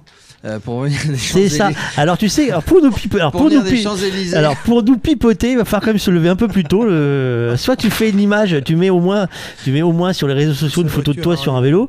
Mais euh, on a vu Morat sur le vélo, mais toi t'as pas vu dessus, hein, donc. Eh euh, bah oui, non, non, mais j'étais, j'étais à côté du vélo. Bon, be- belle ambiance à la, à la maison du Danemark. On a été très bien reçus, comme d'ailleurs on avait été euh, bien reçus quand on a été à Copenhague et, faire les étapes euh, là-bas sur le, sur le Danemark. Les Danois sont très accueillants.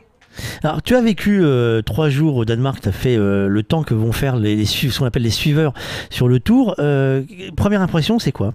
À pre- première impression, un, magnifique pays, relativement plat, des vélos partout, aussi bien dans Copenhague, bien aménagé, puisqu'on parle de tous les vélos sur Radio Cyclo, très bien aménagé en interurbain, c'est-à-dire qu'on peut aller d'une ville à l'autre, d'un village à un autre, avec des pistes cyclables qui sont, qui sont très bien aménagées. Ça veut dire qu'on peut faire du vélo en sécurité. Première impression.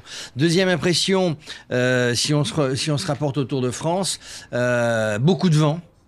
De la pluie, on a eu de la pluie quand on y a été il y a quelques, quelques semaines. Euh, beaucoup de vent, beaucoup de pluie. On se posait la question tout à l'heure et depuis pas mal de temps, bordure, pas bordure dans les étapes qui vont venir. Mais en tout cas, les coureurs qui ne sont pas là en touriste vont apprécier ces beaux paysages. C'est une alternance de collines, euh, de champs, de, de blé, de, de, de, colza, il y avait du jaune déjà, euh, de, de, mer. C'est assez joli pour ceux qui ont déjà été au Danemark. Euh, et pour ceux qui n'y ont pas été, ben, allez-y parce que c'est vraiment, c'est vraiment très sympa. Euh, Deuxième impression Deuxième impression. euh, je Non, parce que la dit, première, c'est. La première on- était longue. hein. Euh, non, mais la première, c'est la première, c'est ça. C'est tu as vécu autre. Mais en rentrant, tu t'es dit quoi? En rentrant euh, ici, Ouais. Je disais qu'on on parle de gastronomie dans, dans Radio Cyclotour. Aussi, oui, bien Alors sûr. je disais qu'on mangeait mieux en France euh, qu'au Danemark. Alors parce qu'on on va parler de, de- de cuisine danoise. euh, on nous a dit comme qu'avant il n'existait pas. hein, il n'y avait pas de, de gastronomie danoise. hein, elle est très récente. D'autres personnes vont nous en parler d'ici demain et, et- et dimanche. Euh, tu as goûté quoi? Alors j'ai goûté du... Qu'est-ce que j'ai goûté? Bah, du, du poisson, il y a beaucoup de poissons là-bas, beaucoup de pommes de terre, il y a, il y a- il y a un invité qui en, qui en parlait tout à l'heure. Il y, a, il y a une caractéristique qui est importante sur tous les restaurateurs que nous avons, nous avons croisés, nous avons trouvé, euh, il y a peu d'importations. C'est-à-dire qu'on on, on- on cuisine les produits locaux, bon les poissons, les légumes, et on produit, on, cuisine pardon surtout les produits de saison. C'est-à-dire que nous ici en France, on n'a plus trop l'habitude, on fait venir des fraises de partout en hiver, euh, au printemps, l'été. Euh, on est on est là-bas à cuisiner des produits locaux et donc des produits de saison avec des, choses originales. Alors souvent parce qu'on est on est cerné par la mer hein, quand on est euh, quand on est quand on est au Danemark. Donc c'est c'est quand même beaucoup beaucoup de poissons, des bons poissons. Mais après bah voilà, il y a des il y a des euh, il y a des euh, comment on appelle ça des des roll mops, comment comment on dit, je me rappelle Ouais, plus. roll mops. Des roll mops, des euh, des bon du poisson un peu séché, machin voilà. Et ils mangent en petite quantité, tiens par rapport à nous, nous quand on quand on aime, hein, on ne compte pas. Eh bien eux c'est c'est petite quantité. Mais en tout cas, on a été très bien reçus à chaque fois dans les restaurants où nous avons été, c'était c'était vraiment très bien. Euh, autre question euh, de parce que nous on n'a pas eu le chance d'y aller. hein. Enfin, je sais pas si vous tu, si, tu as fait le tour, mais ah ouais, d'accord, je suis le seul à part. Alors, je vais poser des questions. Euh, Est-ce que tu as euh, senti une ambiance particulière à l'approche du Tour de France? Oui, une ambiance particulière quand on était aussi bien dans Copenhague que quand on était dans...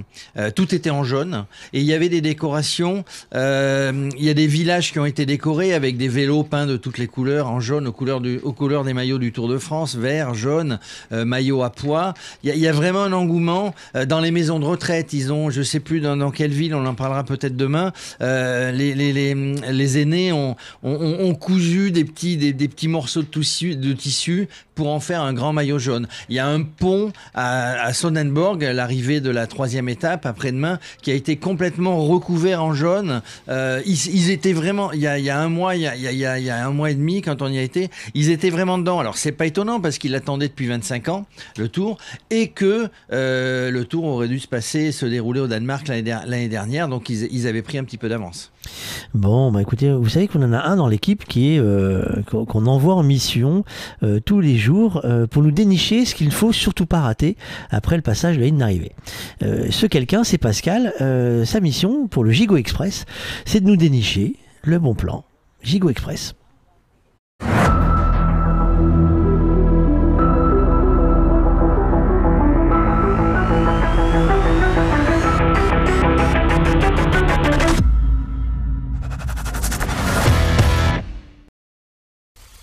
Les favoris ont signé la feuille de départ. Ils s'en vont pour une étape déterminante, celle qui va vraisemblablement décider de la victoire finale. C'est reparti pour un tour alors les amis. hein. Bah oui. Les trois ascensions, le maillot jaune, ce soir, pourrait être le vainqueur à Paris. Avec euh, la, la chanson du tour, quel plaisir de vous retrouver ici. Bah, nous aussi. Au Danemark, euh, les copains, puisque effectivement cette année, eh bien, le Tour de France part de Copenhague. Alors à l'heure où le Tour de France part de Copenhague, où le Paris-Dakar se déroule en Arabie Saoudite, il faut pas se demander pourquoi les mômes sont nuls en géographie. Ici, au Danemark, on a des plages, on a le soleil qui travaille à mi-temps, l'apéro du soir à 15h30 puisqu'il fait nuit noire à 4h de l'après-midi. Et Copenhague, c'est aussi les amis des maisons colorées, des rouges, des vertes, des bleus, des petites rues pavées. Ça rappellera à tous les amateurs de bicyclettes les célèbres pavés du Nord. Et puis Copenhague, c'est aussi la petite sirène.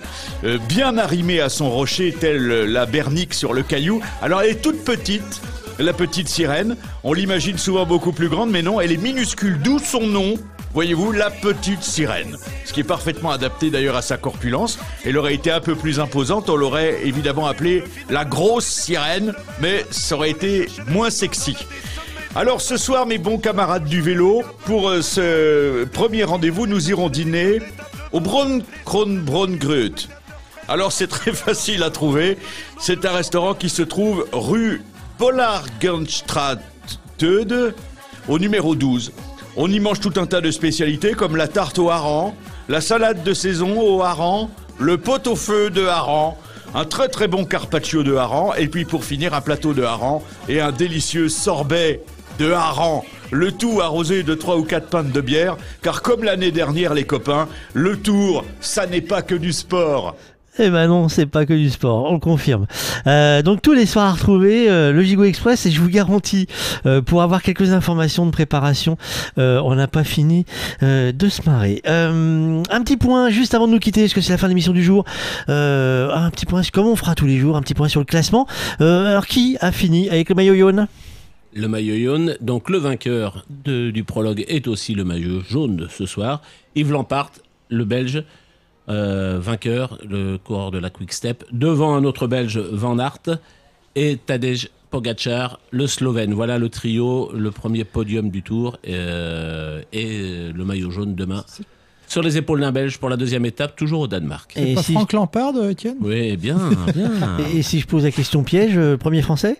Le premier français, c'est Benjamin Thomas, qui est 23e.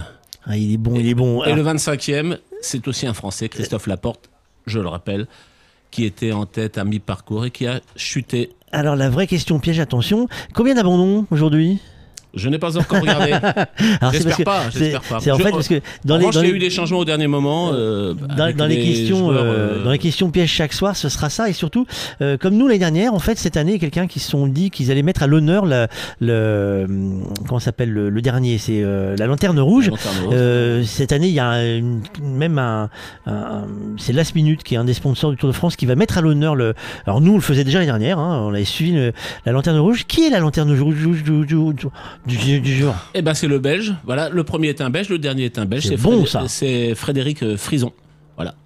Eh Et ben, le- écoutez- le tour passe en Belgique hein, d'ailleurs bientôt. Eh oui. Alors demain, étape euh, de 202 km 200, elle part de Roskilde, elle arrive à Niborg.